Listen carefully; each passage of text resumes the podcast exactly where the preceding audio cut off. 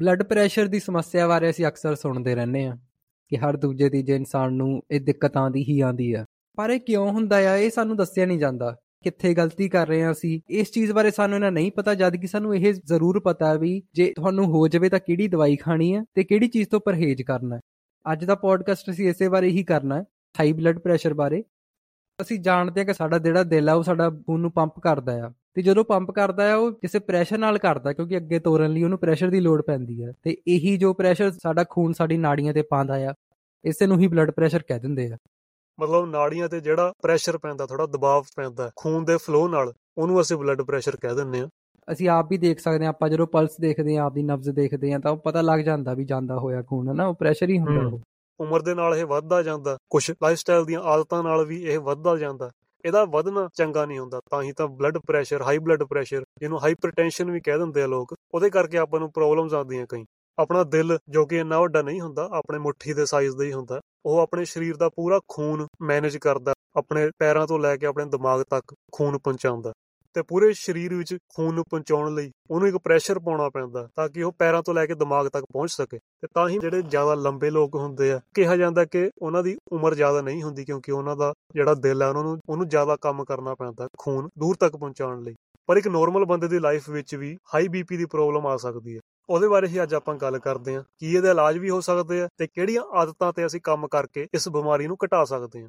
ਸਾਡੇ ਦਿਲ ਨੂੰ ਤਾਂ ਗ੍ਰੈਵਿਟੀ ਦੇ ਅਗੇਂਸਟ ਵੀ ਕੰਮ ਕਰਨਾ ਪੈਂਦਾ ਨਾ ਵੀ ਉੱਪਰ ਤੱਕ ਲੈ ਕੇ ਜਾਓ। ਜੇ ਤਾਂ ਬੰਦਾ ਖੜਾ ਆ ਉਹਨੂੰ ਜ਼ਿਆਦਾ ਕੰਮ ਕਰਨਾ ਪੈਂਦਾ ਆ। ਨੀਚੇ ਤੱਕ ਤਾਂ ਲੈ ਕੇ ਜਾਣਾ ਸੌਖਾ ਆ ਬਲੱਡ ਹਨਾ? ਵੀ ਉੱਪਰ ਤੱਕ ਲੈ ਕੇ ਜਾਣਾ। ਜਦੋਂ ਬੰਦਾ ਲੇਟ ਜਾਂਦਾ ਉਹ ਤਾਂ ਨਾਰਮਲ ਉਦੋਂ ਹਾਰਟ ਨੂੰ ਕੰਮ ਨਹੀਂ ਕਰਨਾ ਪੈਂਦਾ। ਤਾਂ ਹੀ ਅਸੀਂ ਰੈਸਟ ਤੇ ਹੁੰਨੇ ਜਦੋਂ ਆਪਾਂ ਲੇਟੇ ਹੁੰਨੇ ਆ। ਹਾਂ ਜਿਵੇਂ ਤੂੰ ਕਿਹਾ ਕਿ ਕਈ ਚੀਜ਼ਾਂ ਨੇਚਰਲੀ ਆ ਜਾਂਦੀਆਂ ਸਾਡੀ ਲਾਈਫ ਵਿੱਚ ਪਰ ਕਈ ਆਪਾਂ ਇਦਾਂ ਦੀ ਲਾਈਫਸਟਾਈਲ 'ਚ ਚੇਂਜਸ ਲੈ ਕੇ ਆਨੇ ਆ ਆਪਦੇ ਕਿ ਉਹ ਚੀਜ਼ ਜਲਦੀ ਆ ਜਾਂਦੀ ਆ ਜ਼ਿਆਦਾ ਆ ਜਾਂਦੀ ਆ। ਵਰਲਡ ਹੈਲਥ ਆਰਗੇਨਾਈਜੇਸ਼ਨ ਦੀ ਰਿਪੋਰਟ ਆਈ ਸੀ ਸਤੰਬਰ ਦੇ ਵਿੱਚ।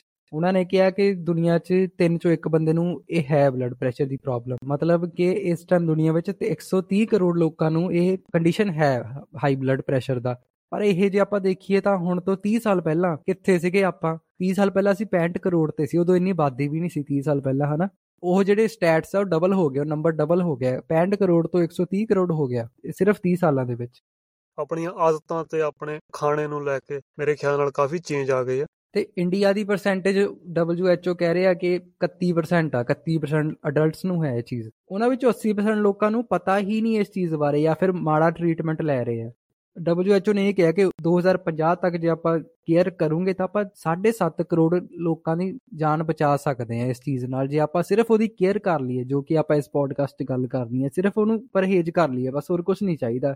ਪਰ ਇੱਕ ਵਾਰ ਸੁਣਨ ਵਾਲਿਆਂ ਨੂੰ ਇਹ ਵੀ ਦੱਸ ਦਈਏ ਕਿ ਇਹਨੂੰ ਮੈਜਰ ਕਿਵੇਂ ਕੀਤਾ ਜਾਵੇ ਤੇ ਜਿਵੇਂ ਆਪਾਂ ਸੁਣਦੇ ਹਾਂ ਕਿ ਦੋ ਤਰ੍ਹਾਂ ਦੇ ਬਲੱਡ ਪ੍ਰੈਸ਼ਰ ਹੁੰਦੇ ਇੱਕ ਉੱਤੇ ਵਾਲਾ ਹੁੰਦਾ, ਇੱਕ ਥੱਲੇ ਵਾਲਾ ਹੁੰਦਾ, ਉਹ ਕੀ ਹੁੰਦੇ ਆ? ਇੱਕ ਵਾਰ ਥੋੜਾ ਜਿਹਾ ਸਮਝਾ ਦਿਓ। ਜਦੋਂ ਆਪਾਂ ਬਲੱਡ ਪ੍ਰੈਸ਼ਰ ਆਪਣਾ ਦਿਖਾਉਣ ਜਾਂਦੇ ਆ ਤਾਂ ਉਹ 'ਚ ਦੋ ਫਿਗਰਸ ਆਣੀਆਂ ਹੁੰਦੀਆਂ। ਇੱਕ ਜਿਹੜੀ ਬਹੁਤ ਵੱਡੀ ਹੁੰਦੀ ਹੈ, ਇੱਕ ਛੋਟੀ ਹੁੰਦੀ ਹੈ। ਅਸੀਂ ਕਹਿੰਦੇ ਤਾਂ ਉੱਤੇ ਵਾਲਾ ਪ੍ਰੈਸ਼ਰ ਇੰਨਾ, ਨੀਚੇ ਵਾਲਾ ਇੰਨਾ ਆ। ਜ਼ਿਆਦਾਤਰ ਉਹਨੂੰ ਕਿਸ ਰੇਂਜ ਵਿੱਚ ਸਹੀ ਮੰਨਿਆ ਜਾਂਦਾ ਹੈ? 120/80 ਸਹੀ ਮੰਨਿਆ ਜਾਂਦਾ ਹੈ। ਹੁਣ ਇਹ ਚੀਜ਼ ਕੀ ਆ?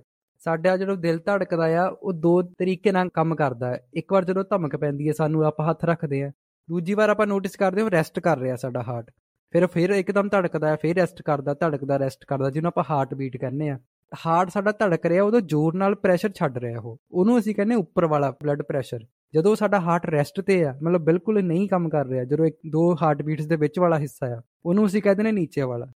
ਤੇ ਜਿਹੜਾ ਉੱਪਰ ਵਾਲਾ ਉਹਨੂੰ ਸਿਸਟੋਲਿਕ ਨੰਬਰ ਕਹਿ ਦਿੰਦੇ ਆ 120 ਮੰਨਿਆ ਜਾਂਦਾ ਆ ਵੀ ਇੰਨਾ ਸਹੀ ਹੋਣਾ ਚਾਹੀਦਾ। ਜਿਹੜਾ ਨੀਚੇ ਵਾਲਾ ਜਿਹਨੂੰ ਆਪਾਂ ਡਾਇਸਟੋਲਿਕ ਕਹਿ ਦਿੰਦੇ ਆ, ਉਹ 80 ਸਹੀ ਮੰਨਿਆ ਜਾਂਦਾ ਵੀ ਉਹਨਾਂ ਕੁ ਹੋਣਾ ਚਾਹੀਦਾ ਆ। ਪੰਜ ਕ ਦਾ ਆਪਾਂ ਫ਼ਰਕ ਠੀਕ ਗਿਣ ਸਕਦੇ ਆ। ਪਰ ਜੇ ਆਪਾਂ ਪੰਜ ਤੋਂ ਵੀ ਉੱਤੇ ਦੇਖ ਲਈਏ, ਜੇ ਉਹ 90 ਕ੍ਰੋਸ ਕਰ ਗਿਆ ਨੀਚੇ ਵਾਲਾ ਤੇ ਉੱਪਰ ਵਾਲਾ ਸਾਡਾ 130 135 ਕ੍ਰੋਸ ਕਰ ਗਿਆ, ਉਹਨੂੰ ਆਪਾਂ ਹਾਈਪਰਟੈਂਸ਼ਨ ਕਹਿ ਦਿੰਦੇ ਆ। ਹਾਂ, ਬਿਲਕੁਲ ਪ੍ਰੋਬਲਮ ਉਦੋਂ ਆਉਂਦੀ ਹੈ ਜਦੋਂ ਉੱਤੇ ਵਾਲਾ 140 ਕ੍ਰੋਸ ਕਰ ਜਵੇ 150 ਕ੍ਰੋਸ ਕਰ ਜਵੇ, ਉਦੋਂ ਆਪਾਂ ਕਾਫੀ ਨੋਟਿਸੇਬਲ ਪ੍ਰੋਬਲਮਸ ਦੇਖ ਸਕਦੇ ਹਾਂ ਆਪਣੇ ਸਰੀਰ ਵਿੱਚ। ਆਪਾਂ ਨੂੰ ਹੋਰ ਕਈ ਬਿਮਾਰੀਆਂ ਲੱਗ ਸਕਦੀਆਂ ਉਹਦੇ ਕਰਕੇ। ਇਹ ਜ਼ਰੂਰੀ ਨਹੀਂ ਕਿ ਅਸੀਂ ਹੁਣ ਰੇਂਜਾਂ, ਜਿਵੇਂ ਤੂੰ ਮੈਨੂੰ ਇੱਕ ਵਾਰ ਗੱਲ ਦੱਸੀ ਸੀ ਕਿ ਰੇਂਜਾਂ ਜਿਹੜੀਆਂ ਇਨਸਾਨਾਂ ਨੇ ਆਪ ਹੀ ਬਣਾਈਆਂ ਹੋਈਆਂ ਡਾਕਟਰਾਂ ਨੇ, ਮਤਲਬ ਇੰਨਾ ਕੁ ਹੋਣਾ ਚਾਹੀਦਾ ਆ ਬਲੱਡ ਪ੍ਰੈਸ਼ਰ ਤੁਹਾਡਾ ਜੇ ਜ਼ਿਆਦਾ ਹੋ ਜਵੇ ਤਾਂ ਇਹ ਗਲਤ ਹੈ ਜੀ। ਪਰ ਕਈ ਵਾਰ ਟੈਂਪਰੇਰੀ ਵੀ ਹੁੰਦਾ ਹੈ, ਜ਼ਰੂਰੀ ਨਹੀਂ ਪਰਮਨੈਂਟ ਹੀ ਹੋਵੇ। ਕਈ ਵਾਰ ਅਸੀਂ ਟੈਨਸ਼ਨ ਚ ਆ ਗਏ ਆ ਟੈਂਪਰੇਰੀ ਆਪਣਾ ਹਾ ਬਲੱਡ ਪ੍ਰੈਸ਼ਰ ਆਪੇ ਵਧਾ ਲੈਂਦੇ ਆ ਕਿਸੇ ਨਾ ਕਿਸੇ ਚੀਜ਼ ਕਰਕੇ, ਪਰ ਉਹ ਵਾਪਸ ਆ ਜਾਂਦਾ ਹੈ। ਬਲੱਡ ਪ੍ਰੈਸ਼ਰ ਦੀ ਵੇਰੀਏਸ਼ਨ ਹੈ ਜਿਹੜੀ ਬਦਲਾਅ ਹੈ ਉਹਦੇ ਵਿੱਚ, ਉਹ ਨੈਚੁਰਲ ਹੈ ਜਦੋਂ ਆਪਾਂ ਐਕਸਰਸਾਈਜ਼ ਕਰਦੇ ਆ, ਆਪਣਾ ਬਲੱਡ ਪ੍ਰੈਸ਼ਰ ਵਧਦਾ ਜਦੋਂ ਆਪਾਂ ਸਟ੍ਰੈਸ ਵਿੱਚ ਹੁੰਨੇ ਆ, ਉਦੋਂ ਵੱਧਦਾ ਜਦੋਂ ਆਪਾਂ ਸੁੱਤੇ ਹੁੰਨੇ ਆ, ਉਦੋਂ ਆਪਣਾ ਬਲੱਡ ਪ੍ਰੈਸ਼ਰ ਘਟਦਾ ਵੇਰੀਏਸ਼ਨ ਨਾਰਮਲ ਆ, ਪਰ ਜਦੋਂ ਆਪਣਾ ਬਲੱਡ ਪ੍ਰੈਸ਼ਰ ਕ੍ਰੋਨਿਕਲੀ ਲੰਬੇ ਟਾਈਮ ਲਈ ਵੱਧ ਰਹਿਣਾ ਸ਼ੁਰੂ ਹੋ ਜਾਂਦਾ ਤੇ ਥੱਲੇ ਹੀ ਨਹੀਂ ਆਉਂਦਾ, ਉਦੋਂ ਪ੍ਰੋਬਲਮ ਫਿਰ ਲੈ ਕੇ ਆਉਂਦਾ ਤੇ ਕਹਿੰਦੇ ਆ ਜਦੋਂ ਬਲੱਡ ਪ੍ਰੈਸ਼ਰ ਆਪਣੀ ਉਮਰ ਨਾਲ ਜਾਂ ਆਪਣੇ ਲਾਈਫ ਸਟਾਈਲ ਦੇ ਆਦਤਾਂ ਨਾਲ ਇੱਕ ਪੁਆਇੰਟ ਤੇ ਆ ਕੇ 160 ਤੋਂ ਲੈ ਕੇ 180 ਤੱਕ ਵੀ ਕ੍ਰੋਸ ਕਰ ਜਾਵੇ, ਉਸ ਰੇਂਜ ਵਿੱਚ ਆਪਾਂ ਨੂੰ ਸਭ ਤੋਂ ਜ਼ਿਆਦਾ ਰਿਸਕ ਫੈਕਟਰ ਦੇਖਣ ਨੂੰ ਮਿਲ ਸਕਦੇ ਆ। ਜੇ ਇੰਨਾ ਜ਼ਿਆਦਾ ਬਲੱਡ ਪ੍ਰੈਸ਼ਰ ਰਹਿਣ ਲੱਗ ਜਾਵੇ ਤਾਂ ਆਪਾਂ ਨੂੰ ਹਾਰਟ ਫੇਲਿਅਰ ਦੇ ਰਿਸਕ ਵੱਧ ਜਾਂਦੇ ਆ, ਆਪਣੇ ਸਰੀਰ ਵਿੱਚ ਕਾਫੀ ਜ਼ਿਆਦਾ। ਆਪਾਂ ਨੂੰ ਸਟ੍ਰੋਕ ਦੇ ਰਿਸਕ ਵੱਧ ਜਾਂਦੇ ਆ, ਖਾਸ ਕਰ ਇੱਕ ਤਰ੍ਹਾਂ ਦਾ ਸਟ੍ਰੋਕ ਹੁੰਦਾ ਹੈਮੋਰਾਜਿਕ ਸਟ੍ਰੋਕ ਜਦੋਂ ਆਪਣੇ ਦਿਮਾਗ ਦੀ ਨਾੜੀ ਫਟ ਜਾਂਦੀ ਹੈ ਉਹਦੇ ਰਿਸਕ ਵੱਧ ਜਾਂਦੇ ਆ ਤੇ ਆਪਣੇ ਕਿਡਨੀ ਦੇ ਜਿਹੜੇ ਰਿਸਕ ਹੁੰਦੇ ਆ ਕਿਡਨੀ ਫੇਲਿਅਰ ਦੇ ਉਹ ਵੀ ਕਾਫੀ ਜ਼ਿਆਦਾ ਵੱਧ ਜਾਂਦੇ ਆ। ਹੁਣ ਤੂੰ ਆਪ ਹੀ ਸੋਚ ਜਦੋਂ ਆਪਣਾ ਬਲੱਡ ਪ੍ਰੈਸ਼ਰ ਇੰਨਾ ਜ਼ਿਆਦਾ ਫੋਰਸ ਨਾਲ ਪੰਪ ਹੋ ਰਿਹਾ ਤਾਂ ਆਪਣੇ ਦਿਮਾਗ ਨੂੰ ਕਿੰਨਾ ਰਿਸਕ ਹੋ ਸਕਦਾ ਆਪਣੇ ਦਿਮਾਗ ਦੀ ਜਿਹੜੀ ਨਾੜੀ ਹੈ ਉਹਨੂੰ ਫਟਣ ਦਾ ਕਿੰਨਾ ਰਿਸਕ ਹੋ ਸਕਦਾ ਜਿਹਨੂੰ ਕਿ ਆਪਾਂ ਹੈਮੋਰਾਜਿਕ ਸਟ੍ਰੋਕ ਕਹਿ ਦਿੰਦੇ ਆ। ਤੇ ਉਹ ਜ਼ਿਆਦਾਤਰ ਜਾਨਲੇਵਾ ਹੀ ਹੁੰਦੀ ਹੈ ਤਾਂ ਅਸੀਂ ਕਿਸੇ ਨੂੰ ਡਰਾ ਤਾਂ ਨਹੀਂ ਰਹੇ, ਪਰ ਜੇ ਕਿਸੇ ਦਾ ਬਲੱਡ ਪ੍ਰੈਸ਼ਰ 170 ਤੋਂ ਵੱਧ ਆ ਜਾਂ 180 ਤੋਂ ਵੱਧ ਜਾ ਰਿਹਾ, ਤਾਂ ਉਸ ਬੰਦੇ ਨੂੰ ਕਾਫੀ ਜ਼ਿਆਦਾ ਪਰਹੇਜ਼ ਕਰਨੀ ਪੈਣੀ ਹੈ। ਕਿਉਂਕਿ ਚੱਕਰ ਇਹ ਹੈ ਨਾ ਕਿ ਸਾਡੀ ਦੋ ਤਰ੍ਹਾਂ ਦੀ ਨਾੜਾ ਹੁੰਦੀ ਹੈ ਇੱਕ ਤਾਂ ਹੁੰਦੀ ਆ ਜਿਹੜਾ ਖੂਨ ਲੈ ਕੇ ਜਾ ਰਹੀ ਇੱਕ ਖੂਨ ਵਾਪਸ ਲੈ ਕੇ ਆ ਰਹੀ ਹੈ ਜਿਹੜੀ ਲੈ ਕੇ ਜਾ ਰਹੀ ਹੈ ਦਿਲ ਤੋਂ ਹੋਰ ਜਗ੍ਹਾ ਤੇ, ਉਹਨੂੰ ਆਪਾਂ ਆਰਟਰੀਜ਼ ਕਹਿ ਦਿੰਨੇ ਆ ਤੇ ਜਿਹੜੀ ਲੈ ਕੇ ਆ ਰਹੀ ਆ, ਉਹਨੂੰ ਵੇਨਸ ਕਹਿ ਦਿੰਨੇ ਜਿਹੜੀ ਆਪਾਂ ਆਪਣੇ ਸਕਿਨ ਦੇ ਉੱਤੇ ਦੇਖਦੇ ਹਰੇ ਰੰਗ ਦੀਆਂ ਜਾਂ ਨੀਲੇ ਜਿਹੇ ਰੰਗ ਦੀਆਂ ਨਾੜਾਂ ਜਾ ਰਹੀਆਂ। ਉਹਨੂੰ ਵੇਨਸ ਕਹਿ ਦਿੰਨੇ ਆ ਉਹ 'ਚ ਬਲੱਡ ਫਲੋ ਬਹੁਤ ਨਾਰਮਲ ਹੁੰਦਾ ਕਿਉਂਕਿ ਉਹ ਵਾਪਸ ਲੈ ਕੇ ਆ ਰਹੀ ਹੈ। ਹੁਣ ਹਾਰਟ ਪੰਪ ਕਰ ਰਿਹਾ ਆ। ਜਿਹੜੀ ਖਾਲੀ ਜਗ੍ਹਾ ਹੈ ਉੱਥੇ ਬਲੱਡ ਆ ਰਿਹਾ ਵਾਪਸ। ਬਹੁਤ ਸਲੋਲੀ ਆਂਦਾ ਬੜੇ ਆਰਾਮ ਨਾਲ ਆਂਦਾ ਇਹ ਵੇਨਸ ਤੋਂ ਸਾਨੂੰ ਕੋਈ ਖਤਰਾ ਨਹੀਂ। ਪ੍ਰੋਬਲਮ ਕਦੋਂ ਆਉਂਦੀ? ਜਦੋਂ ਆਰਟਰੀਜ਼ ਜਿਹੜਾ ਸਾਡਾ ਹਾਰਟ ਪੰਪ ਕਰ ਰਿਹਾ ਉਹਦਾ ਪ੍ਰੈਸ਼ਰ ਕਿੱਥੇ ਪੈਂਦਾ? ਆਰਟਰੀਜ਼ 'ਚ ਪੈਂਦਾ ਆ। ਆਪਾਂ ਨੂੰ ਇਹ ਪਤਾ ਹੈ ਕਿ ਜਿਹੜੀ ਹਾਰਟ ਦੀਆਂ ਬਿਮਾਰੀਆਂ ਹੁੰਦੀਆਂ ਦੁਨੀਆ ਦਾ ਸਭ ਤੋਂ ਵੱਡਾ ਕਾਰਨ ਬਣਦੀਆਂ ਮੌਤਾਂ ਦਾ। ਦੂਜੇ ਨੰਬਰ ਤੇ ਕੈਂਸਰ ਆ ਜਾਂਦਾ ਪਰ ਪਹਿਲੇ ਨੰਬਰ ਤੇ ਹਾਰਟ ਦੀਆਂ ਬਿਮਾਰੀਆਂ, ਜਿਹਨੂੰ ਕਿ ਆਪਾਂ ਕਹਿ ਸਕਦੇ ਹਾਂ ਐਥਰੋਸਕਲੇਰੋਟਿਕ ਬਿਮਾਰੀਆਂ। ਮਤਲਬ ਉਹਦਾ ਜਦੋਂ ਆਪਣੇ ਕਿਸੇ ਨਾੜੀ ਵਿੱਚ ਪਲਾਕ ਜੰਮ ਜਾਂਦੀ ਹੈ, ਜਿਵੇਂ ਬਲੋਕੇਜ ਹੋ ਜਾਂਦੀ ਹੈ, ਉਹਦੇ ਕਰਕੇ ਜਿਹੜੇ ਵੀ ਆਪਾਂ ਨੂੰ ਇਸ਼ੂ ਆਉਂਦੇ ਜਿਹੜੀਆਂ ਬਿਮਾਰੀਆਂ ਲੱਗਦੀਆਂ, ਉਹਨਾਂ ਸਾਰੀਆਂ ਨੂੰ ਆਪਾਂ ਐਥਰੋਸਕਲੇਰੋਟਿਕ ਬਿਮਾਰੀਆਂ ਕਹਿ ਦਿੰਦੇ ਆ ਤੇ ਉਹਦੇ ਕਰਕੇ 18 ਤੋਂ 19 ਮਿਲੀਅਨ ਲੋਕ ਹਰ ਸਾਲ ਮਰਦੇ ਆ। ਸਭ ਤੋਂ ਵੱਡਾ ਕਾਰਨ ਬਣਦਾ ਮੌਤਾਂ ਦਾ। ਦੂਜੇ ਨੰਬਰ ਤੇ ਕੈਂਸਰ ਆ ਜਾਂਦਾ, ਜਿਹਦੇ ਕਰਕੇ 11-12 ਮਿਲੀਅਨ ਲੋਕ ਪੂਰੀ ਦੁਨੀਆ ਵਿੱਚ ਮਰਦੇ ਆ। ਪਰ ਜਿਹੜਾ ਦਿਲ ਦੀਆਂ ਬਿਮਾਰੀਆਂ ਹੁੰਦੀਆਂ, ਇਹਦੇ ਤਿੰਨ ਕਾਰਨ ਹੁੰਦੇ ਆ ਜਿਨ੍ਹਾਂ ਕਰਕੇ ਇਹ ਬਣਦੀਆਂ ਅੰਦਰੋਂ। ਉਹ ਕਿਹੜੇ-ਕਿਹੜੇ ਹੁੰਦੇ ਆ? ਉਹਦੇ ਵਿੱਚੋਂ ਪਹਿਲੇ ਨੰਬਰ ਤੇ ਆ ਜਾਂਦਾ ਬੀਪੀ ਮਤਲਬ ਬੀਪੀ ਸਭ ਤੋਂ ਵੱਡਾ ਰਿਸਕ ਫੈਕਟਰ ਹੈ ਦਿਲ ਦੀਆਂ ਬਿਮਾਰੀਆਂ ਦਾ। ਬੀਪੀ ਕੋਈ ਆਪਣੀ ਕੋਈ ਬਿਮਾਰੀ ਨਹੀਂ ਹੈਗਾ। ਬੀਪੀ ਇੱਕ ਸਿਰਫ ਮੈਜਰ ਹੁੰਦਾ, ਜਿਹੜਾ ਆਪਾਂ ਖੂਨ ਦੇ ਪ੍ਰੈਸ਼ਰ ਚੋਂ ਲੈਂਦੇ ਆ। ਪਰ ਇਹ ਇਹੋ ਜਿਹਾ ਸਿੰਪਟਮ ਹੈ ਇਹੋ ਜਿਹਾ ਮੈਜਰ ਹੈ ਜਿਹਦੇ ਆਪਣੀਆਂ ਵੀ ਡਾਇਰੈਕਟ ਲਿੰਕਸ ਜੁੜਦੇ ਆ ਅੱਡ-ਅੱਡ ਬਿਮਾਰੀਆਂ ਨਾਲ, ਅੱਡ-ਅੱਡ ਫੈਟੈਲਿਟੀਜ਼ ਨਾਲ, ਜਿਹੜੀਆਂ ਕਿ ਆਪਣੇ ਸਰੀਰ ਵਿੱਚ ਪੈਦਾ ਹੋ ਸਕਦੀਆਂ। ਚਲੋ ਬੀਪੀ ਦੀ ਗੱਲ ਹੀ ਕਰਨੀ ਅੱਜ ਜ਼ਿਆਦਾ, ਪਰ ਆਪਾਂ ਬਾਕੀ ਜਿਹੜੇ ਕਾਰਨ ਹੈ ਐਥਰੋਸਕਲੇਰੋਟਿਕ ਜਾਂ ਦਿਲ ਦੀਆਂ ਬਿਮਾਰੀਆਂ ਦੇ, ਉਹ ਵੀ ਗਿਣਾ ਦਈਏ। ਦੂਜੇ ਨੰਬਰ ਤੇ ਆਉਂਦਾ ਏਪੋਬੀ ਜਿਹਨੂੰ ਕਿ ਕਈ ਲੋਕ ਸੋਚਦੇ ਆ ਕਿ ਕੋਲੇਸਟ੍ਰੋਲ ਵੀ ਹੋ ਸਕਦਾ ਪਰ ਏਪੋਬੀ ਅਸਲੀ ਕਾਰਨ ਹੁੰਦਾ ਜੋ ਕਿ ਕੋਲੇਸਟ੍ਰੋਲ ਨਹੀਂ ਹੁੰਦਾ, ਜੋ ਕਿ ਜਿਵੇਂ ਜਿਹੜਾ ਬੈਡ ਕੋਲੇਸਟ੍ਰੋਲ ਕਿਹਾ ਜਾਂਦਾ, ਉਹ ਨਹੀਂ ਹੁੰਦਾ। ਇੱਕ ਹੋਰ ਚੀਜ਼ ਹੁੰਦੀ ਹੈ ਉਹਦੇ ਰਿਲੇਟਡ ਹੀ ਹੁੰਦੀ ਹੈ ਜੇ ਗੱਲ ਕਰਨੀ ਚਾਹੁੰਦੇ ਆ ਤਾਂ ਕਰ ਵੀ ਸਕਦੇ ਹਾਂ ਉਹਦੇ ਬਾਰੇ। ਪਹਿਲਾਂ ਦੱਸ ਦਈਏ ਕਿ ਤੀਜਾ ਕਾਰਨ ਕਿਹੜਾ ਹੁੰਦਾ? ਇਨਸੂਲਿਨ ਰੈਜ਼ਿਸਟੈਂਸ ਜਾਂ ਮੈਟਾਬੋਲਿਕ ਜਿਹੜਾ ਸਿੰਡਰੋਮ ਪੈਦਾ ਹੋਣਾ। ਇਹ ਤਿੰਨ ਕਾਰਨ ਜਦੋਂ ਜੁੜਦੇ ਆ ਉਦੋਂ ਐਥਰੋਸਕਲੇਰੋਟਿਕ ਜਾਂ ਦਿਲ ਦੀਆਂ ਬਿਮਾਰੀਆਂ ਪੈਦਾ ਹੁੰਦੀਆਂ ਜਿਹਦੇ ਕਰਕੇ ਦੁਨੀਆ ਦੀ ਸਭ ਤੋਂ ਜ਼ਿਆਦਾ ਮੌਤਾਂ ਹੁੰਦੀਆਂ। ਇੰਡੀਆ ਵਿੱਚ ਤਾਂ ਇਹ ਮੰਨਿਆ ਗਿਆ ਵੀ ਸਰਵੇ ਵਿੱਚ ਕਿ ਪਿਛਲੇ 5 ਸਾਲਾਂ ਵਿੱਚ ਹਾਰਟ ਹੀ ਟੌਪ ਤੇ ਜਾ ਰਿਹਾ heart diseases cardiovascular diseases top ਤੇ ਜਾ ਰਹੀਆਂ ਮੌਤ ਦੇ ਕਾਰਨਾਂ 'ਚ। ਪੂਰੀ ਦੁਨੀਆ ਵਿੱਚ ਹੀ ਜਾ ਰਿਹਾ ਟੌਪ ਤੇ ਇਹ ਕਿਉਂਕਿ ਹਰ ਬੰਦਾ ਜੇ ਲੰਬੀ ਉਮਰ ਕੱਟ ਵੀ ਰਿਹਾ ਤਾਂ ਐਂਡ ਤੇ ਇਹੀ ਬਿਮਾਰੀ ਕਰਕੇ ਹੀ ਮਰਦਾ। ਤਾਂ ਹੀ ਇਹਦੇ ਬਾਰੇ ਗੱਲ ਕਰਨੀ ਜ਼ਰੂਰੀ ਹੈ, ਤਾਂ ਹੀ ਇਹਨੂੰ ਜਿੰਨਾ ਅਸੀਂ ਰੋਕ ਸਕਦੇ ਹਾਂ, ਜਿੰਨੀ ਲੰਬੀ ਉਮਰ ਤੱਕ ਇਹਨੂੰ ਡਿਲੇ ਕਰ ਸਕਦੇ ਹਾਂ, ਉਹ ਕੀਤਾ ਜਾਵੇ। ਕਿਵੇਂ ਕੀਤਾ ਜਾਵੇ, ਉਹ ਵੀ ਗੱਲ ਕਰਾਂਗੇ ਆਪਾਂ ਅੱਗੇ ਜਾ ਕੇ। ਪਰ ਜਿਵੇਂ ਅਸੀਂ ਕਿਹਾ ਕਿ ਹਾਰਟ ਦੀਆਂ ਬਿਮਾਰੀਆਂ ਦਾ ਸਭ ਤੋਂ ਵੱਡਾ ਕਾਰਨ ਬੀਪੀ ਬਣਦਾ ਤੇ ਬੀਪੀ ਸਿਰਫ ਇੱਕ ਮੈਜਰ ਹੈ ਬੀਪੀ ਇੱਕ ਆਪਣੇ ਦਿਲ ਦੇ ਕੰਮ ਕਰਨ ਦਾ ਤਰੀਕਾ ਹੁੰਦਾ ਨਾਰਮਲ ਰੇਂਜ ਦੀ ਵੀ ਗੱਲ ਕਰ ਲਈਏ, ਤੇ ਜਿਵੇਂ ਤੂੰ ਕਿਹਾ ਸੀ ਕਿ ਉੱਤੇ ਵਾਲਾ 120 ਹੋਵੇ ਤੇ ਥੱਲੇ ਵਾਲਾ 80 ਹੋਵੇ ਤਾਂ ਚੰਗਾ ਮੰਨਿਆ ਜਾਂਦਾ।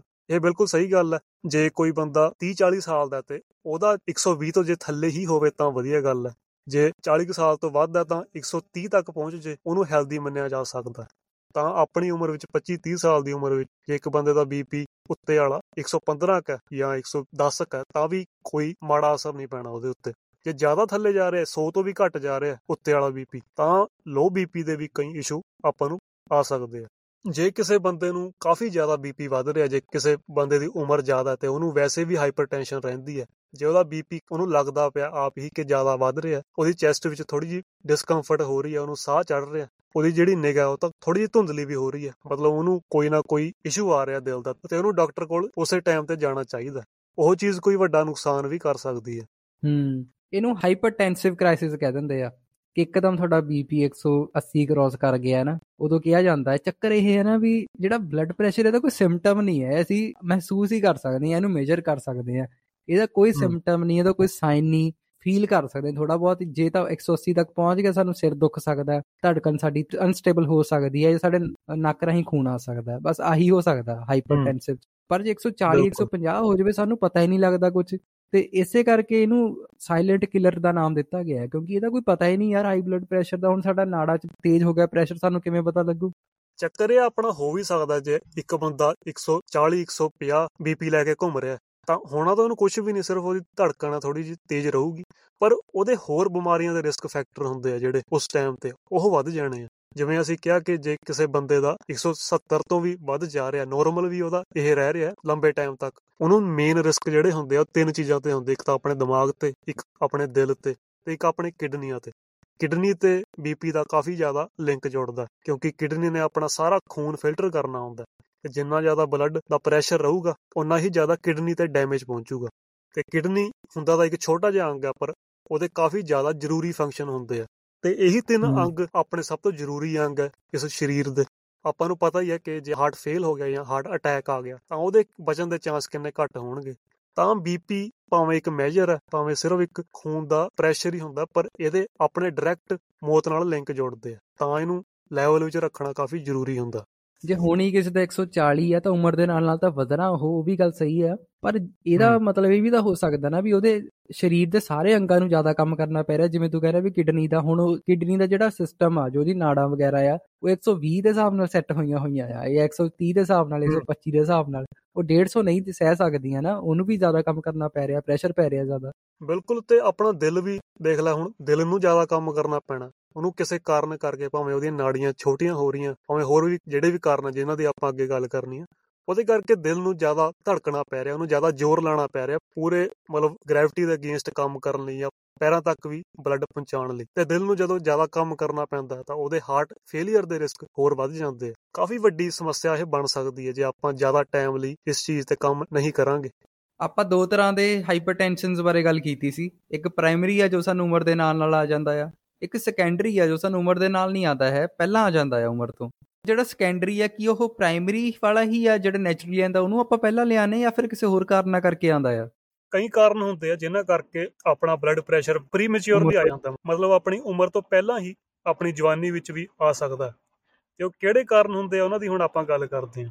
ਸਭ ਤੋਂ ਵੱਡਾ ਕਾਰਨ ਬਣ ਸਕਦਾ ਇਸ ਚੀਜ਼ ਦਾ ਇਨਸੂਲਿਨ ਰੈਜ਼ਿਸਟੈਂਸ ਕਹਿੰਦੇ ਆ 50% ਜਿਹੜੇ ਹਾਈ ਬੀਪੀ ਦੇ ਮਰੀਜ਼ ਹੁੰਦੇ ਆ ਉਹਨਾਂ ਨੂੰ ਇਨਸੂਲਿਨ ਰੈਜ਼ਿਸਟੈਂਸ ਵੀ ਹੁੰਦੀ ਹੈ। ਤੇ ਇਹ ਵੀ ਕਹਿੰਦੇ ਆ ਕਿ 80% ਜਿਹੜੇ ਡਾਇਬੀਟੀਜ਼ ਦੇ ਮਰੀਜ਼ ਹੁੰਦੇ ਆ, ਉਹਨਾਂ ਨੂੰ ਹਾਈ ਬਲੱਡ ਪ੍ਰੈਸ਼ਰ ਦੀ ਪ੍ਰੋਬਲਮ ਆਪ ਹੀ ਆ ਜਾਂਦੀ ਹੈ।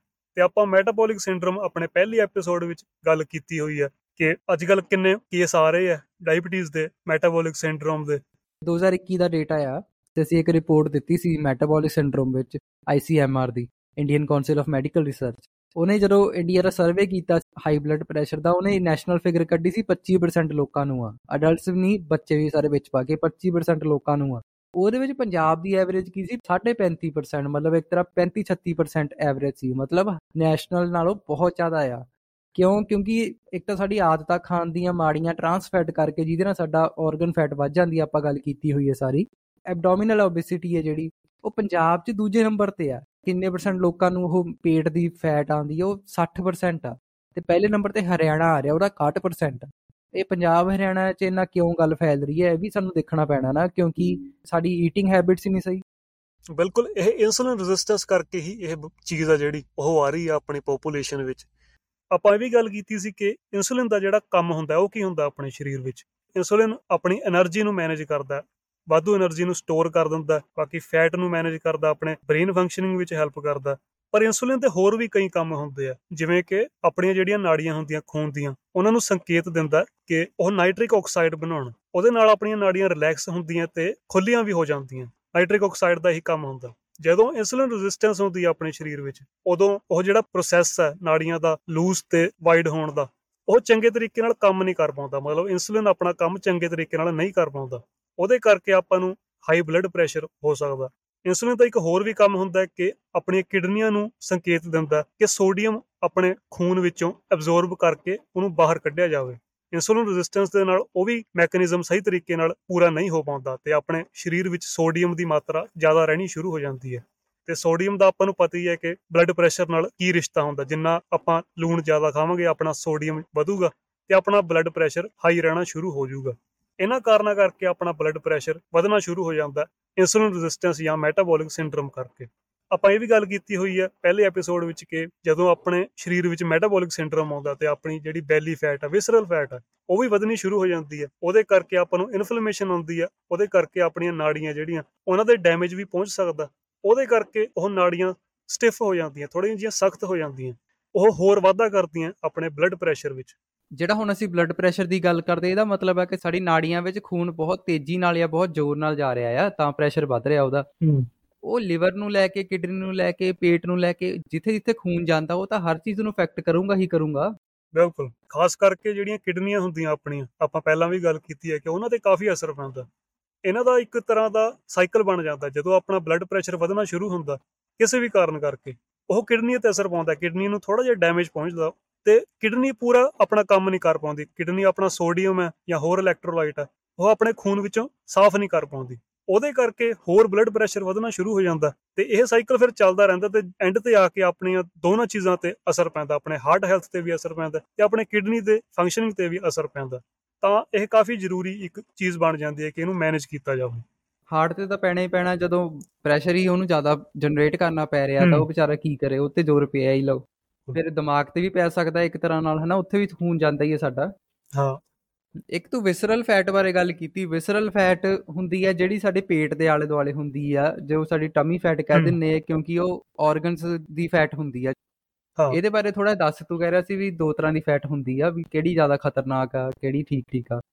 ਜਿਹੜੀ ਵਿਸਰਲ ਫੈਟ ਹੁੰਦੀ ਹੈ ਇਹੀ ਜ਼ਿਆਦਾ ਖਤਰਨਾਕ ਹੁੰਦੀ ਹੈ ਇਹ ਆਪਣੇ ਪੇਟ ਦੇ ਅੰਦਰ ਆਪਣੇ ਆਰਗਨਸ ਦੇ ਆਲੇ ਦੁਆਲੇ ਹੁੰਦੀ ਹੈ ਤੇ ਇਹ ਆਉਂਦੀ ਕਿੱਥੋਂ ਹੈ?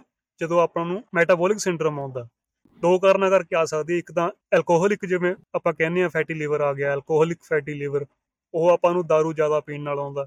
ਇੱਕ ਨੋਨ ਐਲਕੋਹਲਿਕ ਹੁੰਦਾ, ਜੋ ਕਿ ਆਪਾਂ ਨੂੰ ਮੈਟਾਬੋਲਿਕ ਸਿੰਡਰੋਮ ਕਰਕੇ ਜਾਂ ਜ਼ਿਆਦਾ ਸ਼ੂਗਰ ਜਾਂ ਹੋਰ ਮਾੜੀਆਂ ਚੀਜ਼ਾਂ ਖਾਣ ਕਰਕੇ ਆ ਸਕਦਾ। ਹੈ ਇਹ ਮਤਲਬ ਆਪਣੀਆਂ ਆਦਤਾਂ ਤੋਂ ਆਉਂਦਾ। ਇਹਨੂੰ ਮੈਜਰ ਵੀ ਕੀਤਾ ਜਾ ਸਕਦਾ, ਜਿਹੜੇ ਆਪਣੇ ਬਲੱਡ ਟੈਸਟ ਹੁੰਦੇ, ਜਿਹੜਾ ਕਾਮਨ ਬਲੱਡ ਟੈਸਟ ਹੁੰਦਾ, ਜੋ ਕਿ ਕੋਈ ਵੀ ਡਾਕਟਰ ਕਰ ਸਕਦਾ। ਉਹਦੇ ਵਿੱਚ ਇੱਕ ਮੈਜਰ ਹੁੰਦਾ, ਉਹਨੂੰ ਕਹਿੰਦੇ ਆ ALT ਜਾਂ SGPT ਦੋਵੇਂ ਟਰਮ ਸੇਮ ਹੀ ਚੀਜ਼ ਆ। ਜਦੋਂ ਇਹਦਾ ਲੈਵਲ ਜ਼ਿਆਦਾ ਹੁੰਦਾ ਤਾਂ ਇਹਦਾ ਮਤਲਬ ਆਪਣਾ ਲੀਵਰ ਫੈਟੀ ਹੈ ਤੇ ਇਹਨੂੰ ਦੇਖ ਕੇ ਆਪਾਂ ਅੰਦਾਜ਼ਾ ਲਾ ਸਕਦੇ ਹਾਂ ਕਿ ਆਪਾਂ ਨੂੰ ਕਿਸ ਚੀਜ਼ ਤੇ ਕੰਮ ਕਰਨ ਦੀ ਲੋੜ ਹੈ ਵਿਸਰਲ ਫੈਟ ਆ ਰਹੀ ਹੈ ਤੇ ਇਹਦਾ ਸਾਨੂੰ ਨੁਕਸਾਨ ਕੀ ਹੋ ਸਕਦਾ ਆ? ਜਿੰਨੀ ਜ਼ਿਆਦਾ ਵਿਸਰਲ ਫੈਟ ਆਊਗੀ ਆਪਣੇ ਆਰਗਨਸ ਦੇ ਆਲੇ ਦੁਆਲੇ ਫੈਟ ਜੰਮਣੀ ਸ਼ੁਰੂ ਹੋ ਜਾਊਗੀ ਸਭ ਤੋਂ ਪਹਿਲੀ ਗੱਲ ਤਾਂ ਆਰਗਨਸ ਦਾ ਜਿਹੜਾ ਕੰਮ ਹੁੰਦਾ ਉਹ ਘੱਟ ਹੋਣਾ ਸ਼ੁਰੂ ਹੋ ਜਾਊਗਾ ਜਿਹੜਾ ਪੈਨਕ੍ਰੀਅਸ ਹੈ ਉਹ ਚੰਗੇ ਤਰੀਕੇ ਨਾਲ ਇਨਸੂਲਿਨ ਸਕ੍ਰੀਟ ਕਰ ਸਕਦਾ। ਲਿਵਰ ਆਪਣਾ, ਆਪਣੇ ਸਰੀਰ ਦਾ ਸਭ ਤੋਂ ਜ਼ਰੂਰੀ ਆਰਗਨ ਉਹ ਸਭ ਤੋਂ ਜ਼ਿਆਦਾ ਅਫੈਕਟ ਹੁੰਦਾ ਇਸ ਚੀਜ਼ ਕਰਕੇ, ਉਹ ਵੀ ਆਪਣਾ ਕੰਮ ਕਰਨਾ, ਹੌਲੀ ਕਰ ਦੂਗਾ, ਘੱਟ ਕਰ ਦੂਗਾ। ਉੱਤੋਂ ਆਪਣੇ ਵਿਸਰਲ ਫੈਟ ਜਿਹੜੀ ਹੁੰਦੀ ਆ, ਉਹ ਆਪਣੇ ਬਲੱਡ ਸਟਰੀਮ ਦੇ ਜ਼ਿਆਦਾ ਪ੍ਰੋਕਸੀਮਿਟੀ ਵਿੱਚ ਹੁੰਦੀ ਆ, ਉਹਦੇ ਕੋਲੇ ਹੁੰਦੀ ਹੈ ਉਹਦੇ ਕਰਕੇ ਆਪਣੇ ਖੂਨ ਵਿੱਚ ਲਿਪਿਡ ਦਾ ਡਿਸਫੰਕਸ਼ਨ ਆ ਜਾਂਦਾ। ਖੂਨ ਵਿੱਚ ਜਿਹੜੇ ਫੈਟ ਦੇ ਪਾਰਟੀਕਲ ਆ, ਉਹ ਜ਼ਿਆਦਾ ਘੁੰਮਣੇ ਸ਼ੁਰੂ ਹੋ ਜਾਂਦੇ ਆ। ਉਹਦੇ ਕਰਕੇ ਵੀ ਬਲੱਡ ਪ੍ਰੈਸ਼ਰ ਤੇ ਅਸਰ ਪੈਂਦਾ ਹਾਰਟ ਹੈਲਥ ਤੇ ਅਸਰ ਪੈਂਦਾ। ਉੱਤੋਂ ਆਪਣੀਆਂ ਜਿਹੜੀਆਂ ਨਾੜੀਆਂ ਹੁੰਦੀਆਂ, ਉਹਨਾਂ ਵਿੱਚ ਇਨਫਲੇਮੇਸ਼ਨ ਹੋਣੀ ਸ਼ੁਰੂ ਹੋ ਜਾਂਦੀ ਹੈ ਜਿਹਦੇ ਕਰਕੇ ਆਪਾਂ ਆਪਣੀਆਂ ਨਾੜੀਆਂ ਤੇ ਡੈਮੇਜ ਪਹੁੰਚ ਸਕਦਾ। ਤੇ ਜਦੋਂ ਡੈਮੇਜ ਪਹੁੰਚ ਜਾਂਦਾ ਤੇ ਆਪਣਾ ਸਰੀਰ ਉਹਨੂੰ ਹੀਲ ਕਰਨ ਦੀ ਕੋਸ਼ਿਸ਼ ਕਰਦਾ, ਉਹਦੇ ਉੱਤੇ ਫਿਰ ਪਲਾਕ ਜੰਮਣੀ ਸ਼ੁਰੂ ਹੋ ਜਾਂਦੀ ਹੈ ਜਿਹਨੂੰ ਕਿ ਆਪਾਂ ਬਲੋਕੇਜ ਕਹਿ ਦਿੰਦੇ ਆ। ਉਹਦੇ ਕਰਕੇ ਉੱਥੇ ਕੈਲਸ਼ੀਅਮ ਦਾ ਇਕੱਠਾ ਹੋਣਾ ਸ਼ੁਰੂ ਹੋ ਜਾਂਦਾ ਜਿਹਦੇ ਕਰਕੇ ਉਹ ਨਾੜੀਆਂ ਬੰਦ ਵੀ ਹੋ ਸਕਦੀਆਂ ਇੱਕ ਟਾਈਮ ਤੇ ਆ ਕੇ। ਤਾਂ ਜਿਹੜਾ ਮੈਟਾਬੋਲਿਕ ਸਿੰਡਰੋਮ ਹੈ ਜਾਂ ਇਨਸੂਲਿਨ ਰੈਜ਼ਿਸਟੈਂਸ ਹੈ ਇਹ ਸਭ ਤੋਂ ਵੱਡਾ ਕਾਰਨ ਬਣਦਾ ਆਪਣੇ ਹਾਈ ਬਲੱਡ ਪ੍ਰੈਸ਼ਰ ਦਾ। ਠੀਕ ਆ ਜੇ ਪਲੇਕ ਜੰਮ ਰਹੀ ਹੈ ਤਾਂ ਉਹਦੇ ਨਾਲ ਫਿਰ ਨਾੜੀ ਵੀ ਤਾਂ ਬਰੀਕ ਹੋ ਰਹੀ ਆ। ਤੇ ਉਹੀ ਸਭ ਤੋਂ ਵੱਡਾ ਕਾਰਨ ਬਣਦਾ ਆਪਣਾ ਹਾਰਟ ਦੀਆਂ ਬਿਮਾਰੀਆਂ ਦਾ ਕਿਉਂਕਿ ਆਪਣੇ ਹਾਰਟ ਦੀ ਜਿਹੜੀ ਮੇਨ ਆਰਟਰੀ ਹੁੰਦੀ ਹੈ ਉਹਦੇ ਉੱਤੇ ਵੀ ਇਹ ਚੀਜ਼ ਹੋ ਸਕਦੀ ਹੈ। ਬਰੀਕ ਜੀ ਜਗ੍ਹਾ 'ਚੋਂ ਖੂਨ ਧੱਕਣ ਨੂੰ ਉਹਨੂੰ ਹਾਰਟ ਨੂੰ ਹੋਰ ਜ਼ੋਰ ਲਾਣਾ ਪੈਂਦਾ ਪ੍ਰੈਸ਼ਰ ਵੱਧ ਗਿਆ। ਲੰਬੇ ਟਾਈਮ ਤੇ ਆਪਾਂ ਦੇਖ ਸਕਦੇ ਹਾਂ ਕਿ ਇਹਦੇ ਕਿੰਨੇ ਮਾੜੇ ਅਸਰ ਦਿਖ ਸਕਦੇ ਆ ਆਪਾਂ ਨੂੰ ਕਿਉਂਕਿ ਹਾਰਟ ਨੂੰ ਪੂਰੀ ਉਮਰ ਲਈ ਫਿਰ ਜ਼ਿਆਦਾ ਕੰਮ ਕਰਨਾ ਪੈਂਦਾ। ਤੇ ਜਿਹੜੀ ਆਪਾਂ ਬਲੋਕੇਜ ਦੀ ਗੱਲ ਕਰਦੇ ਆ ਇਹਨੂੰ ਡਾਕਟਰ ਮੈਜਰ ਕਰਦੇ ਆ ਕੈਲਸ਼ੀਅਮ ਸਕੈਨ ਨਾਲ। ਜਿੰਨਾ ਪਰਸੈਂਟੇਜ ਆ ਜਾਵੇ ਬਲੋਕੇਜ ਦਾ ਉਨਾ ਹੀ ਆਪਣੇ ਲਈ ਮਾੜਾ। ਮਤਲਬ ਕਿ ਵਿਸਰਲ ਫੈਟ ਇੱਕ ਤਰ੍ਹਾਂ ਚਰਬੀ ਦੀ ਲੇਅਰ ਬਣ ਕੇ ਸਾਡੇ ਆਰਗਨ ਨੂੰ ਕੈਦ ਕਰ ਲੈਂਦੀ ਹੈ ਤੇ ਉਹਨੂੰ ਹੋਰ ਕੰਮ ਕਰਨ ਤੋਂ ਰੋਕਦੀ ਹੈ ਇਹੀ ਹੋ ਗਿਆ? ਹਾਂ। ਹੁਣ ਆਪਾਂ ਜਾਣੇ ਅਗਲੇ ਕੋਰਸ ਤੇ ਵੀ ਕਿਹੜਾ ਕਾਰਨ ਬਣਦਾ ਦੂਜਾ ਸਭ ਤੋਂ ਵੱਡਾ ਬਲੱਡ ਪ੍ਰੈਸ਼ਰ ਦਾ, ਉਹ ਹੁੰਦਾ ਮਾੜੀ ਸਲੀਪ ਜਾਂ ਸਲੀਪ ਐਪਨੀਆ ਜਦੋਂ ਆਪਾਂ ਸੌਂਨੇ ਆ ਆਪਣੀਆਂ ਸਲੀਪ ਦੀਆਂ ਚਾਰ ਸਟੇजेस ਹੁੰਦੀਆਂ। ਉਹਦੇ ਵਿੱਚੋਂ ਕੁਝ ਸਟੇजेस ਤੇ ਜਾ ਕੇ ਆਪਣਾ ਜਿਹੜਾ ਬੀਪੀ ਹੁੰਦਾ, ਉਹ ਘਟ ਹੋਣਾ ਸ਼ੁਰੂ ਹੋ ਜਾਂਦਾ। ਤੇ ਇਹ ਚੀਜ਼ ਨੇਚਰਲ ਹੈ ਤੇ ਇਹਨੂੰ ਕਹਿੰਦੇ ਆ ਨੋਕਟਰਨਲ ਡਿਪਿੰਗ ਤੇ ਉਸ ਪੁਆਇੰਟ ਤੇ ਆਪਣਾ ਬੀਪੀ ਘਟ ਹੋਣਾ ਚਾਹੀਦਾ ਉਹ ਚੀਜ਼ ਆਪਣੇ ਲਈ ਹੈਲਦੀ ਹੈ। ਕੋਈ ਵੀ ਚੀਜ਼ ਜਿਹੜੀ ਉਸ ਨੋਕਟਰਨਲ ਡਿਪਿੰਗ ਨੂੰ ਡਿਸਟਰਬ ਕਰ ਰਹੀ ਹੈ ਜਿਵੇਂ ਕਿ ਸਲੀਪ ਐਪਨੀਆ ਹੋ ਗਿਆ, ਜਿਹਦੇ ਵਿੱਚ ਆਪਾਂ ਘੰਟੇ ਵਿੱਚ ਕਈ ਵਾਰੀ ਉੱਠ ਜਾਂਦੇ ਆ ਮਤਲਬ ਅਨਕੌਂਸ਼ੀਅਸਲੀ ਹੀ ਆਪਣਾ ਸਰੀਰ ਆਪਾਂ ਨੂੰ ਉਠਾ ਦਿੰਦਾ ਕਿਉਂਕਿ ਆਪਣਾ ਨੱਕ ਦੀ ਨਾੜੀ ਹੈ ਜਿਹੜੀ, ਉਹ ਵਧੀ ਹੋਈ ਹੈ ਜਾਂ ਮਾਸ ਵਧਿਆ ਹੋਇਆ ਤੇ ਆਪਾਂ ਨੂੰ ਸਾਹ ਨਹੀਂ ਆ ਰਿਹਾ। ਉਹਦੇ ਕਰਕੇ ਉਹ ਨੋਕਟਰਨਲ ਡਿਪਿੰਗ ਜਿਹੜੀ ਹੈ ਡਿਸਟਰਬ ਹੋ ਜਾਂਦੀ ਹੈ। ਤੇ ਉਸ ਡਿਸਟਰਬੈਂਸ ਤੋਂ ਹੀ ਆਪਣੇ ਸਰੀਰ ਤੇ ਕਾਫੀ ਮਾੜੇ ਅਸਰ ਦਿਸਦੇ ਆ ਆਪਣਾ ਸਰੀਰ ਆ ਜਿਹੜਾ, ਉਹ ਚੰਗੇ ਤਰੀਕੇ ਨਾਲ ਰੈਸਟ ਤਾਂ ਨਹੀਂ ਲੈ ਪਾਉਂਦਾ, ਉੱਤੋਂ ਆਪਣਾ ਬੀਪੀ ਜਿਹੜਾ, ਉਹ ਵੱਧ ਹੋਣਾ ਸ਼ੁਰੂ ਹੋ ਜਾਂਦਾ ਕਿਉਂਕਿ ਜਿਹੜਾ ਨੋਕਟਰਨਲ ਡਿਪਿੰਗ ਵਿੱਚ ਆਪਣਾ ਬੀਪੀ ਘਟਿਆ ਸੀ, ਉਹ ਘਟ ਨਾ ਹੋਣ ਦੇ ਕਾਰਨ ਆਪਣੇ ਦਿਲ ਨੂੰ ਕਾਫੀ ਜ਼ਿਆਦਾ ਕੰਮ ਕਰਨਾ ਪੈਂਦਾ ਰਾਤ ਦੇ ਟਾਈਮ ਵਿੱਚ ਵੀ, ਜਿਹਦੇ ਵਿੱਚ ਆਪਣੇ ਦਿਲ ਨੂੰ ਰੈਸਟ ਪਹੁੰਚਣੀ ਚਾਹੀਦੀ ਸੀ। ਕਿਹਾ ਜਾਂਦਾ ਹੈ ਕਿ ਜਦੋਂ ਨੋਕਟਰਨਲ ਡਿਪਿੰਗ ਨੂੰ ਕੋਈ ਚੀਜ਼ ਡਿਸਟਰਬ ਕਰਦੀ ਹੈ, ਤਾਂ ਉਹਦੇ ਨਾਲ ਆਪਣੇ ਡਾਇਬੀਟੀਜ਼ ਦੇ ਚਾਂਸ ਆਪਣੇ ਹਾਰਟ ਦੀਆਂ ਬਿਮਾਰੀਆਂ ਦੇ ਚਾਂਸ ਤੇ ਬਲੱਡ ਪ੍ਰੈਸ਼ਰ ਦੇ ਚਾਂਸ ਕਾਫੀ ਜ਼ਿਆਦਾ ਹੋ ਜਾਂਦੇ ਆ। ਤਾਂ ਹੀ ਤਾਂ ਕਹਿੰਦੇ ਆ ਕਿ ਕਈ ਵਾਰ ਰਾਤ ਦੇ ਟਾਈਮ ਤੇ ਵੀ ਸਟ੍ਰੋਕ ਆ ਗਿਆ ਲੋਕਾਂ ਨੂੰ ਜਾਂ ਅਟੈਕ ਆ ਗਿਆ। ਬੀਪੀ ਨੂੰ ਤਾਂ ਹੀ ਸਾਇਲੈਂਟ ਕਿਲਰ ਕਿਹਾ ਜਾਂਦਾ, ਕਿਉਂਕਿ ਰਾਤ ਦੇ ਟਾਈਮ ਤੇ ਜਦੋਂ ਬੀਪੀ ਘੱਟ ਹੋਣਾ ਚਾਹੀਦਾ ਸੀ ਕਈ ਲੋਕਾਂ ਦਾ ਨਹੀਂ ਹੁੰਦਾ ਕਿਸੇ ਕਾਰਨ ਕਰਕੇ। ਮਾੜੀਆਂ ਸਲੀਪ ਦੀਆਂ ਆਦਤਾਂ ਨੀਂਦ ਦੀਆਂ ਆਦਤਾਂ ਜਾਂ ਸਲੀਪ ਦੇ ਡਿਸਆਰਡਰ ਹੁੰਦੇ ਆ ਜਿਵੇਂ ਸਲੀਪ ਐਪਨੀਆ ਹੋ ਗਿਆ ਉਹਨਾਂ ਕਰਕੇ ਇਹ ਚੀਜ਼ ਹੋਰ ਵੱਧ ਜਾਂਦੀ ਹੈ ਤੇ ਆਪਾਂ ਹੁਣ ਦਿਨ ਦੇ ਟਾਈਮ ਤੇ ਤਾਂ ਆਪਾਂ ਬੀਪੀ ਮੈਜ਼ਰ ਕਰ ਲੈਂਦੇ ਆ ਹਨਾ। ਲੋਕਾਂ ਕੋਲ ਮਸ਼ੀਨਾਂ ਵੀ ਹੁੰਦੀਆਂ ਘਰੇ ਜਾਂ ਡਾਕਟਰ ਕੋਲੇ ਵੀ ਜਾ ਕੇ ਕਰ ਸਕਦੇ ਆ। ਪਰ ਰਾਤ ਦੇ ਟਾਈਮ ਤੇ ਆਪਾਂ ਬੀਪੀ ਵੀ ਮੈਜ਼ਰ ਨਹੀਂ ਕਰ ਸਕਦੇ। ਤੇ ਇਹ ਕਿਹਾ ਜਾਂਦਾ ਕਿ ਜਿਹੜਾ ਰਾਤ ਦੇ ਟਾਈਮ ਦਾ ਬੀਪੀ ਹੁੰਦਾ ਉਹ ਸਭ ਤੋਂ ਵੱਡਾ ਪ੍ਰੈਡਿਕਟਰ ਬਣ ਜਾਂਦਾ ਆਪਣੀਆਂ ਕਾਰਡੀਓਵੈਸਕੂਲਰ ਬਿਮਾਰੀਆਂ ਦਾ ਜਾਂ ਆਪਣੇ ਸਟ੍ਰੋਕ ਦੇ ਚਾਂਸਸ ਦਾ। ਤਾਂ ਹੀ ਆਪਾਂ ਸੁਣਦੇ ਆ ਕਿ ਰਾਤ ਨੂੰ ਕੋਈ ਬੰਦਾ ਸੌਣ ਗਿਆ ਸੀ ਤੇ ਸਵੇਰੇ ਉੱਠਿਆ ਵੀ ਨਹੀਂ। ਤੇ ਇਹ ਕੇਸ ਕਾਫੀ ਆਪਾਂ ਨੂੰ ਦੇਖਣ ਨੂੰ ਮਿਲਦੇ ਆ। ਚੰਗੀ ਨੀਂਦ ਲੈਣਾ ਸਭ ਤੋਂ ਜ਼ਰੂਰੀ ਹੋ ਜਾਂਦਾ ਖਾਸ ਕਰ ਉਹਨਾਂ ਕਰਕੇ ਜਿਨ੍ਹਾਂ ਨੂੰ ਹਾਰਟ ਦੀਆਂ ਬਿਮਾਰੀਆਂ ਜਾਂ ਬੀਪੀ ਦੇ ਚਾਂਸ ਆ। ਸਾਨੂੰ ਮੈਟਾਬੋਲਿਕ ਸਿੰਡਰੋਮ ਆਂਦਾ ਖਾਣ ਦੀਆਂ ਚੀਜ਼ਾਂ ਨਾਲ ਜਾਂ ਆਪਾਂ ਕਿਸ ਹਿਸਾਬ ਨਾਲ ਚੀਜ਼ਾਂ ਖਾ ਰਹੇ ਜ਼ਿਆਦਾਤਰ ਤੇ ਜਿਹੜਾ ਸਲੀਪ ਐਪਨੀ ਸਾਨੂੰ ਨੀਂਦ ਮਾੜੀ ਹੋਣ ਕਰਕੇ ਹੋ ਸਕਦਾ ਆ ਉਹਦੇ ਕਰਕੇ ਸਾਡਾ ਬੀਪੀ ਵੱਧ ਸਕਦਾ ਆ। ਪਰ ਮੈਟਾਬੋਲਿਕ ਸਿੰਡਰੋਮ ਜੇ ਆਪਾਂ ਅੱਗੇ ਲੈ ਜਾਈਏ, ਉਹ ਹੋਰ ਵੀ ਕਈ ਚੀਜ਼ਾਂ ਨਾਲ ਹੋ ਸਕਦਾ ਜਾਂ ਫਿਰ ਖਾਣ ਦੀ ਹੋਰ ਕਿਹੜੀ-ਕਿਹੜੀ ਚੀਜ਼ਾਂ ਜਿਹਨਾਂ ਨਾਲ ਬਲੱਡ ਪ੍ਰੈਸ਼ਰ ਸਾਡਾ ਵੱਧ ਸਕਦਾ ਹੈ? ਇੱਕ ਤਰ੍ਹਾਂ ਦੀ ਸ਼ੂਗਰ ਹੁੰਦੀ ਹੈ। ਸਭ ਤੋਂ ਸਿੰਪਲ ਸ਼ੂਗਰ ਮੰਨਿਆ ਜਾ ਸਕਦਾ ਗਲੂਕੋਸ ਨੂੰ। ਤੇ ਉਹਦੇ ਨਾਲ ਦੀ ਇੱਕ ਹੋਰ ਸ਼ੂਗਰ ਹੁੰਦੀ ਹੈ, ਜਿਹਨੂੰ ਕਿ ਆਪਾਂ ਕਹਿੰਦੇ ਆ ਫਰਕਟੋਸ ਤੇ ਫਰਕਟੋਸ ਨੂੰ ਵੀ ਕਿਹਾ ਜਾਂਦਾ ਕਿ ਕਾਫੀ ਵੱਡਾ ਕਾਰਨ ਬਣਦਾ ਆਪਣੇ ਬਲੱਡ ਪ੍ਰੈਸ਼ਰ ਦੀ ਪ੍ਰੋਬਲਮ ਦਾ ਹਾਈਪਰਟੈਂਸ਼ਨ ਦਾ। ਤੇ ਫਰਕਟੋਸ ਆਉਂਦੀ ਕਿਹਨਾਂ ਚੀਜ਼ਾਂ ਤੋਂ ਹੈ? ਜਿਹੜੀ ਖੰਡ ਹੁੰਦੀ ਹੈ ਨਾਰਮਲ ਜਿਹੜੀ ਸ਼ੂਗਰ ਕੇਨ ਵਿੱਚੋਂ ਆਪਾਂ ਰਿਫਾਈਨਡ ਸ਼ੂਗਰ ਲੈਂਦੇ ਆ ਉਹਦੇ ਵਿੱਚ ਅੱਧੀ ਗਲੂਕੋਸ ਹੁੰਦੀ ਹੈ ਤੇ ਅੱਧੀ ਫਰੂਕਟੋਸ ਹੁੰਦੀ ਹੈ। ਫਰੂਕਟੋਸ ਫਰੂਟਾਂ ਵਿੱਚ ਵੀ ਸਭ ਤੋਂ ਜ਼ਿਆਦਾ ਪਾਈ ਜਾਂਦੀ ਹੈ ਆਪਾਂ ਨੂੰ ਤੇ ਹਨੀ ਵਿੱਚ ਕੋਈ ਵੀ ਚੀਜ਼ ਜਿਹੜੀ ਮਿੱਠੀ ਹੈ, ਉਹਦੇ ਵਿੱਚ ਫਰੂਕਟੋਸ ਦੀ ਥੋੜੀ ਬਹੁਤੀ ਮਾਤਰਾ ਪਾਈ ਜਾ ਸਕਦੀ ਹੈ ਤੇ ਗਲੂਕੋਸ ਦੀ ਵੀ ਮਾਤਰਾ ਹੁੰਦੀ ਹੈ ਉਹਨਾਂ ਚੀਜ਼ਾਂ ਵਿੱਚ। ਫਰੂਕਟੋਸ ਨੂੰ ਖਾਸ ਕਰ ਵੱਡੀਆਂ ਫੂਡ ਵਾਲੀਆਂ ਕੰਪਨੀਆਂ ਵੀ ਯੂਜ਼ ਕਰਦੀਆਂ ਆਪਣੇ ਪ੍ਰੋਡਕਟਾਂ ਵਿੱਚ ਕਿਉਂਕਿ ਫਰੂਕਟੋਸ ਕਾਫੀ ਮਿੱਠੀ ਹੁੰਦੀ ਹੈ ਤੇ ਕਾਫੀ ਐਡਿਕਟਿਵ ਵੀ ਹੋ ਸਕਦੀ ਹੈ। ਤੇ ਫਰੂਕਟੋਸ ਨੂੰ ਕਿਹਾ ਜਾਂਦਾ ਕਿ ਕਾਫੀ ਵੱਡਾ ਕਾਰਨ ਬਣਦੀ ਹੈ ਆਪਣੇ ਬਲੱਡ ਪ੍ਰੈਸ਼ਰ ਦਾ ਹਾਈਪਰਟੈਂਸ਼ਨ ਦਾ ਫਰੂਕਟੋਜ਼ ਕਿਵੇਂ ਬਣ ਸਕਦੀ ਹੈ? ਕੀ ਅਸਰ ਕਰਦੀ ਸਾਡੇ ਤੇ? ਇਹ ਤਾਂ ਕੀ ਮਤਲਬ ਹੋਇਆ? ਗਲੂਕੋਜ਼ ਕਿਵੇਂ ਸਾਨੂੰ ਅਸਰ ਕਰਦਾ? ਹਾਂ ਜਦੋਂ ਆਪਾਂ ਖਾਂਦੇ ਆ ਕੋਈ ਚੀਜ਼ ਮਿੱਠਾ ਖਾਂਦੇ ਆ ਜਿਹਦੇ ਵਿੱਚ ਫਰੂਕਟੋਸ ਹੁੰਦੀ ਆ ਜਦੋਂ ਆਪਣਾ ਲਿਵਰ ਜਾਂ ਆਪਣਾ ਸਰੀਰ ਆ ਜਿਹੜਾ ਉਹ ਫਰੂਕਟੋਸ ਨੂੰ ਮੈਟਾਬੋਲਾਈਜ਼ ਕਰਦਾ ਉਹਦੇ ਤੋਂ ਇੱਕ ਪਦਾਰਥ ਬਣਦਾ ਜਿਹਨੂੰ ਕਿ ਆਪਾਂ ਕਹਿੰਦੇ ਆ ਯੂਰਿਕ ਐਸਿਡ। ਕਾਫੀ ਲੋਕਾਂ ਨੇ ਸੁਣਿਆ ਹੋਣਾ ਕਿ ਯੂਰਿਕ ਐਸਿਡ ਦੀਆਂ ਪ੍ਰੋਬਲਮਸ ਵੀ ਕਈ ਲੋਕਾਂ ਨੂੰ ਹੋ ਸਕਦੀਆਂ। ਜਿਨ੍ਹਾਂ ਦਾ ਯੂਰਿਕ ਐਸਿਡ ਵੱਧਦਾ ਹੁੰਦਾ ਉਹਨਾਂ ਨੂੰ ਇੱਕ ਤਰ੍ਹਾਂ ਦਾ ਗਠੀਆ ਹੋ ਜਾਂਦਾ ਜਿਹਦੇ ਕਰਕੇ ਉਹਨਾਂ ਦੇ ਜੋੜ ਦੁਖਦੇ ਹੁੰਦੇ ਆ। ਤੇ ਉਹ ਚੀਜ਼ ਤਾਂ ਹੀ ਹੁੰਦੀ ਹੈ ਕਿਉਂਕਿ ਆਪਾਂ ਫਰੂਕਟੋਸ ਜ਼ਿਆਦਾ ਖਾ ਰਹੇ ਹਾਂ ਜਾਂ ਸਿੰਪਲ ਜਿਹੜੇ ਸ਼ੂਗਰ ਹੁੰਦੇ ਆ ਉਹ ਜ਼ਿਆਦਾ ਖਾ ਰਹੇ ਹਾਂ। ਜਦੋਂ ਆਪਣੇ ਖੂਨ ਵਿੱਚ ਯੂਰਿਕ ਐਸਿਡ ਵੱਧਦਾ ਤਾਂ ਸਟੱਡੀਜ਼ ਇਹ ਸ਼ੋਅ ਕਰਦੀਆਂ ਕਿ ਉਹਦੇ ਨਾਲ ਬੀਪੀ ਤੇ ਸਿੱਧਾ ਅਸਰ ਪੈਂਦਾ। ਬੀਪੀ ਆਪਣਾ ਉਨਾ ਹੀ ਵਧੂਗਾ ਜਿੰਨਾ ਆਪਣੇ ਖੂਨ ਵਿੱਚ ਯੂਰਿਕ ਐਸਿਡ ਦਾ ਵਧਣਾ ਸ਼ੋਅ ਹੋਊਗਾ। ਮਤਲਬ ਇਹ ਦੋਵੇਂ ਚੀਜ਼ਾਂ ਰਿਲੇਟਡ ਆ। ਤੇ ਇਹ ਸਾਡੇ ਆਰਗਨਸ ਨੂੰ ਵੀ ਇਫੈਕਟ ਕਰ ਸਕਦਾ ਫਿਰ? ਹਾਂ ਬਿਲਕੁਲ। ਯੂਰਿਕ ਐਸਿਡ ਕਿਡਨੀਜ਼ ਨੂੰ ਤੇ ਉਹਨਾਂ ਦੀ ਫੰਕਸ਼ਨਿੰਗ ਨੂੰ ਵੀ ਅਫੈਕਟ ਕਰਦਾ। ਤੇ ਆਪਾਂ ਸੋਚਦੇ ਆ ਕਿ ਸ਼ੂਗਰ ਤਾਂ ਇੱਕੋ ਹੀ ਟਾਈਪ ਦੀ ਹੁੰਦੀ ਆ, ਪਰ ਨਹੀਂ, ਇੰਨਾ ਮਾੜਾ ਅਸਰ ਗਲੂਕੋਜ਼ ਦਾ ਨਹੀਂ ਹੁੰਦਾ ਜਿੰਨਾ ਆਪਾਂ ਨੂੰ ਫਰੂਕਟੋਸ ਦਾ ਹੁੰਦਾ, ਕਿਉਂਕਿ ਫਰੂਕਟੋਸ ਆਪਦੇ ਆਪਣੇ ਸਰੀਰ ਤੇ ਹੋਰ ਵੀ ਕਈ ਮਾੜੇ ਅਸਰ ਦਿਖਦੇ ਆ। ਮੈਨੂੰ ਇਹ ਚੀਜ਼ ਨਹੀਂ ਪਤਾ ਸੀ, ਪਹਿਲਾਂ ਮੈਨੂੰ ਲੱਗਦਾ ਸੀ ਕਿ ਸਾਰੀਆਂ ਸ਼ੂਗਰਸ ਇੱਕੋ ਜਿਹੀਆਂ ਹੁੰਦੀਆਂ, ਉਹਨਾਂ ਦਾ ਸਭ ਤੋਂ ਮਾੜਾ ਅਸਰ ਆਪਣੇ ਗਲਾਈਸੈਮਿਕ ਇੰਡੈਕਸ ਤੇ ਜਾਂ ਇਨਸੂਲਿਨ ਤੇ ਪੈਂਦਾ ਪਰ ਜਿਹੜਾ ਫਰੂਕਟੋਸ ਹੈ ਉਹਦੇ ਹੋਰ ਵੀ ਕਈ ਮਾੜੇ ਅਸਰ ਪੈਂਦੇ ਆ ਤੇ ਆਪਾਂ ਨੂੰ ਇਸ ਚੀਜ਼ ਨੂੰ ਅਵੋਇਡ ਕਰਨਾ ਹੀ ਚਾਹੀਦਾ। ਤੇ ਤਾਂ ਹੀ ਤਾਂ ਆਪਾਂ ਸੁਣਦੇ ਆ ਕਿ ਆਪਾਂ ਨੂੰ ਸ਼ੂਗਰ ਕਰਕੇ ਇੰਨੀਆਂ ਪ੍ਰੋਬਲਮਸ ਆਉਂਦੀਆਂ ਲੋਕਾਂ ਨੂੰ ਤਾਂ ਹੀ ਸ਼ੂਗਰ ਨੂੰ ਕਾਫੀ ਮਾੜਾ ਮੰਨਿਆ ਜਾਂਦਾ। ਅੱਜ ਕੱਲ ਤਾਂ ਵੈਸੇ ਵੀ ਇਹ ਚੀਜ਼ ਫੈਲ ਰਹੀ ਹੈ ਤੇ ਉਹ ਫਰੂਕਟੋਸ ਕਰਕੇ ਹੀ ਹੁੰਦਾ।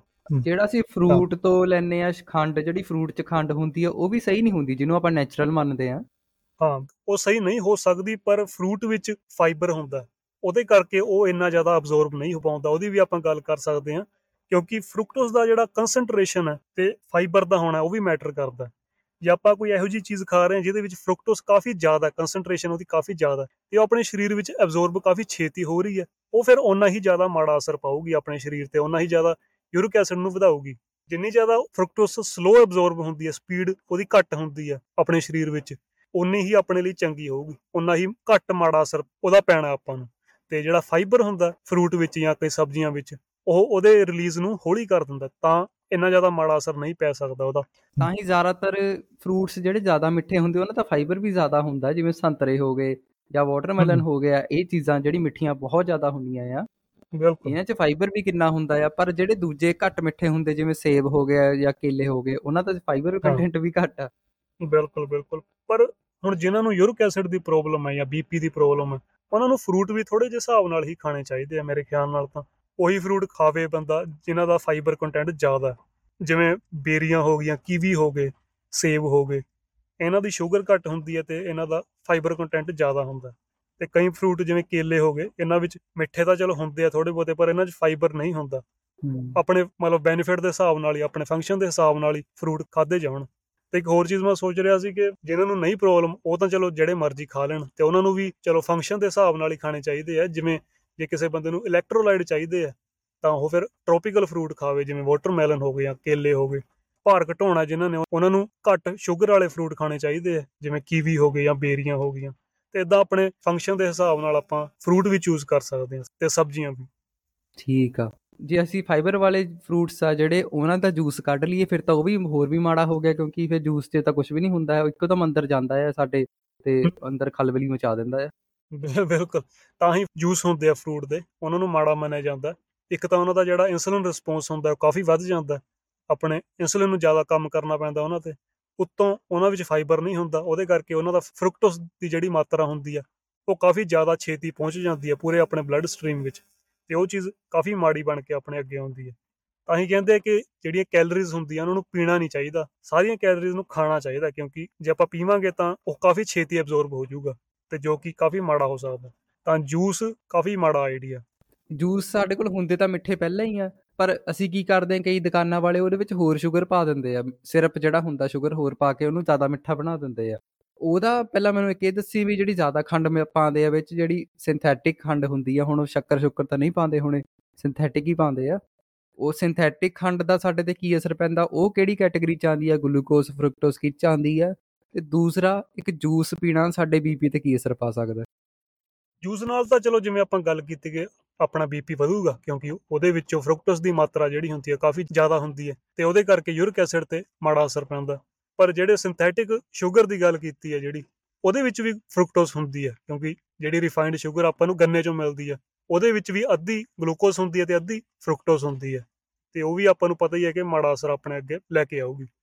ਪਰ ਆਪਾਂ ਹੁਣ ਹਨੀ ਦੀ ਜੇ ਗੱਲ ਕਰੀਏ ਸ਼ਹਿਦ ਦੀ ਉਹ ਵੀ ਜ਼ਿਆਦਾਤਰ ਫਰੁਕਟੋਸ ਹੀ ਹੁੰਦਾ ਤਾਂ ਉਹਨੂੰ ਵੀ ਜਿਹੜੇ ਰਿਸਕ ਵਾਲੇ ਪੇਸ਼ੈਂਟ ਹੈ ਇਸ ਚੀਜ਼ ਤੇ ਜਿਹੜੇ ਕੰਮ ਕਰਨਾ ਚਾਹੁੰਦੇ ਆ ਉਹਨੂੰ ਵੀ ਥੋੜਾ ਜਿਹਾ ਹਿਸਾਬ ਨਾਲ ਹੀ ਵਰਤਿਆ ਜਾਵੇ। ਪਰ ਜ਼ਿਆਦਾ ਪ੍ਰੋਬਲਮ ਕਿੱਥੋਂ ਆਉਂਦੀ ਹੈ ਫਰੁਕਟੋਸ ਦੀ? ਆਪਾਂ ਨੂੰ ਫਰੁਕਟੋਸ ਸਭ ਤੋਂ ਜ਼ਿਆਦਾ ਕਿੱਥੋਂ ਮਿਲਦਾ ਉਹ ਆਪਾਂ ਨੂੰ ਪੈਕਟ ਬੰਦ ਜਿਹੜੀਆਂ ਚੀਜ਼ਾਂ ਹੁੰਦੀਆਂ ਉਹਨਾਂ ਵਿੱਚ ਵੱਡੀਆਂ ਕੰਪਨੀਆਂ ਪਾ ਕੇ ਦਿੰਦੀਆਂ ਤੇ ਉਹ ਚੀਜ਼ ਫਿਰ ਆਪਾਂ ਨੂੰ ਪਤਾ ਵੀ ਨਹੀਂ ਹੁੰਦੀ ਕਿ ਪਈ ਹੋਈ ਹੈ ਉਹਦੇ ਵਿੱਚ ਜਿਵੇਂ ਹਾਈ ਫਰੁਕਟੋਸ ਕੋਰਨ ਸਿਰਪ ਦਾ ਯੂਜ਼ ਕੀਤਾ ਜਾਂਦਾ।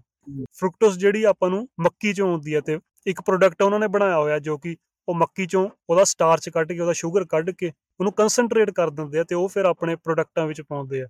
ਜਿਵੇਂ ਜਿਹੜੀ ਕੋਕ ਹੁੰਦੀ ਹੈ ਜਾਂ ਕੋਈ ਵੀ ਸੋਡਾ ਹੋ ਗਿਆ, ਉਹਦੇ ਵਿੱਚ ਉਹਦੀ ਵਰਤੋਂ ਕੀਤੀ ਜਾਂਦੀ ਹੈ ਜਾਂ ਬਿਸਕੁਟ ਹੋ ਗਏ ਜਾਂ ਕੋਈ ਵੀ ਚੀਜ਼ ਜਿਹੜੀ ਪੈਕਟ ਬੰਦ ਹੁੰਦੀ ਹੈ ਉਹਦਾ ਫਲੇਵਰ ਵਧਾਉਣ ਲਈ, ਉਹਨੂੰ ਜ਼ਿਆਦਾ ਐਡਿਕਟਿਵ ਬਣਾਉਣ ਲਈ ਵੱਡੀਆਂ ਕੰਪਨੀਆਂ ਇਹ ਪ੍ਰੋਡਕਟ ਹੈ ਜਿਹੜਾ ਹਾਈ ਫਰੁਕਟੋਸ ਕੋਰਨ ਸਿਰਪ ਹੈ ਉਹ ਉਹਦੇ ਵਿੱਚ ਪਾਉਂਦੀਆਂ।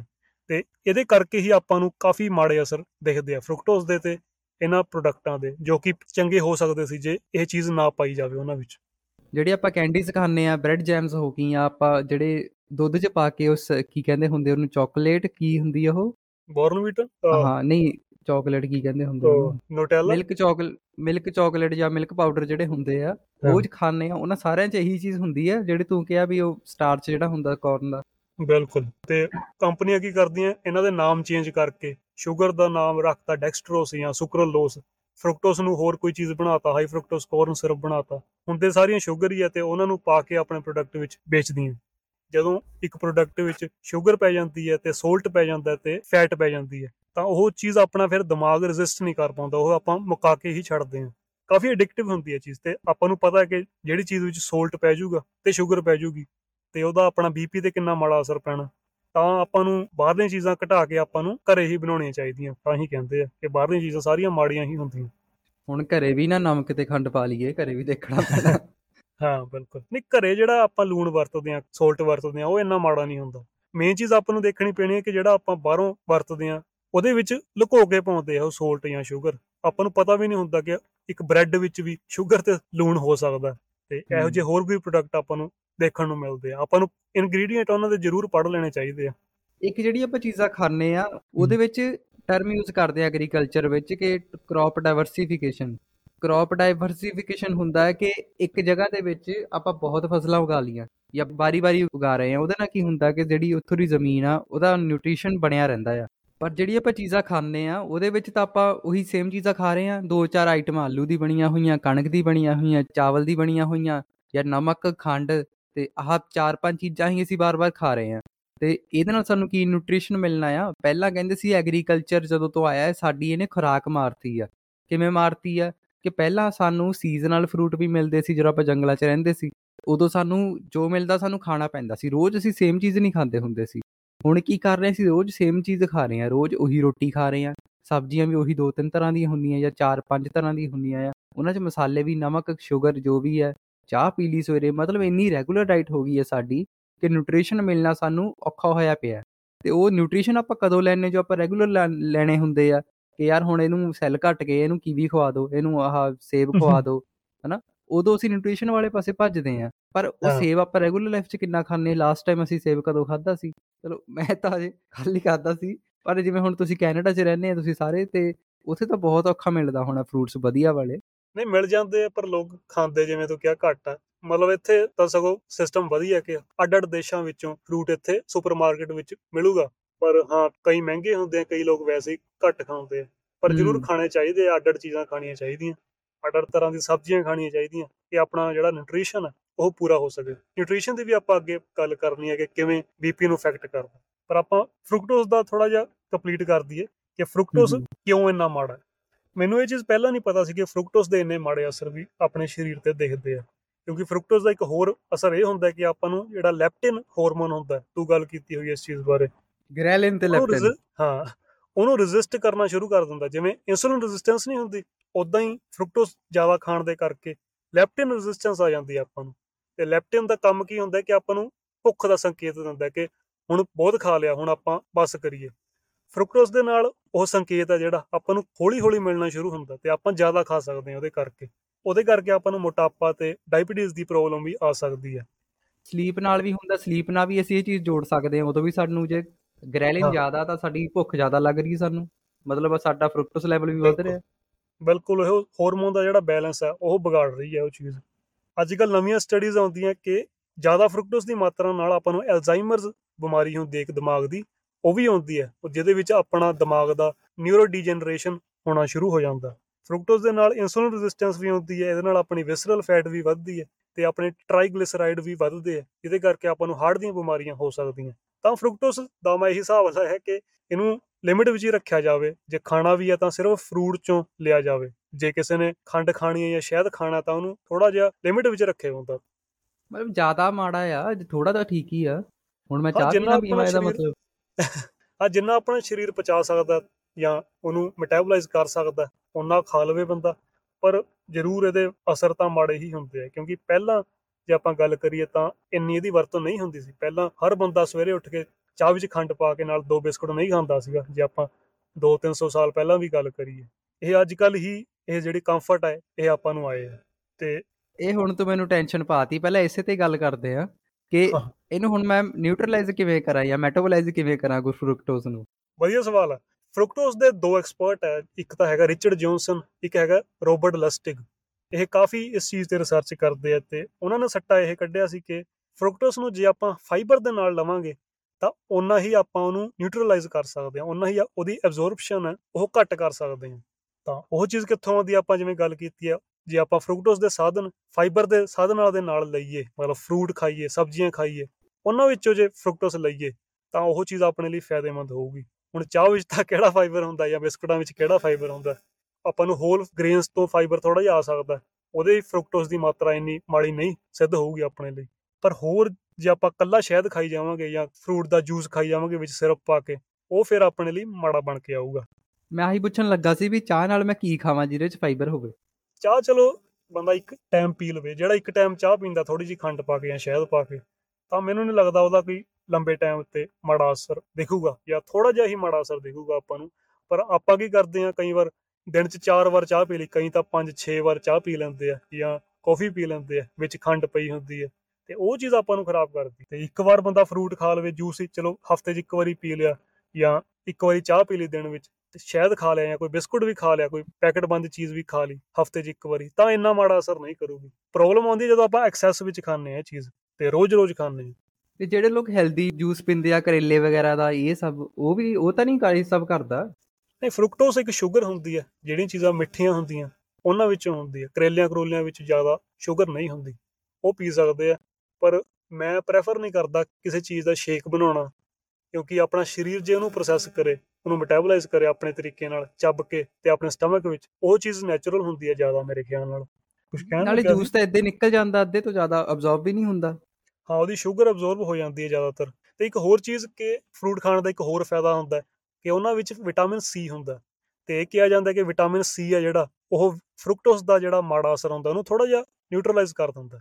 ਤੇ ਇਹ ਆਪਾਂ ਨੂੰ ਚੀਜ਼ ਸਬਜ਼ੀਆਂ ਤੋਂ ਤੇ ਫਰੂਟਾਂ ਵਿੱਚੋਂ ਇੱਕ ਹੋਰ ਫਾਇਦਾ ਮਿਲ ਜਾਂਦਾ ਹੂੰ ਆਪਾਂ ਮੈਟਾਬੋਲਿਕ ਸਿੰਡਰੋਮ 'ਚ ਫਰੂਕਟੋਸ ਬਾਰੇ ਜਾਂ ਖੰਡ ਬਾਰੇ ਇਹ ਵੀ ਗੱਲ ਕੀਤੀ ਸੀ ਜਦੋਂ ਮੈਂ ਤੈਨੂੰ ਪੁੱਛਿਆ ਸੀ ਕਿ ਬਲੱਡ ਗਲੂਕੋਜ਼ ਦਾ ਕੀ ਨੁਕਸਾਨ ਹੁੰਦਾ ਆ ਉਹਦੇ 'ਚ ਇਹ ਵੀ ਗੱਲ ਕੀਤੀ ਸੀ ਆਪਾਂ ਕਿ ਸਾਡੇ ਸਰੀਰ ਉਹਨੂੰ ਸਟੋਰ ਕਰਨਾ ਸ਼ੁਰੂ ਕਰ ਦਿੰਦਾ ਆ, ਜੋ ਕਿ ਆਪਾਂ ਐਵੋਲੂਸ਼ਨ ਵਿੱਚ ਵੀ ਦੇਖਦੇ ਆਨੇ ਆ ਬਈ ਕਿਉਂਕਿ ਸਾਡੇ ਕੋਲ ਚੀਜ਼ ਨਹੀਂ ਹੁੰਦੀ ਸੀ, ਸਾਨੂੰ ਕਦੇ-ਕਦੇ ਖਾਣ ਨੂੰ ਨਹੀਂ ਮਿਲਦਾ ਸੀ, ਸਾਡੇ ਸਰੀਰ ਨੇ ਉਹ ਸਿਸਟਮ ਪੈਦਾ ਕਰ ਲਿਆ ਵੀ ਜੇ ਐਕਸਟਰਾ ਮਿਲਿਆ ਉਹਨੂੰ ਬਚਾ ਲਓ ਫੈਟ ਦੇ ਤਰ੍ਹਾਂ ਸਟੋਰ ਕਰ ਲਓ।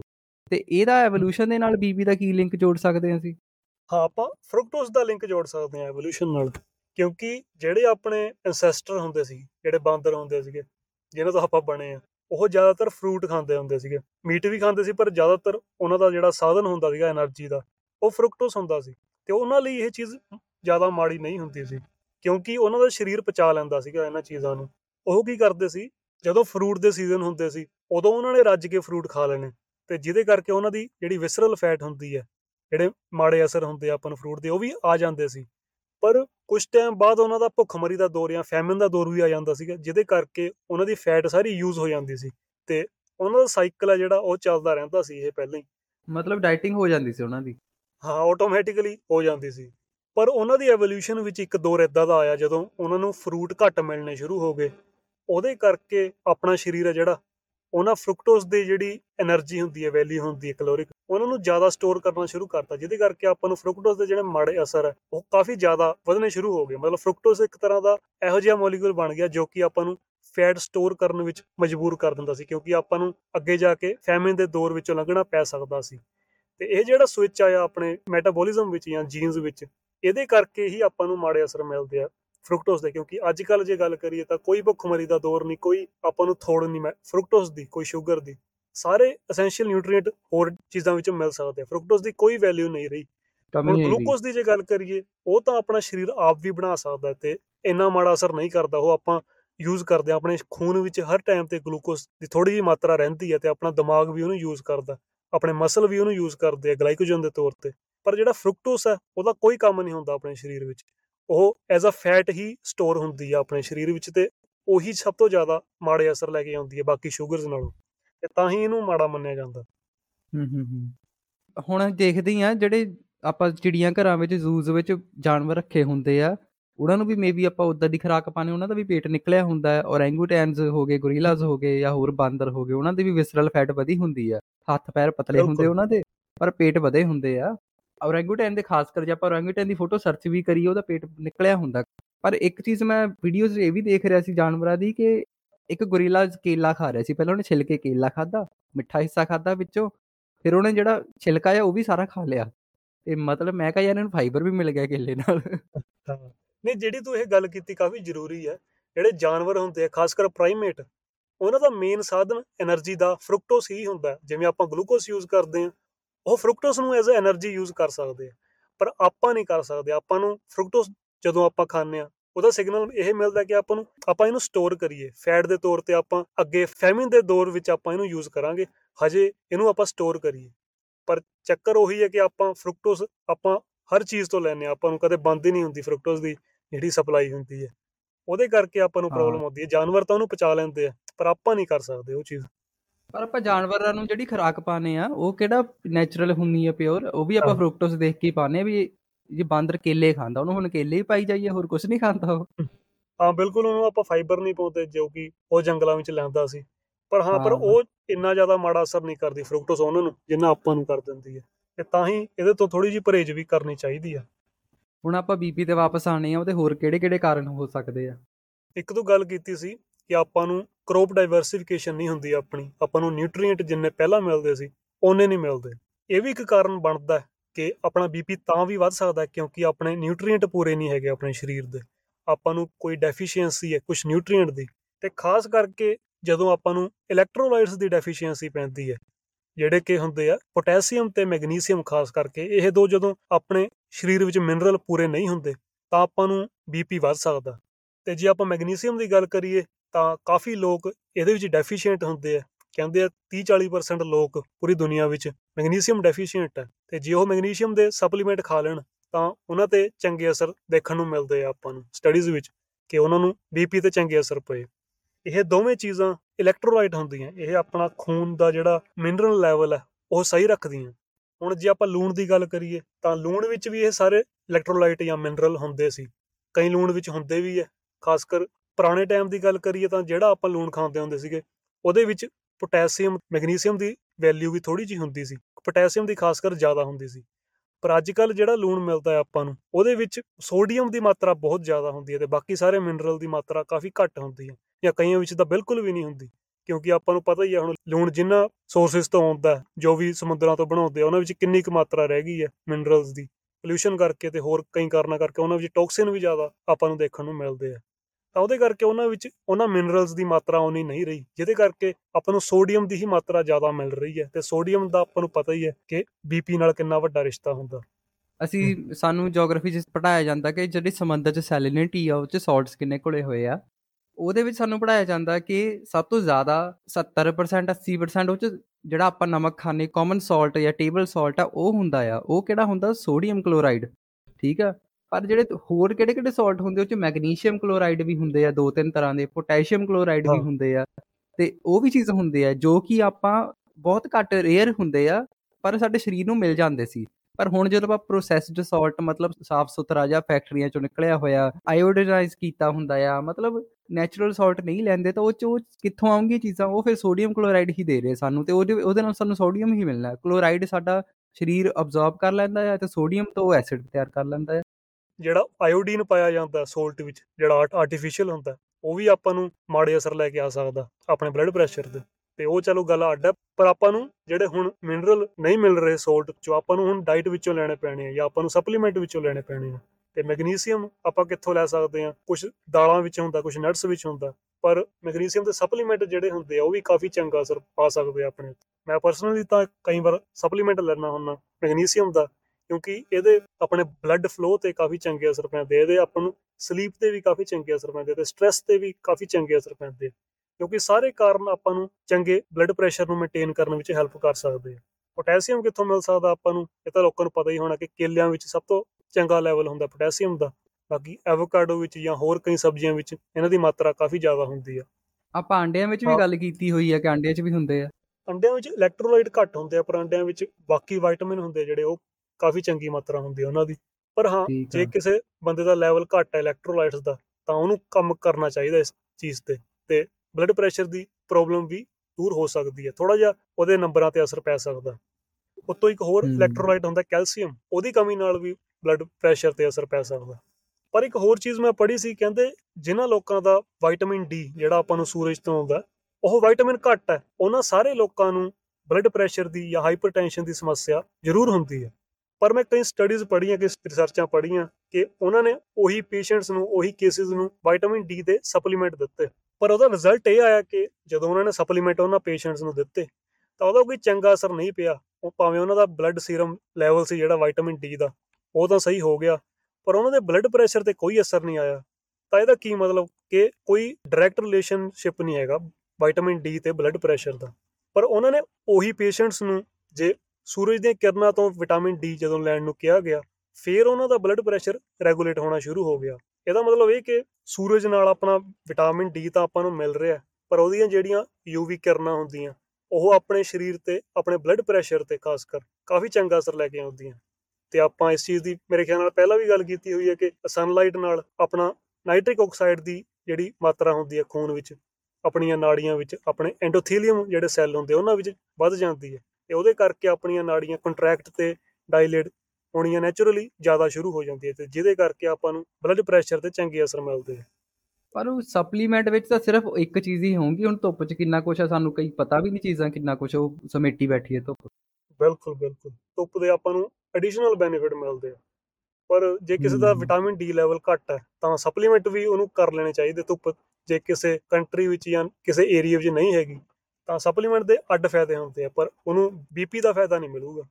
ਤੇ ਬੀਪੀ ਕਿਤੋਂ ਹੋਰ ਘਟਾ ਲਵੇ ਹੁਣ ਸਾਰਿਆਂ 'ਚ ਬੀਪੀ ਘਟਾਣਾ ਹੋਵੇ ਇਲੈਕਟ੍ਰੋਲਾਈਟ ਸਾਨੂੰ ਕੀ ਕੰਮ ਕਰਦੇ ਆ ਕਿ ਸਾਡੀ ਬਾਡੀ ਨੂੰ ਸਟਿਮੂਲਸ ਪਹੁੰਚਾਉਂਦੇ ਆ ਜਿਵੇਂ ਸਾਡਾ ਦਿਮਾਗ ਇੱਕ ਬਿਜਲੀ ਤੇ ਕੰਮ ਕਰਦਾ ਇਲੈਕਟ੍ਰਿਕ ਚਾਰਜ ਤੇ ਕੰਮ ਕਰਦਾ ਆ। ਤੇ ਜਿਹੜੇ ਪੋਟਾਸ਼ੀਅਮ ਹੋ ਗਏ ਸੋਡੀਅਮ ਹੋ ਗਏ ਮੈਗਨੀਸ਼ੀਅਮ ਹੋ ਗਏ ਇਹ ਕੀ ਕਰਦੇ ਆ ਉਹਨੂੰ ਉਸ ਇਲੈਕਟ੍ਰਿਕ ਚਾਰਜ ਨੂੰ ਅੱਗੇ ਵਧਣ 'ਚ ਮਦਦ ਕਰਦੇ ਆ। ਮਤਲਬ ਜਿਹੜੇ ਦੋ ਸੈੱਲ ਆ ਸਾਡੇ ਦਿਮਾਗ ਦੇ ਕਨੈਕਟ ਕਰਦੇ ਆ ਉਹਨਾਂ ਨੂੰ, ਇੱਕ ਤਰ੍ਹਾਂ ਇਲੈਕਟ੍ਰਿਕ ਚਾਰਜ ਬਣ ਕੇ ਇਹ ਅੱਗੇ ਲੈ ਕੇ ਜਾਂਦੇ ਆ। ਹੁਣ ਮੈਨੂੰ ਕਿਸੇ ਨੇ ਟੱਚ ਕੀਤਾ ਆ, ਤਾਂ ਇੱਕਦਮ ਮੇਰੇ ਦਿਮਾਗ ਨੂੰ ਕਿ- ਕਿਵੇਂ ਪਹੁੰਚ ਗਿਆ ਮੈਸੇਜ ਉਹ ਪੋਟਾਸ਼ੀਅਮ ਜਾਂ ਮੈਗਨੀਸ਼ੀਅਮ ਮੈਸੇਜ ਲੈ ਕੇ ਜਾ ਰਿਹਾ ਮੇਰੇ ਸੈਲਸ ਦੇ ਰਾਹੀਂ ਨਰਵਸ ਦੇ ਰਾਹੀਂ। ਕਈਆਂ 'ਚ ਮੈਂ ਇਹ ਵੀ ਨੋਟਿਸ ਕੀਤਾ ਵੀ ਜਿਨ੍ਹਾਂ 'ਚ ਇਹ 'ਚ ਕਮੀ ਹੋ ਜਾਂਦੀ ਆ, ਉਹਨਾਂ ਦਾ ਰਿਐਕਸ਼ਨ ਟਾਈਮ ਜਾਂ ਫਿਰ ਉਹਨਾਂ ਦੇ ਸੈਂਸਸ ਵੀ ਘਟ ਜਾਂਦੀਆਂ ਕਿਉਂਕਿ ਉਹਨਾਂ ਨੂੰ ਜਦ ਮੈਸੇਜ ਨਹੀਂ ਪਹੁੰਚ ਰਿਹਾ ਜਾਂ ਲੇਟ ਪਹੁੰਚ ਰਿਹਾ ਹੈ ਤੇ ਤਾਂ ਹੀ ਜਿਹੜੇ ਐਥਲੀਟ ਹੁੰਦੇ ਆ ਉਹਨਾਂ ਨੂੰ ਜ਼ਿਆਦਾ ਸਲਾਹ ਦਿੱਤੀ ਜਾਂਦੀ ਹੈ ਕਿ ਆਪਣੇ ਇਲੈਕਟ੍ਰੋਲਾਈਟ ਦੇ ਜਿਹੜੇ ਲੈਵਲ ਆ ਉਹ ਮੇਨਟੇਨ ਰੱਖੇ ਜਾਣ ਕਿਉਂਕਿ ਉਹਨਾਂ ਦਾ ਜਿਹੜਾ ਰਿਫਲੈਕਸ ਟਾਈਮ ਹੈ ਉਹਨਾਂ ਦੀ ਜ਼ਿਆਦਾ ਲੋਡ ਹੁੰਦੀ ਹੈ ਤੇ ਨੋਰਮਲ ਬੰਦੇ ਵਿੱਚ ਵੀ ਜੇ ਇਲੈਕਟ੍ਰੋਲਾਈਟ ਦੀ ਕਮੀ ਆ ਜਾਊਗੀ ਤਾਂ ਉਹਦੇ ਬਲੱਡ ਫਲੋ ਵਿੱਚ ਪ੍ਰੋਬਲਮ ਆਊਗੀ ਉਹਦੇ ਨਿਊਰੋ ਟਰਾਂਸਮਿਸ਼ਨ ਵਿੱਚ ਪ੍ਰੋਬਲਮ ਆਊਗੀ। ਕਾਫੀ ਵੱਡੀ ਸਮੱਸਿਆ ਬਣ ਸਕਦੀ ਹੈ। ਕਿਉਂਕਿ ਐਕਸੀਡੈਂਟਸ ਦਾ ਵੀ ਕਾਰਨ ਮੇਨ ਇਹੀ ਬਣਦੇ ਆ ਕਿ ਸਾਡਾ ਰਿਐਕਸ਼ਨ ਟਾਈਮ ਘਟ ਜਾਂਦਾ ਆ। ਮੂਰੇ ਕੋਈ ਚੀਜ਼ ਆ ਰਹੀ ਆ ਜਾਂ। ਆਪਾਂ ਮੁੜਨਾ ਆ ਆਪਾਂ ਸਟੀਅਰਿੰਗ ਲੇਟ ਘਮਾਉਂਦੇ ਆ। ਸਾਡੀ ਅੱਖਾਂ ਪਹਿਲਾਂ ਦੇਖ ਲੈਣੀਆਂ ਹੱਥ ਸਾਡੇ ਬਾਅਦ 'ਚ ਕੰਮ ਕਰਦਾ। ਬਿਲਕੁਲ ਬਿਲਕੁਲ। ਨਮਕ ਬਾਰੇ ਅਸੀਂ ਖਾਸ ਕਰ ਸੁਣਦੇ ਹਾਂ ਕਿ ਜੇ ਤੁਹਾਡਾ ਬਲੱਡ ਪ੍ਰੈਸ਼ਰ ਘੱਟ ਆ, ਤਾਂ ਤੁਸੀਂ ਨਮਕ ਖਾ ਲਓ। ਜੇ ਜ਼ਿਆਦਾ ਆ, ਤਾਂ ਤੁਸੀਂ ਨਮਕ ਘਟਾ ਲਓ, ਤਾਂ ਉਸ ਨਿਊਟਰਲਾਈਜ਼ ਹੋ ਜਾਂਦਾ ਆ। ਤੇ ਨਮਕ ਦਾ ਕਈ ਬਿਮਾਰੀਆਂ ਨਾਲ ਮੇਲ ਜੋਲ ਰੱਖਦਾ ਆ। ਜਿਵੇਂ ਥਾਇਰਾਇਡ ਦੀ ਹੋ ਗਈ, ਤੇ ਆਹ ਕਿਡਨੀ ਸਟੋਨ ਵਿੱਚ ਵੀ ਨਮਕ ਪੰਗੇ ਪਾਉਂਦਾ ਆ ਨਾ। ਬਲੱਡ ਪ੍ਰੈਸ਼ਰ ਵਿੱਚ ਵੀ ਹੈ ਤੇ ਨਮਕ ਕੀ ਕਰਦਾ? ਨਮਕ ਦੇ ਵਿਚਲੀ ਚੀਜ਼ਾਂ ਜਾਂ ਫਿਰ ਨਮਕ ਉਹ ਚੀਜ਼ਾਂ ਕਰ ਰਿਹਾ ਹੈ ਨਮਕ ਦੇ ਵਿਚਲੀ ਚੀਜ਼ ਹੀ ਹੁੰਦੀ ਹੈ ਜਿਹੜੀ ਸੋਡੀਅਮ ਹੁੰਦਾ ਉਹ। ਕਿਉਂਕਿ ਕਾਫੀ ਪੁਰਾਣੇ ਟਾਈਮ ਤੋਂ ਆਪਾਂ ਨੂੰ ਪਤਾ ਹੈ ਆਪਣੇ ਰਿਸਰਚਾਂ ਵਿੱਚ ਕਿ ਜਦੋਂ ਆਪਣੇ ਖੂਨ ਵਿੱਚ ਸੋਡੀਅਮ ਦੀ ਮਾਤਰਾ ਵੱਧਦੀ ਹੈ ਤੇ ਉਹਦੇ ਕਰਕੇ ਬਲੱਡ ਪ੍ਰੈਸ਼ਰ ਆਟੋਮੈਟਿਕਲੀ ਵੱਧ ਜਾਂਦਾ ਇਹ ਚੀਜ਼ ਆਪਾਂ ਨੂੰ ਕਾਫੀ ਪੁਰਾਣੇ ਟਾਈਮ ਤੋਂ ਪਤਾ ਤੇ ਲੂਣ ਵਿੱਚ ਕੀ ਹੁੰਦਾ? ਸੋਡੀਅਮ ਹੁੰਦਾ ਤੇ ਕਲੋਰਾਈਡ ਜਿਵੇਂ ਤੂੰ ਕਿਹਾ, ਉਹ ਤਾਂ ਐਬਜ਼ੌਰਬ ਹੋ ਜਾਂਦਾ ਤੂੰ ਥਾਇਰਾਇਡ ਦੀ ਗੱਲ ਕੀਤੀ, ਉਹ ਤਾਂ ਜ਼ਿਆਦਾ ਰਿਸ਼ਤਾ ਉਹਦਾ ਆਇਓਡੀਨ ਨਾਲ ਹੁੰਦਾ ਤੇ ਲੂਣ ਵਿੱਚ ਆਇਓਡੀਨ ਹੁੰਦਾ ਤਾਂ ਥਾਇਰਾਇਡ ਦੇ ਜਿਹੜੇ ਪੇਸ਼ੈਂਟ ਹੁੰਦੇ ਉਹਨਾਂ ਨੂੰ ਲੂਣ ਜ਼ਿਆਦਾ ਖਾਣ ਦੀ ਸਲਾਹ ਦਿੱਤੀ ਜਾਂਦੀ ਹੈ। ਸਲਾਹ ਦਿੱਤੀ ਜਾਂਦੀ ਹੈ ਜਾਂ ਘੱਟ ਖਾਣ ਦੀ ਸਲਾਹ ਦਿੱਤੀ ਜਾਂਦੀ ਹੈ। ਪਰ ਕਿਡਨੀ ਨਾਲ ਇਹਦਾ ਕਾਫੀ ਰਿਸ਼ਤਾ ਜੁੜਦਾ ਤੇ ਜਿਹਦਾ ਰਿਸ਼ਤਾ ਆਪਣੇ ਬਲੱਡ ਪ੍ਰੈਸ਼ਰ ਨਾਲ ਜੁੜ ਸਕਦਾ। ਕਿਉਂਕਿ ਕਿਡਨੀ ਨੂੰ ਆਪਣਾ ਜਿਹੜਾ ਸੋਡੀਅਮ ਦਾ ਲੈਵਲ ਹੈ ਉਹਨੂੰ ਮੇਨਟੇਨ ਕਰਨ ਦੀ ਜ਼ਿੰਮੇਵਾਰੀ ਹੁੰਦੀ ਹੈ ਕੋਈ ਪ੍ਰੋਬਲਮ ਆਊਗੀ ਜੇ ਖੂਨ ਵਿੱਚ ਜਾਂ ਕਿਡਨੀ ਵਿੱਚ, ਤਾਂ ਉਹ ਲੈਵਲ ਫਿਰ ਮਾੜਾ ਰਹਿਣਾ ਸ਼ੁਰੂ ਹੋ ਜਾਊਗਾ। ਇੱਕ ਆਮ ਬੰਦਾ ਜਿਹੜਾ, ਜਿਹਦਾ ਕਿਡਨੀ ਦਾ ਫੰਕਸ਼ਨ ਸਹੀ ਚੱਲ ਰਿਹਾ, ਖਾਸ ਕਰ ਜਿਹੜੇ ਜਵਾਨ ਬੰਦੇ ਹੁੰਦੇ ਆ, ਉਹਨਾਂ ਨੂੰ ਕਿਡਨੀ ਦੀ ਕੋਈ ਪ੍ਰੋਬਲਮ ਨਹੀਂ ਹੈਗੀ। ਭਾਵੇਂ ਉਹ ਜਿੰਨਾ ਮਰਜ਼ੀ ਸੋਲਟ ਖਾ ਲੈਣ, ਉਹਨਾਂ ਨੂੰ ਕੋਈ ਪ੍ਰੋਬਲਮ ਨਹੀਂ ਆਉਣੀ ਕਿਉਂਕਿ ਉਹਨਾਂ ਦੀ ਕਿਡਨੀ ਨੇ ਚੰਗਾ ਕੰਮ ਕਰ ਦੇਣਾ। ਤੇ ਕਿਡਨੀ ਦੀ ਜਿਹੜੀ ਫੰਕਸ਼ਨਿੰਗ ਹੁੰਦੀ ਹੈ, ਇਹਨੂੰ ਆਪਾਂ ਟੈਸਟ ਵੀ ਕਰ ਸਕਦੇ ਹਾਂ, ਇਹਨੂੰ ਆਪਾਂ ਮੈਜ਼ਰ ਕਰਦੇ ਹਾਂ, ਜਿਹੜਾ ਆਪਣਾ ਬਲੱਡ ਟੈਸਟ ਹੁੰਦਾ ਨਾਰਮਲ ਵਾਲਾ ਕੰਪਲੀਟ ਬਲੱਡ ਕਾਊਂਟ ਕਿਹਾ ਜਾਂਦਾ। ਉਹਦੇ ਵਿੱਚ ਇੱਕ ਚੀਜ਼ ਹੁੰਦੀ ਹੈ, ਜਿਹਨੂੰ ਕੀ ਕਹਿੰਦੇ ਆ ਆਪਾਂ ਕ੍ਰੀਏਟਿਨਿਨ ਇੱਕ ਤਰ੍ਹਾਂ ਦਾ ਅਮੀਨੋ ਐਸਿਡ ਹੁੰਦਾ, ਜਿਹਨੂੰ ਕਿ ਆਪਣੇ ਯੂਰਿਨ ਚੋਂ ਸੈਂਪਲ ਕਰਕੇ ਆਪਾਂ ਪਤਾ ਲਾ ਸਕਦੇ ਹਾਂ ਕਿ ਆਪਣੇ ਕਿਡਨੀ ਦੀ ਜਿਹੜੀ ਫੰਕਸ਼ਨਿੰਗ ਹੈ, ਉਹ ਕਿੰਨੀ ਕੁ ਸਹੀ ਹੈ। ਇੱਕ ਹੋਰ ਮੈਜਰ ਹੁੰਦਾ ਉਹੀ ਟੈਸਟ ਵਿੱਚ, ਜਿਹਨੂੰ ਕਿ ਆਪਾਂ ਕਹਿੰਦੇ ਆ ਜੀਐਫਆਰ ਉਹ ਵੀ ਆਪਣੇ ਕਿਡਨੀ ਦੀ ਫੰਕਸ਼ਨਿੰਗ ਨੂੰ ਟੈਸਟ ਕਰ ਸਕਦਾ। ਇਹਨਾਂ ਦੀ ਇਹ ਦੋਵੇਂ ਮੈਜਰ ਸਹੀ ਹੈ। ਚੰਗੇ ਓਪਟੀਮਮ ਲੈਵਲ ਤੇ ਹੈ। ਉਹ ਭਾਵੇਂ ਜਿੰਨਾ ਮਰਜ਼ੀ ਸੋਲਟ ਖਾ ਲੈਣ, ਉਹਨਾਂ ਨੂੰ ਕੋਈ ਪ੍ਰੋਬਲਮ ਨਹੀਂ ਆਉਣੀ। ਪ੍ਰੋਬਲਮ ਕਿਹਨਾਂ ਨੂੰ ਆਉਂਦੀ ਹੈ ਜਿਨ੍ਹਾਂ ਦਾ ਕਿਡਨੀ ਦੀ ਫੰਕਸ਼ਨਿੰਗ ਸਹੀ ਨਹੀਂ ਹੈਗੀ? ਜਾਂ ਜਿਨ੍ਹਾਂ ਨੂੰ ਮੈਟਾਬੋਲਿਕ ਸਿੰਡਰੋਮ ਹੈ, ਜਾਂ ਜਿਨ੍ਹਾਂ ਨੂੰ ਕੋਈ ਹੋਰ ਪ੍ਰੋਬਲਮ ਹੈ ਬੀਪੀ ਦੀ ਪ੍ਰੋਬਲਮ ਹੈ। ਕਿਉਂਕਿ ਉਹਨਾਂ ਦੀ ਇੱਕ ਤਾਂ ਕਿਡਨੀ ਨੇ ਚੰਗਾ ਕੰਮ ਨਹੀਂ ਕਰਨਾ, ਉਤੋਂ ਉਹਨਾਂ ਦਾ ਇਨਸੂਲਿਨ ਖਰਾਬ ਚੱਲ ਰਿਹਾ ਤਾਂ ਉਹਨਾਂ ਨੂੰ ਥੋੜੀ ਜਿਹੀ ਪਰਹੇਜ਼ ਕਰਨੀ ਪੈਣੀ ਹੈ। ਤੇ ਆਪਾਂ ਜਿਵੇਂ ਕਿਹਾ ਕਿ ਲੂਣ ਵਿੱਚ ਉਨੀ ਨਿਊਟ੍ਰੀਐਂਟ ਦੀ ਵੈਲਿਊ ਨਹੀਂ ਰਹੀ ਜਿੰਨੀ ਪਹਿਲਾਂ ਹੁੰਦੀ ਸੀ, ਤਾਂ ਉਹਨਾਂ ਨੂੰ ਥੋੜਾ ਹਿਸਾਬ ਨਾਲ ਖਾਣਾ ਪੈਣਾ। ਪਰ ਮੇਨ ਸੋਲਟ ਦੀ ਪ੍ਰੋਬਲਮ ਉਦੋਂ ਆਉਂਦੀ ਹੈ ਕਿਉਂਕਿ ਕਈ ਚੀਜ਼ਾਂ ਵਿੱਚ, ਕਈ ਪੈਕਟ ਬੰਦ ਚੀਜ਼ਾਂ ਵਿੱਚ ਆਪਾਂ ਨੂੰ ਪਤਾ ਵੀ ਨਹੀਂ ਹੁੰਦਾ ਕਿ ਇਹਨਾਂ ਵਿੱਚ ਸੋਲਟ ਹੋਣਾ। ਤਾਂ ਸਾਰੀ ਚੀਜ਼ਾਂ ਤੋਂ ਆਪਾਂ ਨੂੰ ਦੇਖਣਾ ਪੈਣਾ ਕਿ ਸੋਡੀਅਮ ਆਪਾਂ ਨੂੰ ਕਿਹੜੀ ਚੀਜ਼ ਤੋਂ ਆ ਰਿਹਾ। ਸਾਲਟ ਵਿੱਚ ਸੋਡੀਅਮ ਹੁੰਦਾ ਆ। ਮਤਲਬ ਇਹ ਤਾਂ ਸਾਡੇ ਪਾਣੀ ਨਾਲ ਦੇ ਇਨਟੇਕ ਨਾਲ ਕੀ ਲੈਣਾ ਦੇਣਾ ਹੈ ਡੀਹਾਈਡਰੇਸ਼ਨ ਸਾਨੂੰ ਪੈਦਾ ਕਿਵੇਂ ਕਰ ਸਕਦਾ ਇਹ? ਕਿਉਂਕਿ ਜਿਹੜਾ ਸਾਡਾ ਸੋਡੀਅਮ ਦਾ ਲੈਵਲ ਹੈ ਨਾ, ਜੇ ਤਾਂ ਉਹ ਘੱਟ ਆ। ਅਸੀਂ ਪਾਣੀ ਜਿੰਨਾ ਮਰਜ਼ੀ ਪੀ ਜਾਈਏ। ਸਾਡੇ ਸਰੀਰ ਨੂੰ ਪਹੁੰਚਣਾ ਨਹੀਂ ਪਾਣੀ। ਜੋ ਸਾਡੇ ਸਰੀਰ ਨੂੰ ਪਾਣੀ ਜਾ ਰਿਹਾ ਅਸੀਂ ਕਹਿੰਦੇ ਵੀ ਸਾਲਟ ਵਾਟਰ ਅਸੀਂ ਕਿਉਂ ਪੀਂਦੇ ਆ ਵੀ ਉਹ ਚ ਨਮਕ ਘੋਲ ਕੇ ਪੀ ਲਓ ਪਾਣੀ ਵਿੱਚ ਹਨਾ? ਕਿਉਂਕਿ ਉਹ ਚੀਜ਼ ਆ ਸਾਡੇ ਸਰੀਰ ਤੱਕ ਲੈ ਕੇ ਜਾ ਰਿਹਾ ਸਾਡੇ ਖੂਨ 'ਚ ਪਾਣੀ ਘੁੰਮ ਰਿਹਾ ਉਹ ਤਾਂ ਕੋਈ ਲੈਣਾ ਦੇਣਾ ਨਹੀਂ ਸਾਨੂੰ ਉਹ ਵੈਸੇ ਨਿਕਲ ਜਾਣਾ ਫਿਲਟਰ ਹੋ ਕੇ ਅਸੀਂ ਸਾਨੂੰ ਬਾਥਰੂਮ ਜ਼ਿਆਦਾ ਵਾਰ ਆ ਜਾਊਗਾ ਪਰ ਸਾਡੇ ਟਿਸ਼ੂਜ਼ ਨੂੰ ਪਾਣੀ ਕਿਵੇਂ ਮਿਲਣਾ ਆ?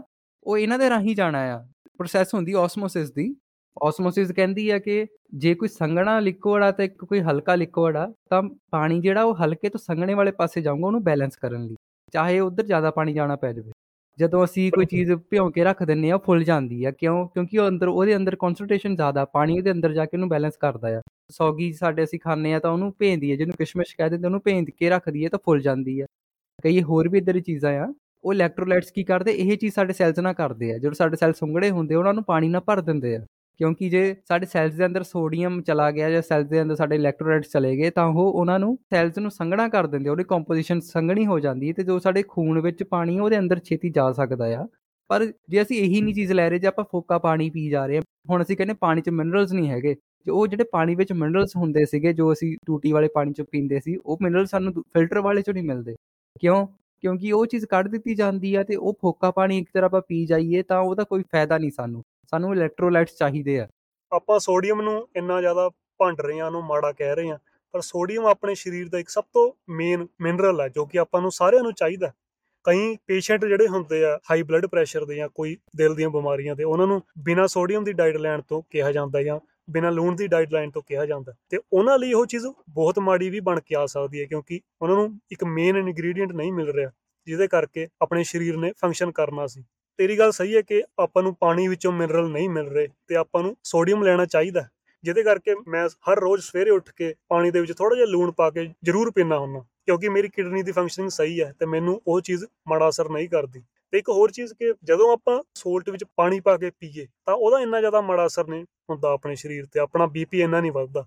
ਮਤਲਬ ਜੇ ਆਪਾਂ ਜ਼ਿਆਦਾ ਸੋਲਟ ਵੀ ਖਾ ਰਹੇ ਆ ਆਪਣੇ ਰੂਟੀਨ ਵਿੱਚ ਜਾਂ ਆਪਣੀ ਡਾਈਟ ਵਿੱਚ ਤੇ ਜੇ ਆਪਾਂ ਉਹਦੇ ਨਾਲ ਨਾਲ ਪਾਣੀ ਵੀ ਦੀ ਮਾਤਰਾ ਵੀ ਜ਼ਿਆਦਾ ਲੈ ਰਹੇ ਆ ਇਲੈਕਟ੍ਰੋਲਾਈਟਸ ਦੀ ਮਾਤਰਾ ਜਾਂ ਆਪਣੇ ਫਲੂਇਡ ਦੀ ਮਾਤਰਾ ਵੀ ਜ਼ਿਆਦਾ ਲੈ ਰਹੇ ਆ ਉਹਨਾਂ ਫਿਰ ਜ਼ਿਆਦਾ ਅਸਰ ਆਪਾਂ ਨੂੰ ਮਾੜਾ ਨਹੀਂ ਮਿਲਦਾ। ਫਿਰ ਆਪਾਂ ਨੂੰ ਪਾਣੀ ਨੇ ਸੋਡੀਅਮ ਦਾ ਮਾੜਾ ਅਸਰ ਵੀ ਬੈਲੈਂਸ ਕਰ ਦੇਣਾ ਤੇ ਜੋ ਕਿ ਆਪਣੇ ਲਈ ਕਾਫੀ ਚੰਗੀ ਚੀਜ਼ ਮੰਨੀ ਜਾਊਗੀ ਕਿਉਂਕਿ ਆਪਾਂ ਨੂੰ ਹਾਈਡਰੇਸ਼ਨ ਦੇ ਬੈਨੀਫਿਟ ਵੀ ਮਿਲ ਰਹੇ ਆ।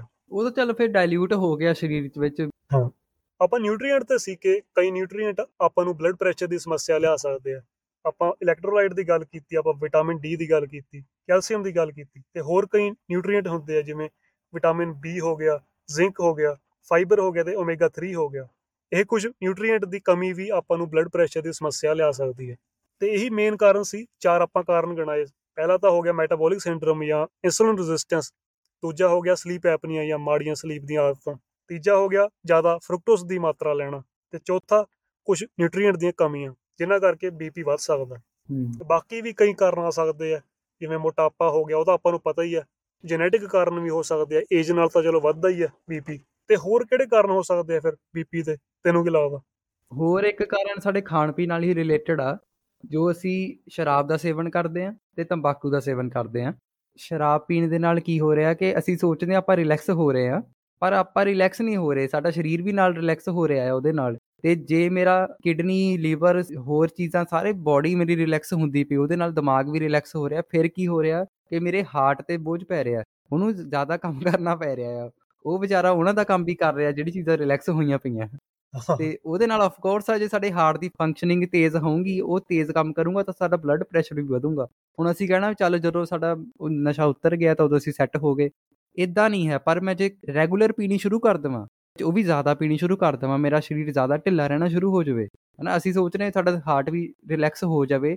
ਜੇ ਸਾਡਾ ਹਾਰਟ ਰਿਲੈਕਸ ਹੋ ਗਿਆ ਫਿਰ ਆਪਾਂ ਜਿਉਂਦੇ ਨਹੀਂ ਰਹਿ ਸਕਦੇ ਸਾਨੂੰ ਪਤਾ ਆ। ਤਾਂ ਹਾਰਟ ਵਿਚਾਰਾ ਇਹਨੂੰ ਹੋਰ ਕੰਮ ਕਰਨਾ ਪੈਂਦਾ ਆ। ਜਿਹੜਾ ਕਿ ਅਸੀਂ ਤੰਬਾਕੂ ਵਿੱਚ ਵੀ ਸੇਮ ਦੇਖਦੇ ਹਾਂ ਐਲਕੋਹਲ ਵਿੱਚ ਵੀ ਦੇਖਦੇ ਹਾਂ ਤੇ ਰੋਜ਼-ਰੋਜ਼ ਰਹਿਣ ਲੱਗ ਜਾਵੇ ਫਿਰ ਹਾਰਟ ਦੀ ਸਪੀਡ ਹੀ ਓਨੀ ਬਣ ਜਾਣੀ ਹੈ ਤੇ ਜਦੋਂ ਅਸੀਂ ਨਹੀਂ ਨਸ਼ੇ ਵਿੱਚ ਜਾਂ ਅਸੀਂ ਪੀਣੀ ਵੀ ਛੱਡਤੀ ਹੈ ਤਾਂ ਹਾਰਟ ਦੀ ਸਪੀਡ ਓਨੀ ਹੀ ਰਹਿਣੀ ਹੈ ਉਹ ਵਿਚਾਰਾ ਕੀ ਕਰੇ ਉਹਦਾ ਉਨਾ ਹੀ ਜ਼ੋਰ ਲੱਗ ਰਿਹਾ। ਤੇ ਬਲੱਡ ਪ੍ਰੈਸ਼ਰ ਵਧਿਆ ਹੀ ਵਧੀਆ ਲਓ।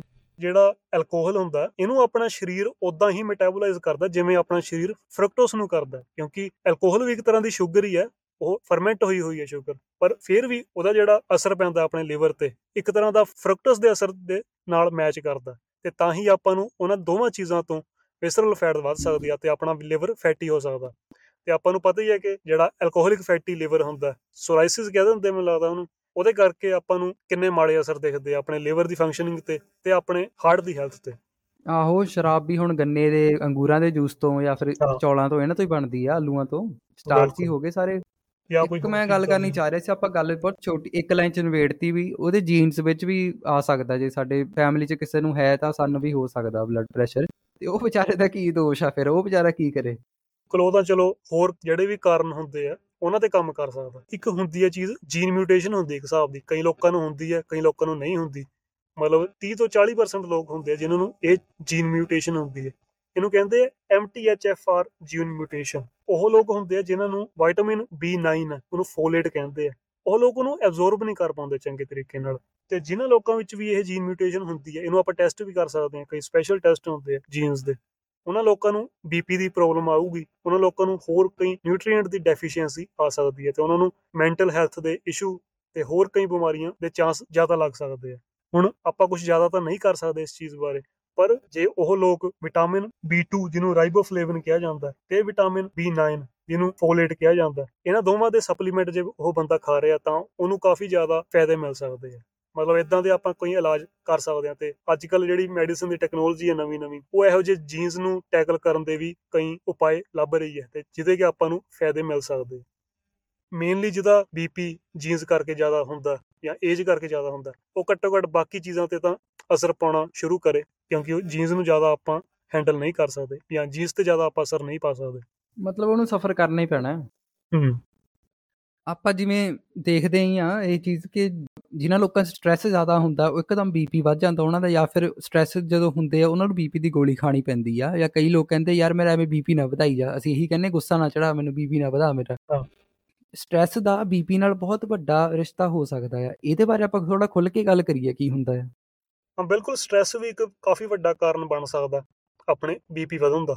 ਤੇ ਆਪਾਂ ਮੇਨ ਕਾਰਨਾਂ ਵਿੱਚ ਤਾਂ ਨਹੀਂ ਗਿਣਾਈ ਇਹ ਗੱਲ ਕਿਉਂਕਿ ਇਹ ਇੱਕ ਸਾਈਕੋਲੋਜੀਕਲ ਕੰਡੀਸ਼ਨ ਆ ਜਾਂਦੀ ਹੈ ਪਰ ਸਟ੍ਰੈਸ ਨਾਲ ਬੀਪੀ ਜ਼ਰੂਰ ਵੱਧ ਸਕਦਾ ਕਿਉਂਕਿ ਸਟ੍ਰੈਸਫੁਲ ਸਿਚੁਏਸ਼ਨ ਵਿੱਚ ਹੁੰਨੇ ਆ ਜਿਸ ਸਿਚੁਏਸ਼ਨ ਵਿੱਚ ਆਪਾਂ ਨੂੰ ਖਤਰਾ ਨਜ਼ਰ ਆਉਂਦਾ ਉਹਦੇ ਵਿੱਚ ਆਪਣਾ ਦਿਮਾਗ ਸਿੰਪੈਥੈਟਿਕ ਨਰਵਸ ਸਿਸਟਮ ਨੂੰ ਐਕਟਿਵ ਕਰ ਦਿੰਦਾ ਜਿਹਦੇ ਕਰਕੇ ਆਪਣਾ ਐਂਡੋਕ੍ਰਿਨ ਸਿਸਟਮ ਕੁਝ ਹਾਰਮੋਨ ਛੱਡਦਾ ਜਿਵੇਂ ਕੋਰਟੀਸੋਲ ਹੋ ਗਿਆ, ਜਿਹਨੂੰ ਕਿ ਸਟ੍ਰੈਸ ਹਾਰਮੋਨ ਕਿਹਾ ਜਾਂਦਾ ਜਾਂ ਹੋਰ ਕੈਟਾਕੋਲਾਮੀਨਸ ਹੁੰਦੇ ਆ ਐਪੀਨੈਫ੍ਰਿਨ ਜਾਂ ਡੋਪਾਮਾਈਨ ਉਹ ਹਾਰਮੋਨ ਕੀ ਕਰਦੇ ਆ, ਆਪਣੇ ਸਰੀਰ ਨੂੰ ਚਕੰਨਾ ਕਰ ਦਿੰਦੇ ਆ, ਉਹ ਫਲਾਈਟ ਔਰ ਫਾਈਟ ਮੋਡ ਵਿੱਚ ਆਪਣੇ ਸਰੀਰ ਨੂੰ ਪਾ ਦਿੰਦੇ ਆ, ਜਿਹਦੇ ਕਰਕੇ ਆਪਣਾ ਸਰੀਰ ਚੁਕੰਨਾ ਹੋ ਜਾਂਦਾ, ਆਪਣਾ ਬੀਪੀ ਵੱਧ ਜਾਂਦਾ, ਆਪਣਾ ਹਾਰਟ ਰੇਟ ਵੱਧ ਜਾਂਦੀ ਹੈ, ਤਾਂ ਕਿ ਆਪਾਂ ਉਸ ਸਿਚੁਏਸ਼ਨ ਨੂੰ ਹੈਂਡਲ ਕਰ ਸਕੀਏ, ਭਾਵੇਂ ਉਸ ਸਿਚੁਏਸ਼ਨ ਵਿੱਚੋਂ ਭੱਜ ਸਕੀਏ ਜਾਂ ਉਹਦੇ ਨਾਲ ਆਪਾਂ ਲੜ ਸਕੀਏ। ਪੁਰਾਣੇ ਟਾਈਮ ਤੇ ਕੀ ਹੁੰਦਾ ਸੀ, ਜਦੋਂ ਆਪਾਂ ਜੰਗਲਾਂ ਵਿੱਚ ਰਹਿੰਦੇ ਹੁੰਦੇ ਸੀਗੇ, ਉਦੋਂ ਇਹ ਤਾਂ ਐਕਟੀਵੇਟ ਹੁੰਦੀ ਸੀ ਆਪਣੇ ਬ੍ਰੇਨ ਦੀ ਸਟੇਟ ਜਦੋਂ ਆਪਣੇ ਅੱਗੇ ਕੋਈ ਜਾਨਵਰ ਆਉਂਦਾ ਸੀਗਾ ਜਾਂ ਆਪਾਂ ਖਤਰੇ ਵਿੱਚ ਹੁੰਦੇ ਸੀਗੇ। ਪਰ ਅੱਜ ਕੱਲ ਆਪਾਂ ਕੀ ਕਰਦੇ ਹਾਂ, ਕਿਸੇ ਝਗੜੇ ਵਿੱਚ ਜਾਂ ਕਿਸੇ ਮਾੜੀ ਸਿਚੁਏਸ਼ਨ ਵਿੱਚ ਵੀ ਇਹ ਆਪਣਾ ਮੋਡ ਐਕਟੀਵੇਟ ਕਰ ਸਕਦੇ ਹਾਂ। ਤੇ ਹਰ ਕਿਸੇ ਬੰਦੇ ਨਾਲ ਹੋ ਸਕਦੀ ਹੈ ਇਹ ਚੀਜ਼। ਆਪਣੇ ਦਿਨ ਵਿੱਚ ਕਈ ਵਾਰ ਇਹ ਸਿਚੁਏਸ਼ਨ ਆ ਸਕਦੀ ਹੈ। ਤੇ ਇੱਕ ਨੋਰਮਲ ਬੰਦਾ, ਇੱਕ ਹੈਲਦੀ ਬੰਦਾ, ਇਹ ਬ੍ਰੇਨ ਸਟੇਟ ਤੋਂ ਬਾਅਦ ਨੋਰਮਲ ਸਟੇਟ ਤੇ ਆ ਜਾਂਦਾ। ਹੈ। ਮਤਲਬ ਹਾਰਮੋਨ ਉਹਦੇ ਨੋਰਮਲ ਸਟੇਟ ਵਿੱਚ ਆ ਕੇ ਬੈਲੈਂਸ ਹੋ ਜਾਂਦੇ ਆ। ਪ੍ਰੋਬਲਮ ਉਦੋਂ ਹੁੰਦੀ ਹੈ ਜਦੋਂ ਇਹ ਚੀਜ਼ ਕ੍ਰੋਨਿਕਲੀ ਹਾਈ ਰਹਿਣੀ ਸ਼ੁਰੂ ਹੋ ਜਾਂਦੀ ਹੈ, ਜਦੋਂ ਆਪਣੀ ਸਟ੍ਰੈਸ ਥੱਲੇ ਹੀ ਨਹੀਂ ਜਾਂਦੀ। ਇਹ ਕੈਮੀਕਲ ਜਿਹੜੇ ਆਪਣੇ ਦਿਮਾਗ ਨੇ ਛੱਡੇ ਆ, ਇਹ ਨਾਰਮਲਾਈਜ਼ ਹੀ ਨਹੀਂ ਹੁੰਦੇ। ਤੇ ਉਹਨੂੰ ਆਪਾਂ ਕ੍ਰੋਨਿਕ ਸਟ੍ਰੈਸ ਕਹਿ ਸਕਦੇ ਹਾਂ, ਜਿਹਦੇ ਕਰਕੇ ਆਪਣੇ ਬੀਪੀ ਤੇ ਕਾਫੀ ਮਾੜਾ ਅਸਰ ਦੇਖਣ ਨੂੰ ਮਿਲਦਾ। ਮਤਲਬ ਇਹ ਜਿਹੜਾ ਸਾਡੇ ਸਰੀਰ ਨੇ ਬੀਪੀ ਆਪਣਾ ਵਧਾਉਣਾ ਸ਼ੁਰੂ ਕੀਤਾ ਇਹ ਚੰਗੇ ਲਈ ਸ਼ੁਰੂ ਕੀਤਾ ਸੀ ਕਿ ਸਾਨੂੰ ਕੋਈ ਖਤਰਾ ਹੋਵੇ ਤਾਂ ਸਾਡਾ ਸਰੀਰ ਜ਼ਿਆਦਾ ਕਾ એનર્ਜੀ ਪੈਦਾ ਕਰਨੀ ਸ਼ੁਰੂ ਕਰ ਦੇਵੇ ਹਾਰਟ ਸਾਡਾ ਫਾਸਟ ਹੋ ਜਾਵੇ ਤਾਂ ਉਹਦੇ ਨਾਲ ਸਾਡੀ ਸਪੀਡ 'ਚ ਤੇ ਤਾਕਤ ਵਿੱਚ ਅਸਰ ਪਾਊਗਾ ਹਨਾ? ਤਾਕਤ ਸਾਡੀ ਤੇ ਸਪੀਡ ਸਾਡੀ ਜ਼ਿਆਦਾ ਹੋ ਜਾਊਗੀ। ਹੁਣ ਕੀ ਹੋ ਰਿਹਾ? ਹੁਣ ਅਸੀਂ ਈਜ਼ੀਲੀ ਟ੍ਰਿਗਰ ਹੋ ਰਹੇ ਹਾਂ। ਛੋਟੀ ਛੋਟੀ ਗੱਲ ਤੇ ਸਟ्रेस ਲੈ ਰਹੇ ਹਾਂ। ਹਾਂ ਇਹ ਵੀ ਚੀਜ਼ ਹੋਈ ਹੈ ਕਿ ਐਗਰੀਕਲਚਰ ਜਦੋਂ ਸਾਡੇ ਸਮਾਜ ਵਿੱਚ ਆਇਆ 10000 ਸਾਲ ਪਹਿਲਾਂ ਤੋਂ ਉਦੋਂ ਤੋਂ ਸਾਡਾ ਸਾਡਾ ਟ੍ਰਿਗਰ ਸਿਸਟਮ ਵੀ ਬਹੁਤ ਸਲੋ ਹੋ ਗਿਆ ਸੀ ਈਜ਼ੀਲੀ ਉਸ ਚੀਜ਼ ਤੋਂ ਟੈਨਸ਼ਨ ਚ ਆ ਜਾਂਦੇ ਆ ਈਜ਼ੀਲੀ ਟ੍ਰਿਗਰ ਹੋ ਜਾਂਦੇ ਆ ਤਾਂ ਉਹਦੇ ਨਾਲ ਸਾਡਾ ਬੀਪੀ ਵੀ ਈਜ਼ੀਲੀ ਵੱਧ ਰਿਹਾ। ਹੁਣ ਆਪਾਂ ਬੈੱਡ ਤੇ ਬੈਠੇ ਹੀ ਕੋਈ ਮਾੜੀ ਸਿਚੁਏਸ਼ਨ ਆਪਣੇ ਦਿਮਾਗ ਵਿੱਚ ਘੜ ਕੇ ਆਪਾਂ ਉਹਦੇ ਵਿੱਚੋਂ ਹੀ ਐਂਜ਼ਾਈਟੀ ਜਾਂ ਮੈਂਟਲ ਸਟ੍ਰੈਸ ਪੈਦਾ ਕਰ ਲੈਂਦੇ ਆ ਤੇ ਕੋਈ ਆਪਣੇ ਆਲੇ ਦੁਆਲੇ ਖਤਰਾ ਨਹੀਂ ਹੁੰਦਾ, ਸਿਰਫ ਆਪਣੇ ਦਿਮਾਗ ਵਿੱਚ ਹੀ ਖਤਰਾ ਹੁੰਦਾ। ਜਾਂ ਕੋਈ ਝਗੜਾ ਆਪਣੇ ਦਿਮਾਗ ਵਿੱਚ ਆਪਾਂ ਸੋਚਦੇ ਆ ਜਾਂ ਕੋਈ ਹੋਰ ਮਾੜੀ ਸਿਚੁਏਸ਼ਨ ਆਪਾਂ ਆਪਣੇ ਮਤਲਬ 네ਗੇਟਿਵ ਸਿਚੁਏਸ਼ਨ ਜਿਹੜੀ ਕਿ ਜਾਂ ਤਾਂ ਆਪਣੇ ਫਿਊਚਰ ਵਿੱਚ ਹੋ ਸਕਦੀ ਹੈ ਜਾਂ ਤਾਂ ਆਪਣੇ ਪਾਸਟ ਵਿੱਚ ਹੋ ਚੁੱਕੀ ਹੈ। ਉਹਨਾਂ ਬਾਰੇ ਸੋਚ ਕੇ ਹੀ ਆਪਾਂ ਉਹ ਸਟੇਟ ਮੈਂਟਲ ਸਟੇਟ ਵਿੱਚ ਜਾ ਸਕਦੇ ਹਾਂ, ਜਿਹਦੇ ਕਰਕੇ ਆਪਣਾ ਸੈਂਟਰਲ ਨਰਵਸ ਸਿਸਟਮ ਜਾਂ ਸਿੰਪੈਥੈਟਿਕ ਨਰਵਸ ਸਿਸਟਮ ਐਕਟੀਵੇਟ ਹੋ ਜਾਂਦਾ। ਹੈ ਦੇਖ ਲਓ ਕਿੰਨੀ ਅਜੀਬ ਗੱਲ ਹੈ ਕਿ ਆਪਣਾ ਦਿਮਾਗ ਇੰਨੀ ਤਾਕਤ ਰੱਖਦਾ ਹੈ ਕਿ ਆਪਾਂ ਨੂੰ ਇੱਕ ਸੇਫ ਜਗ੍ਹਾ ਤੇ ਬੈਠੇ ਬੈਠੇ ਇੱਕ ਮਾੜੀ ਜਗ੍ਹਾ ਤੇ ਪਹੁੰਚਾ ਦਿੰਦਾ ਤੇ ਜਿਹਦੇ ਕਰਕੇ ਆਪਾਂ ਨੂੰ ਡਿਪਰੈਸ਼ਨ ਤੱਕ ਦੀ ਹਾਲਤ ਵਿੱਚ ਜਾ ਸਕਦੇ ਹਾਂ ਵਧੀਆ ਗੱਲ ਆ ਵੀ ਆਪਾਂ ਬੈਠੇ-ਬੈਠੇ ਹੀ ਕਿੰਨੇ ਖਿਆਲਾਂ 'ਚ ਘੁੰਮ ਸਕਦੇ ਆ ਵੀ ਟੈਨਸ਼ ਖੁਸ਼ ਵੀ ਹੋ ਸਕਦੇ ਆ ਬਹੁਤ ਜ਼ਿਆਦਾ ਹੱਸ ਵੀ ਸਕਦੇ ਆ। ਬੈਠੇ-ਬੈਠੇ ਤੇ ਬਹੁਤ ਜ਼ਿਆਦਾ ਉਦਾਸ ਵੀ ਹੋ ਸਕਦੇ ਆ ਤੇ ਆਪਾਂ ਨੂੰ ਲੱਗਦਾ ਕਿ ਆਪਣੀ ਇਹ ਮੈਂਟਲ ਸਟੇਟ ਆ ਜਿਹੜੀ, ਕਿ ਜੇ ਆਪਾਂ ਇਹਦਾ ਇਲਾਜ ਵੀ ਕਰਨਾ ਚਾਹੀਏ, ਤਾਂ ਆਪਾਂ ਨੂੰ ਲੱਗੂਗਾ ਕਿ ਆਪਾਂ ਦਿਮਾਗ ਦੀ ਸਟੇਟ ਨੂੰ ਦਿਮਾਗ ਨਾਲ ਹੀ ਮੈਨੇਜ ਕਰਨਾ ਪੈਣਾ ਆਪਾਂ ਨੂੰ, ਜਿਵੇਂ ਆਪਾਂ ਮੈਡੀਟੇਟ ਕਰ ਸਕਦੇ ਆ ਜਾਂ ਥੈਰੇਪੀ ਲੈ ਸਕਦੇ ਆ ਜਾਂ ਕੋਈ ਇਹੋ ਜਿਹੀ ਮੈਡੀਕੇਸ਼ਨ ਲੈ ਸਕਦੇ ਆ ਜਿਨ੍ਹਾਂ ਕਰਕੇ ਇਹ ਕੈਮੀਕਲ ਆ ਜਿਹੜੇ, ਉਹ ਨਾਰਮਲਾਈਜ਼ ਹੋ ਜਾਣ। ਪਰ ਇਹ ਵੀ ਕਿਹਾ ਜਾਂਦਾ ਹੈ ਕਿ ਜੇ ਆਪਣੇ ਦਿਮਾਗ ਦੀ ਕੋਈ ਸਟੇਟ ਹੈ ਜਿਹਨੂੰ ਕਿ ਆਪਾਂ ਮੈਨੇਜ ਕਰਨਾ ਚਾਹੁੰਦੇ ਆ ਉਹਨੂੰ ਆਪਾਂ ਸਰੀਰ ਨਾਲ ਕਰੀਏ ਤਾਂ ਹੋਰ ਵੀ ਚੰਗੀ ਗੱਲ ਹੋਊਗੀ। ਤਾਂ ਹੀ ਕਹਿੰਦੇ ਆ ਕਿ ਜਿਹੜੀ ਐਕਸਰਸਾਈਜ਼ ਹੁੰਦੀ ਆ, ਉਹ ਸਭ ਤੋਂ ਵਧੀਆ ਇੱਕ ਜਰੀਆ ਬਣ ਸਕਦਾ ਸਟ੍ਰੈਸ ਨੂੰ ਮੈਨੇਜ ਕਰਨ ਦਾ। ਜਾਂ ਕੋਈ ਹੋਰ ਟੈਕਨੀਕਸ ਜਿਵੇਂ ਬ੍ਰੈਥ ਵਰਕ ਹੋਗੀ ਜਾਂ ਮੈਡੀਟੇਸ਼ਨ ਵੀ ਆ ਜਾਂਦੀ ਹੈ ਜਾਂ ਯੋਗਾ ਜਿਹੜੀ ਹੁੰਦੀ ਹੈ, ਜਿਨ੍ਹਾਂ ਚੀਜ਼ਾਂ ਵਿੱਚ ਆਪਾਂ ਆਪਣੇ ਸਰੀਰ ਨੂੰ ਹਿਲਾਉਂਦੇ ਆ ਜ਼ਿਆਦਾ, ਉਹਨਾਂ ਚੀਜ਼ਾਂ ਤੋਂ ਮੇਰੇ ਖਿਆਲ ਨਾਲ ਸਭ ਤੋਂ ਜ਼ਿਆਦਾ ਫਾਇਦਾ ਮਿਲ ਸਕਦਾ ਸਟ੍ਰੈਸ ਤੇ, ਆਪਣੇ ਦਿਮਾਗ ਤੇ, ਕਿਉਂਕਿ ਆਪਾਂ ਨੂੰ ਪਤਾ ਹੀ ਹੈ ਕਿ ਦਿਮਾਗ ਤੇ ਆਪਣੇ ਸਰੀਰ ਦਾ ਲਿੰਕ ਹੁੰਦਾ ਹੈ ਤੇ ਦੋਵੇਂ ਚੀਜ਼ਾਂ ਆਪਸ ਵਿੱਚ ਜੁੜੀਆਂ ਹੁੰਦੀਆਂ। ਹਾਂ ਹਾਂ, ਹੁਣ ਸਾਡਾ ਡੋਪਾਮਾਈਨ ਲੈਵਲ ਜੇ ਘੱਟ ਵੱਧ ਹੋ ਜਾਵੇ, ਆਪਾਂ ਬਾਹਰੋਂ ਵੀ ਕਰ ਹੀ ਸਕਦੇ ਆ ਉਹ ਤਾਂ ਸਾਡੇ ਦਿਮਾਗ 'ਚ ਆਪਾਂ ਪਿਛਲੇ ਐਪੀਸੋਡ 'ਚ ਗੱਲ ਕੀਤੀ ਆ ਮੋਟੀਵੇਸ਼ਨ ਵਾਲੇ 'ਚ। ਬਿਲਕੁਲ। ਤੇ ਬਾਕੀ ਸਭ ਤੋਂ ਚੰਗਾ ਤਰੀਕਾ ਤਾਂ ਇਹੀ ਹੋਏਗਾ ਕਿ ਆਪਾਂ ਜਿਹੜੀ ਚੀਜ਼ ਤੋਂ ਆਪਾਂ ਨੂੰ ਸਟ੍ਰੈਸ ਆ ਰਹੀ ਹੈ, ਉਹਨੂੰ ਮੈਨੇਜ ਕੀਤਾ ਜਾਵੇ, ਉਸ ਚੀਜ਼ ਤੇ ਕੰਮ ਕੀਤਾ ਜਾਵੇ ਜਾਂ ਉਸ ਖਤਰੇ ਨੂੰ ਦੂਰ ਕੀਤਾ ਜਾਵੇ।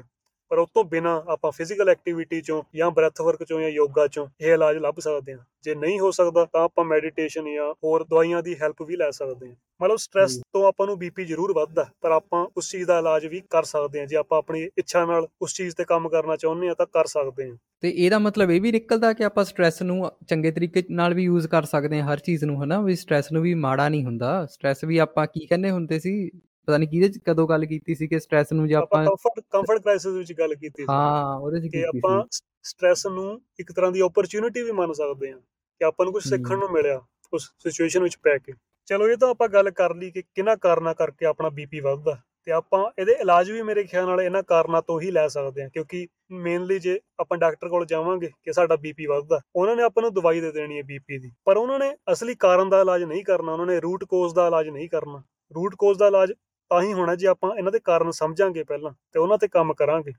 ਹਾਂ, ਆਪਾਂ ਡਾਕਟਰ ਕੋਲ ਜਾਈਏ, ਉਹ ਸਾਨੂੰ ਕਦੇ ਇਹ ਥੋੜੀ ਦੱਸਦੇ ਆ ਕਿ ਇਸ ਚੀਜ਼ ਕਰਕੇ ਤੁਹਾਨੂੰ ਹੋਇਆ ਇਹ ਪਰਹੇਜ਼ ਕਰੋ, ਹਨਾ? ਹੁਣ ਜਿਹਨੂੰ ਸੋਡੀਅਮ ਦੀ ਕਮੀ ਨਾਲ ਹੋਇਆ ਆ, ਉਹਨੂੰ ਵੀ ਉਹੀ ਦਵਾਈ, ਜਿਹਨੂੰ ਸ਼ਰਾਬ ਜ਼ਿਆਦਾ ਪੀਣ ਨਾਲ ਹੋਇਆ, ਉਹਨੂੰ ਵੀ ਉਹੀ ਦਵਾਈ, ਠੀਕ ਆ? ਜਿਹਨੂੰ ਘੱਟ ਨੀਂਦ ਨਾਲ ਹੋਇਆ, ਉਹਨੂੰ ਵੀ ਉਹੀ ਦਵਾਈ, ਹੋਰ ਜੋ ਆਪਾਂ ਸਟ੍ਰੈਸ ਦੀਆਂ ਗੱਲਾਂ ਕੀਤੀ ਉਹਨੂੰ ਵੀ ਉਹੀ ਦਵਾਈ, ਮਤਲਬ ਖਾਈ ਪੀ ਜੋ ਮਰਜ਼ੀ ਜਾਓ, ਮਾੜੇ ਤੋਂ ਮਾੜੇ ਗੰਦੇ ਤੋਂ ਗੰਦੇ ਲਾਈਫਸਟਾਈਲ ਵਿੱਚ ਰਹੀ ਜਾਓ ਪਰ ਤੁਸੀਂ ਉਹ ਗੋਲੀ ਖਾ ਲਓ ਤਾਂ ਤੁਹਾਡਾ ਬੀਪੀ ਘਟ ਜਾਊਗਾ। ਉਹ ਸਿਰਫ ਬੀਪੀ ਘਟਾ ਰਹੀ ਆ, ਉਹਦੇ ਰੂਟ ਕਾਜ਼ ਤੇ ਜਿਵੇਂ ਤੂੰ ਕਿਹਾ, ਉਹ ਤਾਂ ਕੰਮ ਹੀ ਨਹੀਂ ਕਰ ਰਹੀ। ਵੀ ਕਿਹੜੀ ਚੀਜ਼ ਨਾਲ ਹੋਇਆ, ਉਹ ਨਾ ਸਾਨੂੰ ਡਾਕਟਰ ਪੁੱਛਦੇ ਆ, ਨਾ ਉਹ ਐਨਾਲਾਈਜ਼ ਕਰਦੇ ਆ ਮੇਬੀ ਉਹਨਾਂ ਕੋਲ ਪੇਸ਼ੈਂਟ ਜ਼ਿਆਦਾ ਹੁੰਦੇ ਆ। ਪਰ ਸਾਨੂੰ ਦੱਸਣਾ ਤਾਂ ਚਾਹੀਦਾ ਵੀ ਇਸ ਚੀਜ਼ ਕਰਕੇ ਹੋਇਆ, ਭਾਈ ਇਹ ਘਟਾ ਲਾ। ਬਿਲਕੁਲ ਬਿਲਕੁਲ। ਤੇ ਹੁਣ ਆਪਾਂ ਇਹਨਾਂ ਚੀਜ਼ਾਂ ਤੇ ਹੀ ਜਾਣਦੇ ਹਾਂ ਕਿ ਕਿਹਨਾਂ ਚੀਜ਼ਾਂ ਦੀ ਵਰਤੋਂ ਕਰਕੇ ਆਪਾਂ ਆਪਣਾ ਬੀਪੀ ਕੰਟਰੋਲ ਕਰ ਸਕਦੇ ਹਾਂ। ਖਾਸ ਕਰ ਉਹਨਾਂ ਲਈ ਇਹ ਕਾਫੀ ਜ਼ਰੂਰੀ ਪੁਆਇੰਟ ਹੋਣਗੇ ਜਿਨ੍ਹਾਂ ਦਾ ਬੀਪੀ ਜ਼ਿਆਦਾ ਰਹਿੰਦਾ ਜਿਨ੍ਹਾਂ ਦਾ ਬੀਪੀ 160 ਤੋਂ 170 ਤੱਕ ਵੀ ਰਹਿੰਦਾ ਕਿਉਂਕਿ ਉਹਨਾਂ ਨੂੰ ਰਿਸਕ ਕਾਫੀ ਜ਼ਿਆਦਾ ਹੋ ਜਾਂਦਾ ਹਾਰਟ ਅਟੈਕ ਦਾ ਜਾਂ ਹਾਰਟ ਸਟ੍ਰੋਕ ਦਾ ਜਾਂ ਹੈਮੋਰੈਜਿਕ ਸਟ੍ਰੋਕ ਦਾ। ਤੇਰੇ ਖਿਆਲ ਨਾਲ ਕਿਹੜੀਆਂ ਚੀਜ਼ਾਂ ਆਪਾਂ ਵਰਤ ਸਕਦੇ ਹਾਂ ਆਪਣੇ ਨਾਰਮਲ ਲਾਈਫ ਵਿੱਚ ਆਪਣੀ ਰੂਟੀਨ ਵਿੱਚ ਜਿਨ੍ਹਾਂ ਕਰਕੇ ਆਪਾਂ ਆਪਣੇ ਬੀਪੀ ਨੂੰ ਕੰਟਰੋਲ ਕਰੀਏ? ਪਹਿਲਾਂ ਤਾਂ ਉਹੀ ਚੀਜ਼ ਆ ਗਈ ਜੋ ਆਪਾਂ ਤਿੰਨ ਚਾਰ ਪੁਆਇੰਟਾਂ ਦੀ ਗੱਲ ਕੀਤੀ ਹੈ ਹਨਾ? ਆਪਣਾ ਮੋਟਾਪਾ ਘਟਾਈਏ। ਪਹਿਲਾਂ ਤਾਂ ਮੋਟਾਪੇ ਦੀ ਗੱਲ ਕਰਦੇ ਆ ਕਿ ਜੇ ਆਪਾਂ ਸਮਾਜ ਵਿੱਚ ਦੇਖੀਏ, ਜਦੋਂ ਵੀ ਮੈਂ ਬਾਹਰ ਜਾਂਦਾ ਆ ਤਾਂ ਮੈਂ ਪਹਿਲਾਂ ਸੋਚਦਾ ਹੁੰਦਾ ਸੀ ਯਾਰ ਮੇਬੀ ਮੇਰਾ ਉਹਨਾਂ weight ਨਹੀਂ ਹੈ ਜਾਂ ਮੈਂ ਉਹਨਾਂ ਹੈਲਦੀ ਹੈ ਨਹੀਂ ਹਨਾ ਪਰ ਜਦੋਂ ਮੈਂ ਪਿੱਛੇ ਜਿਹੇ ਇਸ ਹਿਸਾਬ ਨਾਲ ਪੋਡਕਾਸਟ ਰਿਕਾਰਡ ਕਰਨੇ ਸ਼ੁਰੂ ਕੀਤੇ, ਉਸ ਤੋਂ ਬਾਅਦ ਮੈਂ ਦੁਨੀਆ ਨੂੰ ਦੇਖਣਾ ਸ਼ੁਰੂ ਕੀਤਾ ਕਿ ਜਿਹੜੇ ਲੋਕ ਮੋਟੇ ਆ, ਬਹੁਤ ਹੀ ਜ਼ਿਆਦਾ ਮੋਟੇ ਆ, ਤੇ ਜਿਹੜੇ ਲੋਕ ਪਤਲੇ ਆ, ਬਹੁਤ ਹੀ ਜ਼ਿਆਦਾ ਪਤਲੇ ਆ। ਮਤਲਬ ਵਿਚਕਾਰਲੇ ਤਾਂ ਬਹੁਤ ਘੱਟ ਹੁੰਦੇ ਆ।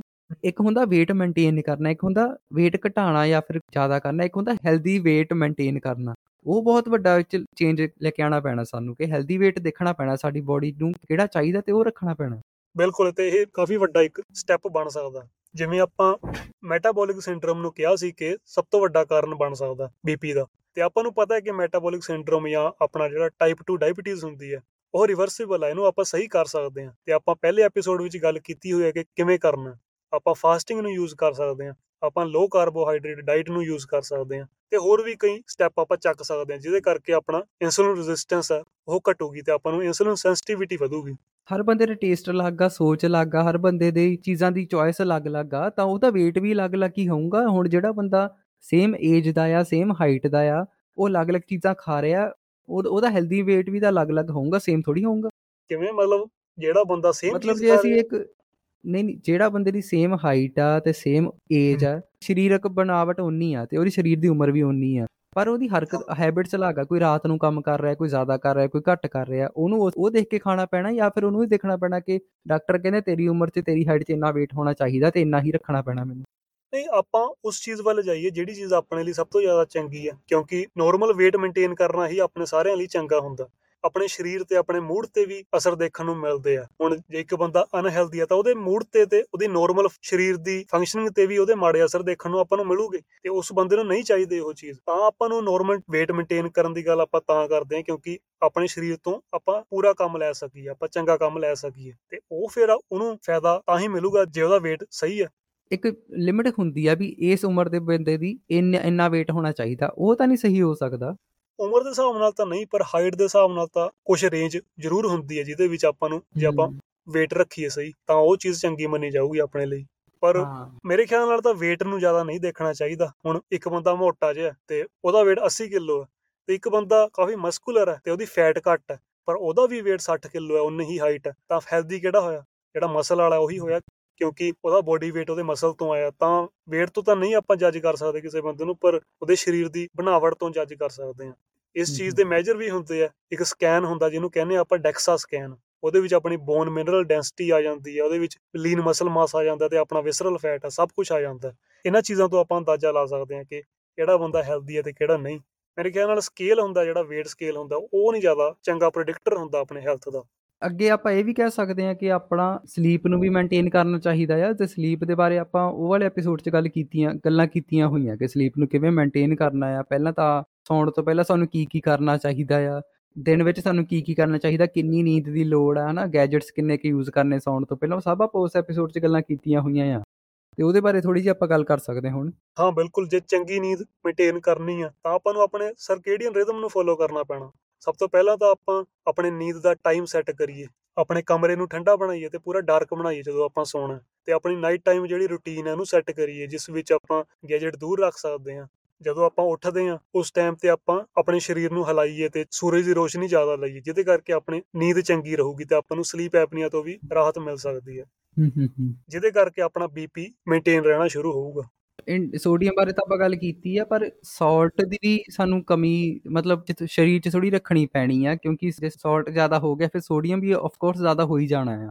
ਉਹਨੂੰ ਫਿਰ ਕਿਵੇਂ ਮੇਨਟੇਨ ਕੀਤਾ ਜਾਵੇ ਸਾਲਟ ਹੁਣ ਕਈ ਲੋਕ ਨਮਕ ਬਹੁਤ ਜ਼ਿਆਦਾ ਖਾਂਦੇ ਆ ਤੇ ਉਹ ਘੱਟ ਖਾ ਸਕਦੇ ਆ।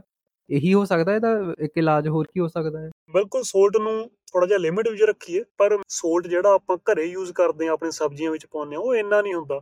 ਉਹ ਤਾਂ ਆਪਾਂ ਇੱਕ ਹੱਦ ਤੱਕ ਹੀ ਖਾ ਸਕਦੇ ਆ। ਪਰ ਜਿਹੜਾ ਸੋਲਟ ਆਪਾਂ ਨੂੰ ਬਾਹਰੋਂ ਆਉਂਦਾ, ਆਪਾਂ ਬ੍ਰੈਡਾਂ ਖਾਂਦੇ ਆ ਬਾਹਰੋਂ ਜਾਂ ਆਪਾਂ ਕੋਈ ਪੈਕਟ ਬੰਦ ਚੀਜ਼ ਖਾਂਦੇ ਆ ਜਾਂ ਕੋਕ ਪੀਂਦੇ ਆ ਉਹਦੇ ਵਿੱਚ ਵੀ ਸੋਲਟ ਹੁੰਦਾ। ਆਪਾਂ ਕਿਵੇਂ ਅੰਦਾਜ਼ਾ ਲਾ ਸਕਦੇ ਕਿ ਕੋਕ ਵਿੱਚ ਵੀ ਸੋਲਟ ਹੋ ਸਕਦਾ, ਹਨਾ? ਤਾਂ ਆਪਾਂ ਨੂੰ ਇਹ ਚੀਜ਼ਾਂ ਦੇਖਣੀਆਂ ਪੈਣੀਆਂ ਕਿ ਕਿਹੜੀਆਂ ਚੀਜ਼ਾਂ ਵਿੱਚੋਂ ਆਪਾਂ ਨੂੰ ਸੋਡੀਅਮ ਆ ਰਿਹਾ ਜ਼ਿਆਦਾ।